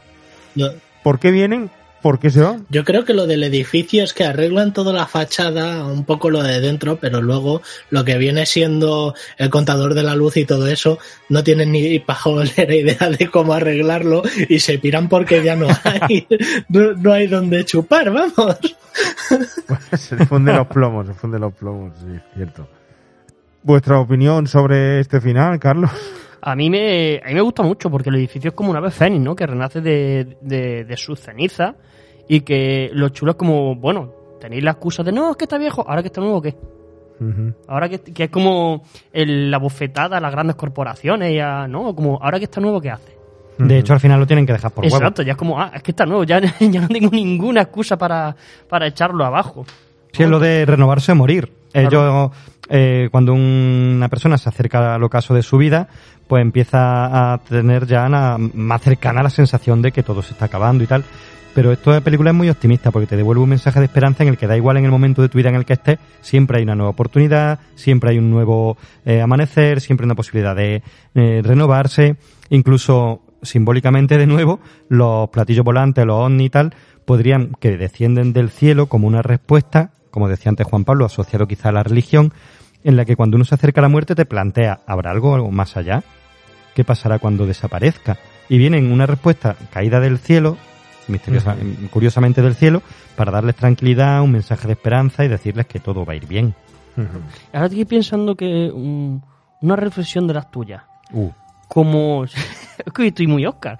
Como el tío trabaja en un restaurante, por eso vienen platillos volantes. Esa no es mía, ¿verdad? Esa es tuya. esa es tuya. Esa, esa- esa lleva tu, tu, tu nombre y apellido. Lleva tu nombre y apellido.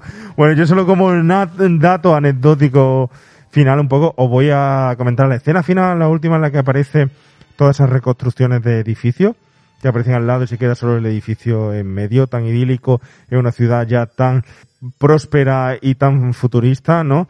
Bueno, pues los edificios que aparecen son reales, es el World Trade Center que aparece por allí, ¿no? Solo que en el año 87 ya estaba construido, lógicamente, este edificio, llevaba un tiempo por allí. Y luego, eh, los rascacielos negros, esos puntiagudos que aparecen, que están como duplicados con Photoshop ópticamente, ¿no? Y que contrastan mucho con el, con el, con este pequeño edificio. Eh, es el UH Stale Building eh, en la plaza, el, el Liberty Place eh, número uno, ¿no?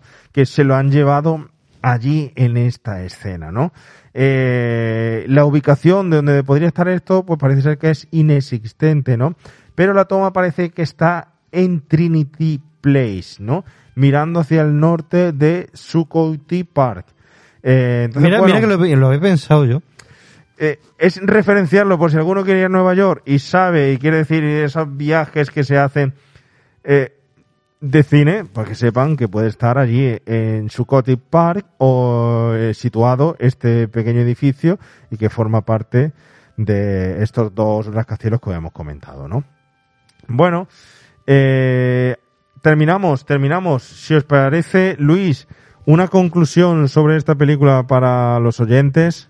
Pues una película llena de humanidad, sobre todo magia, eh, que hace reflexionar bastante, pues, eh, en que hay que apoyar a, a, pas- a- a pesar de que el progreso, pues, no hay quien lo detenga, a lo, a lo antiguo, a, los pequeños comercios, a los edificios donde hem- hemos, cre- eh, hemos crecido, los pueblos, eh, y además esa, esa reflexión de que da igual de dónde vengas, que seas diferente, pero es el ayudar, el ayudarnos por, mm, por cualquier cosa. Mm, pues si por ejemplo necesita cobijo, eh, un trabajo, etcétera, echar una mano que ahora pues como lo que estamos viviendo pues está muy complicado, pero quiero decir que deja mensajes de eh, positividad y sobre todo eh, de abrir la puerta y saludar al vecino, decirle buenos días, qué tal, etcétera. Es simplemente es un mensaje directo, muy simple, a, pesar de las lecturas que, que se le va sacando a la película. Y para toda la familia, que es producto Amblin 100% y que ha caído en el olvido, tristemente. Un mensaje de abrir las puertas incluso en las redes sociales y tener humanidad allí, ¿no? De dejarnos muchas veces de hablar, de, de, de, de molestarnos por todo lo que se dice o de competir o tal y darnos cobijo entre todos. Eso es, a ver, no en redes sociales, sino en la vida en, en realidad, aunque tristemente ahora la- las redes sociales se ha convertido en un modo de vida. Claro, claro. Una forma social, por eso te ponía el ejemplo que una forma social antes era en las puertas del vecino, ahora es así. ¿no? Sí. Y eso estamos intentando hacer eh, hoy aquí. Abrirnos, abrirnos al oyente, al que nos escuche a través de las redes y abrirnos contigo, que a través- hemos contactado mutuamente a través de las redes sociales para poder tener este rato de tertulia. Nos quedamos con ese mensaje tuyo, Luis, con esa última apreciación de la película y nos vamos corriendo, muy corriendo, al remake prohibido. El remake prohibido.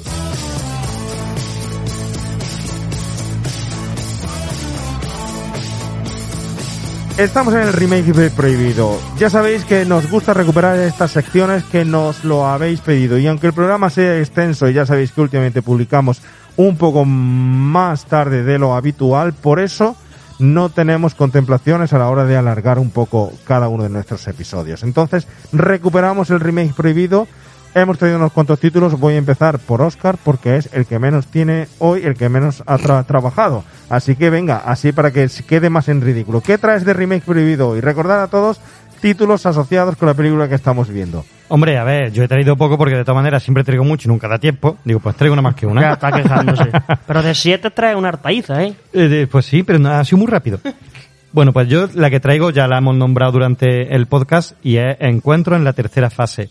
También de Amblin y que también nos pinta a unos extraterrestres, pues como suele hacer Spielberg, amables, eh, con un mensaje positivo y que yo esa película la puedo haber visto unas 5 o 6 millones de veces, posiblemente, aproximadamente, aunque es verdad que hace muchos años que no la vuelvo a visitar, pero me pareció impresionante cuando eh, Richard Dreyfuss hace una escultura con puré de patata, cuando tiene una madre que ha perdido a su hijo que parece que ha sido abducido, se habla de abducciones, de hecho al final de la película pues va sobre eso, la, la, musiquita que se les mete en la cabeza, que todos tienen sueños con unos extraterrestres, con una música. Qué pesadita la música. La ¿eh? tin, tin, tin, tin, tin.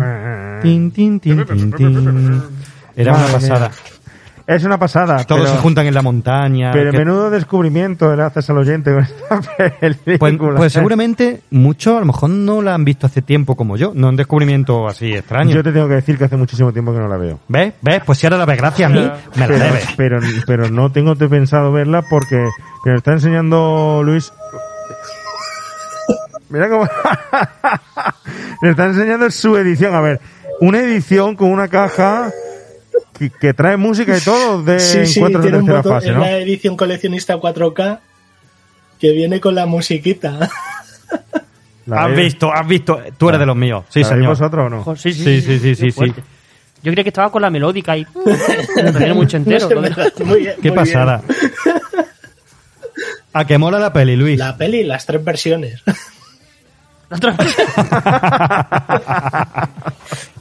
Casi nada, casi nada. Bueno, bueno. Buen descubrimiento, buen redescubrimiento. Yo te, te has está, matado. te estaba diciendo que no, no la he visto nuevamente porque, sinceramente, en ese momento cuando lo vi, la vi era pequeño y no me gustó cuando la vi. Pues es pequeño. No la entendí, tengo que volver a verla. Lógicamente, tengo que volver a verla, ¿no? Bueno, A, a ver los descubrimientos que hacéis vosotros, a ver si decís películas checas de serie B. Pues yo voy a soltar unas joyitas de estas raras de. Ya otra cultureta, de estas que le gustan a Juan Pablo. No, hay cosas muy chulas, ¿eh? Venga, venga, venga, todo tuyo. Venga, eh, hay cosi- cositas rápidas que ya hemos mencionado. Tomates Sí. verdes fritos, por favor. Cathy Bates, eh, brutal. En, en Un gran descubrimiento turco de serie B, sí. Sí. Eh, luego, por ejemplo, Up también, o sea, y, y ya que estamos hablando de, de abuelos que están en la última, están viviendo su última oportunidad, Gran Torino.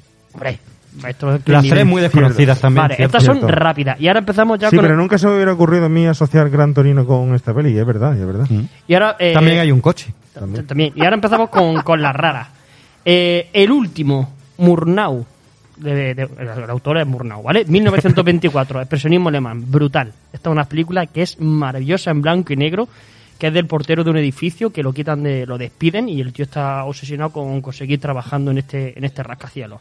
Eh, Amor, de Haneke, 2012. Eh, Haneke ya sabéis cómo es. O sea, una pareja de ancianos, eh, la cual la- ellos empiezan a tomar síntomas de, de Alzheimer y es preciosa la relación que tienen estos, estos, estos ancianos, ¿no? Cuando el viento sopla, esta es una película que me mató. Sí, pero mató. igual, tienes que escucharte el podcast, podcast que hicimos 80. en remake de los 80 de Cuando el viento sopla. Luego, eh, también, eh, esta no es de ancianos, pero sí le he apuntado a última hora porque me ha recordado el tema del, del edificio raro y que cada, mm, cada bloque tiene como una historia distinta. El Hotel del Millón de Dólares, de Wim Wenders, con Mel Gibson y Mira Jojovic. Un hotel en el que cada habitación o cada casa está poblada por un personaje cada más estrambótico y más raro. Y hay un asesinato dentro de, de lo- del hotel y Mel Gibson tiene que- que resolverlo. Le he visto, el Hotel del Millón de Dólares, que además está eh, ambientada en esa famosa canción también. De U2 también. Eh, La banda sonora la hace, la hace U2. Y luego traigo dos cosas muy raras, ¿vale? Eh, que una es eh, ¿Y, y la del hotel por qué la has traído? el hotel, pues por, por el edificio. Por el edificio que cada, Ah cada personaje es un mundo, ¿no? Cada, cada bloque es un mundo. Entonces yo relacion, he relacionado lo del edificio de nuestros maravillosos aliados con el Hotel del Millón de Dólares porque cada bloque también tiene como una especie de 13 ruedas del percebe, ¿no? Cada habitación. Te va a traer la comunidad de la de la iglesia ya. Claro, la comunidad. Pues mira, yo estaba pensando, digo, ¿y si estos extraterrestres aparecieran en Aquí no hay quien viva? O sea, esto sería como. Sí, sí, fuera! sí, sí, sí. Hombre, aquí hay, no viva viene muy a relación a esta película. Sí. Bueno, pues traigo un, un reportaje que lo podéis buscar por, por YouTube que se llama, eh, bueno, que tenéis que buscar a Pascual Carrión. Pascual Carrión es un pastor de Jumilla, Murcia, que este tío consiguió enfrentarse a una empresa de, de construcciones que le querían expropiar sus terrenos y al principio empezaron a ofrecerle eh, 8.000 8.000 pesetas por hectárea. Bueno, pues después de siete años de lucha llegaron a ofrecerle hasta 20 millones por hectárea. Joder. Y el tío consiguió ganar el caso. Y que dijo que no se iba de allí. Que no se iba. O sea, empezaron a hacer un, una especie de mm, complejo urbanístico enorme y el único que quedaba Ese allí tema- era este cabrero. Y dijo el tío que no se iba. Ese tema me parece súper interesante porque yo no sé si habéis parado a reflexionar, de verdad, de que tú llegas, tienes tus tierras heredadas, compradas, lo que Ah, sea, y que te va a la puta calle. vida, y ahora llega el Estado, un señor que hemos elegido por eh, por votación y dice que quiero que pase por aquí y tal o quiero construir tal y llegan y te jodes, es decir, ¿esto Bueno. aquí es donde has nacido, donde están tus padres tal y cual?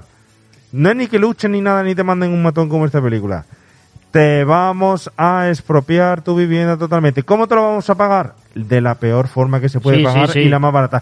¿Cuándo te lo vamos a pagar? Nunca.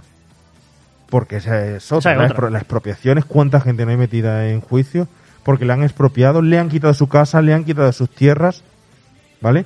Y resulta que... No, que pero esa- mira- esa- mira a Chanquete con su barco. paga. Con su barco. No, no, pero es, es verdad, y todas estas cosas, ¿no? Se habla, por ejemplo, ¿acordáis de los famosos eh, eh, terremotos de Lorca? Sí. Bueno, yo tengo un amiguete que es de allí de, de Lorca, se le cayó su casa que estaba en mitad de- del pueblo, perdonadme ya que mete este inciso, pero creo que es interesante. Claro, al caerse la casa, ¿vale? La tienen que reconstruir. Al reconstruirla, el nuevo plan urbanístico le exige quitarle un trozo de su casa para ampliar el vial. Entonces, se le ha caído su casa y encima le han quitado un trozo de vivienda porque hay que construirle el vial nuevo. Nadie se le ha pagado y se le ha indemnizado y encima él ha tenido que, donar eh, eso. ¿Cómo te quedas? Sí, pero es que este tío ni siquiera se lo expropiaron. Es que era una, una gran constructora que lo que empezó es eh, a atosigarlo y a, y a acosarlo. Si no fue el Estado, hacer porque si no, sí se habría ido, claro. Eh, evidentemente, fue un complejo urbanístico enorme que era el único que quedaba allí, era un, un cabrero. Y al final el tío, siete años y lo consiguió. En Jumilla, Murcia. Y lo- es decir, que les metió las cabras en el corral. Sí, sí, sí, sí, le metió las cabras en el corral. El tío dijo que a mí no me echáis de aquí. Oye, yo por 20 milloncillos me lo hubiera pensado, ¿eh? Pues dijo el tío que no, que para cabezón él. Y luego traigo un documental muy chulo que se llama Lucio. Lucio era un, un albañil eh, de 60 años, que era un, un anarquista. Y este tío llegó a tener en, en jaque, bueno, boicoteó prácticamente el First National City Bank de Nueva York, eh, cogiendo y eh, haciéndole perder decenas de millones de dólares. Y era un abuelo de 60 años que era albañil, albañil español. Y tiene su propio documental. Lo que hacía era que bloqueaba con una pared de ladrillo la entrada siempre y no podían introducirse los financieros y claro, perdían dinero. Y este tío lo que hacía es que luego el dinero lo donaba, no se lo quedaba él. Y, el- y, mm, por mucha parte de Europa lo consideran como una especie de Robin Hood del siglo XXI. Pues tengo que mandarle a mi WhatsApp. Lucio. Lucio, el Pues ahí documental vemos de- el documental. Ese- 2007. Bueno, buenas, buenas esa recomendación de remakes prohibidos. Yo no sé si... ¿Te queda alguna más? Me queda una cosita rápida. Eh, Luis, ¿sigues sigo, ahí? sigo. Luis, te, te ha tocado. Pizza con piña sí, pizza con piña no. No, Pero bueno, eso tiene mucho que ver con los documentos. ¡Di que sí! En nuestro equipo, Oscar. Sí, sí, sí. sí. Podemos continuar. Bueno, bueno ya, nos da usted permiso, ¿no? Sí, Muy sí. bien, gracias. Luis, ¿tienes, ¿te atreves tú con alguna eh, recomendación en remake prohibido relacionado con alguna Pues a ver, eh, yo iba a relacionar los robocitos con, con Flaver, el asistente de Robin Williams, Mira. que es, eh, pues sí. es idéntico a- al, al de a- al de nuestros maravillosos aliados. Y así de robots, y que también tiene tema de la vejez, el hombre bicentenario también de Robin Williams. Eh, aunque no aparezcan eh, robocitos, sino robots cyborgs, más bien. Y de casas, eh, es que eh, eh, diría que así como que sea un personaje más, esta casa es una ruina. Esta, esta casa es una ruina, es perfecta y además también tiene algo de, del tema de la vejez porque la, la dueña, como les engaña. Sí, es- pícara, es pícara la peña, sí, es pícara. Bueno, eh, yo, yo me extraña que no hayan salido títulos como Pequeños Guerreros, tan importante, eh, que hayan salido títulos como, por ejemplo, pues todos los relacionados con los extraterrestres, Último Starfighter, Mi Amigo Mac, eh, el propio ET, todos esos que, que en los 80 pues llenaban las salas siendo amigos de, mm, de, eh, de los que eh, estábamos en el cine en aquella época. ¿no? Eso no, no lo hemos dicho por obvio, Critters Juan 3, Pablo. Critters 3, Mm. eh, por el tema del edificio, que también había algún Sí. tema parecido, y Toro que el troll. por ejemplo, por ejemplo. Yo me he ido, yo me he ido, sabéis que al principio he hecho mención al tema de la- la especulación inmobiliaria, algo que hemos sufrido mucho en España, ¿no? Pero que ya se venía eh, sufriendo en España desde los años 50 cuando no había ninguna constitución, esa constitución la que te decía, todo español tiene derecho a una vivienda, ¿no? No se decía antes de los 50, se dijo a partir de la creación de la Constitución, pero mm, siguen siendo las cosas exactamente igual o peor en la actualidad. Es una vergüenza el panorama, sobre todo cómo se respeta esos apartados de la Constitución y eh, el tema de la vivienda, la compra, venta, alquiler, etcétera, etcétera. ¿no? Y eso es que viene arrastrado en nuestra forma de vivir en España desde hace muchísimo tiempo y así lo ha reflejado el cine, ¿no? Con auténticos títulos eh, donde ya sabéis que eh, por entonces había una cierta inquietud por el hormigón que se levantaba en grandes ciudades, grandes urbes como eh, en Madrid y así lo reflejó el cine en muchísimas ocasiones. El inquilino con José Antonio Nieves Conde la dirige en 1957. Eh, eh, un señor que busca un piso para su numerosa familia después de ser desalojado. Esta película sufre censura porque el final de esta película es muy trágico, no encontrar el piso y le- lo censuraron porque la burocracia urbanística de aquel momento consideraba en el 57 que tenía que hacerlo así, ¿no? Historias de Madrid con Ramón de Ramón Comas eh, donde tenemos a un Tony Leblanc que se encomienda a San Nicolás y le pide que derrumbe una casa para poder construir un bonito edificio de 12 plantas. Lo que no sabe es que los habitantes del lugar también se encomiendan a San Nicolás, ¿no? Y también le hace la vida imposible a la construcción de este piso del gran Tony Leblanc. Una gran comedia en referente a esta especulación inmobiliaria, ¿no? La vida por delante de Fernando Fernán Gómez, ¿no? Donde habla de esos jóvenes sin hogar, parejas recién licenciadas en busca de una de un piso donde eh, prodiga eso de acordar de contigo pan y cebolla, ¿no? Eh, para ser al final esta una de las comedias más emblemáticas y exitosas de los 50. El pisito de Marco Ferreri de 1959, clásico, ¿no? A Petrita no le importa eh, eh, lo que pase, simplemente sabe que ellos se quieren. Después de 13 años de novios, lo que quieren es el piso y la única solución es que al final se case su futuro marido con la vieja casera para cuando se muera heredarlo. Algo que está muy de actualidad también, ¿no? Casi nada, ¿no? Casi nada. Nos vamos a Los muertos no se tocan.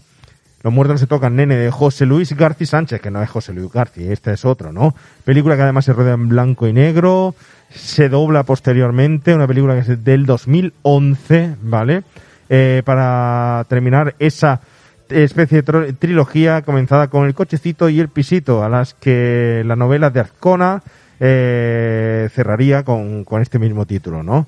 Eh, además salía aquí con David Trueba y Juan Gona para escribir el, el guion de esta película. Mm, Podemos hablar también del verdugo, ¿no? De Luis García Berlanga, ¿no? Es decir, ¿cuánto puede costar un piso? ¿Eres capaz de heredar el oficio de tu suegro para vivir en una casa para el resto de tu vida, ¿no? Y si, lógicamente, tenemos que terminar con una gran comedia, por ejemplo, de Mariano Ozores, en la que se habla de la comunidad, ¿no? Venta por pisos en el año 72, ¿no? Con Conchita Velasco, José Luis Gómez, López Vázquez, Pedro Sinaga, una de esas grandes comedias de los, eh, de los 70, ¿no? Hay muchísimas más, muchísimos otros títulos, ¿no? Pero quizá esas son destacables para ver el panorama español en ese momento enfocado hacia el levantamiento de estructuras de, de hormigón y cómo se especulaba y cómo un cartel llenaba de, de- de ilusión. Que concretamente en esta última película que acabo de comentar competían distintas familias por ver quién compraba el piso. Mm, es decir, era- había, había tanta ansiedad por tener un piso que... Parece En fin. algo, parece algo nuevo y no, ¿eh? No, no, Pero no. me encanta que hayas traído una, una lista de películas españolas, tío. ¿Te gusta, no? A mí también. ¿Mm? Me gusta, me gusta. Eh, Es que fue, es un, creo que es un tema, el que toca también la película que hemos visto hoy, muy, muy, que nos llena, nos toca a nosotros muy, muy de, de cerca, ¿no? Muy español y muchos españoles. No sé si os acordáis eh, cuando nuestros padres compraron viviendas tal y cual, hubo un cambio del valor del dinero, compraban por unas hipotecas que eran altas en precio, pero el precio se revalorizó de forma rápida del dinero y un piso que antes comprabas por 5 milloncitos, eh, enseguida empezó a costar 30 millones una- y tal. una puta locura. Y hoy en día los que nos metimos en una hipoteca en su momento, se supone que nos decían dentro de 10 años la tienes ya pagada porque se ha revalorizado el dinero, tal y cual, lo pagas en nada y tal. 15 años llevo yo pagando mi hipoteca. Yo llevo 13 y pico 14. 15 años pagándola, perdiendo mi valor, mi piso Y yo igual. y pagando y pagando impuestos. Yo lo regalo, mi piso lo regalo. Lo digo aquí en las redes. Quien, lo- quien se quede con lo que me queda de hipoteca es suyo el piso. Mañana En fin, firmamos. en fin, Ber- creo- Bertolt Brecht, de, ya, ya que hemos terminado el estreno Madre Coraje, Bertolt Brecht decía, eh, es un delito atracar un banco, pero nada en comparación con formar uno. Sí, ya ver. ya ver. Joder, buena, buena comparación esa. En fin, en fin. Eh, dicho lo dicho, nos quedamos con, con lo que ha dicho Carlos. Vamos a ver las recomendaciones en el socio millón que nos trae nuestro amigo Luis.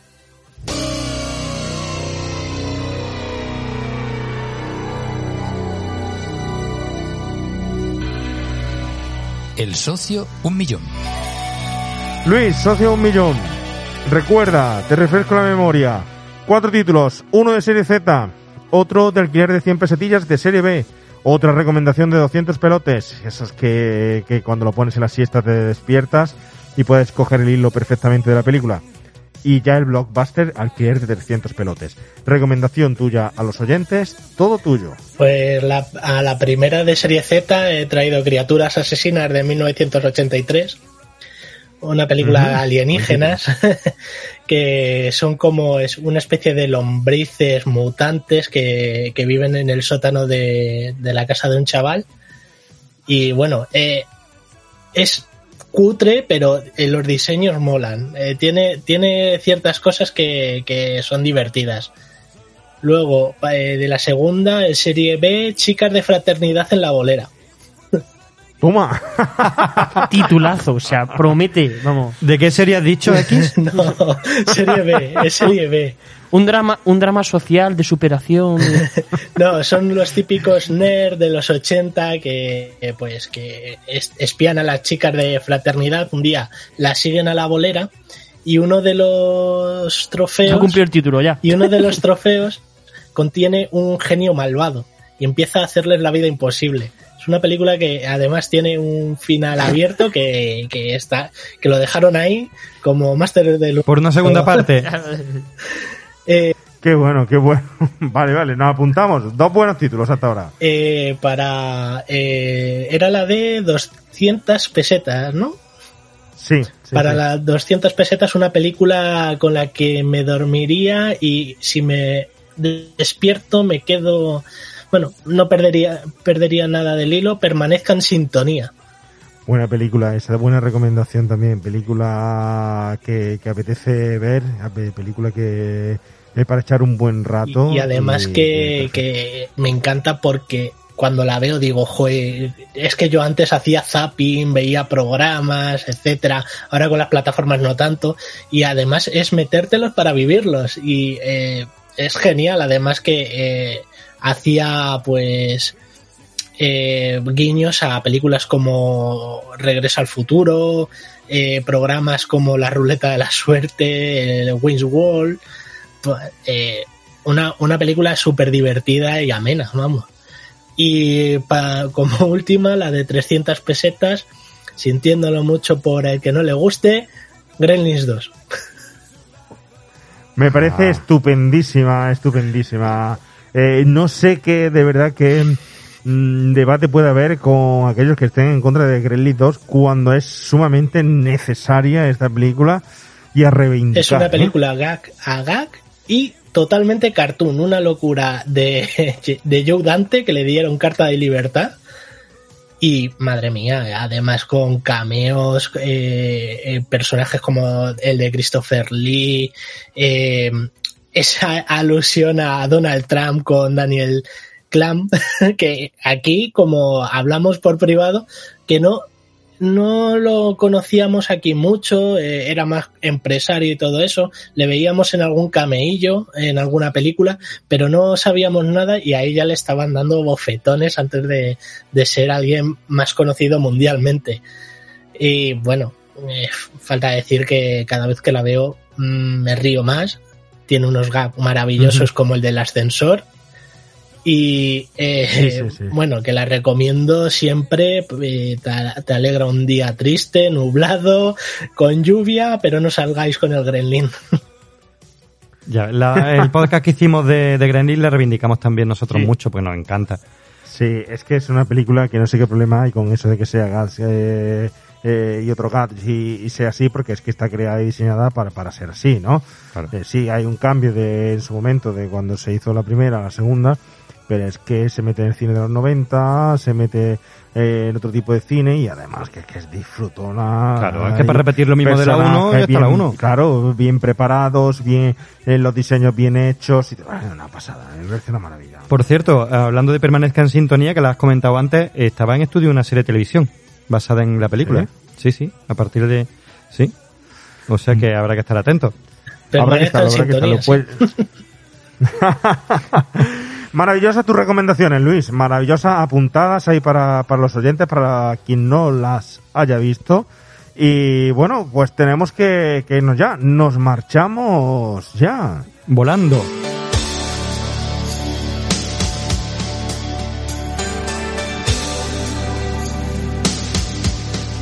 Llegamos al final de un nuevo episodio de Remake a los 80. Bueno, eh, hemos reconstruido nuestro cine. Eh, a ser aliado nuestro. Esperemos que este podcast sea también aliado de ustedes. Ha sido un placer hablar de esta película que, me reitero, espero que la rescaten, que la vuelvan a ver, ¿no? Y igual que espero que volvamos a juntarnos pronto para nuevos titulitos por aquí interesantes, ¿no? Señor Oscar Cabrera. Pues por supuesto, ya sabes que a mí me tiene ganado. Es cuestión de la vida, que a veces nos lleva y nos trae. Pero sí, sí, yo estoy deseando, estos ratitos no tienen bonito, precio. Eh, mucho más divertido juntarme con vosotros y hablar de la película que ver incluso la película. O sea Así que... es, así es, así es. Señor Carlos Aceituno, eh, nos vemos en próximas, ¿no? Nos vemos en próxima. Muchísimas gracias a vosotros. Forever and ever you say my heart. Los próximos títulos prometen. Prometen, prometen, prometen. Y señor Luis Marriales, ha sido un placer tenerlo por aquí, en este lugar del cine, que es hablar y practicar de cine, que es el podcast durante todas estas horazas, eh, hablando de una película que ya hemos visto que merece la pena volver a ver. Sí, una película fantástica, llena de magia, como tiene que ser el cine, eh, una experiencia mágica.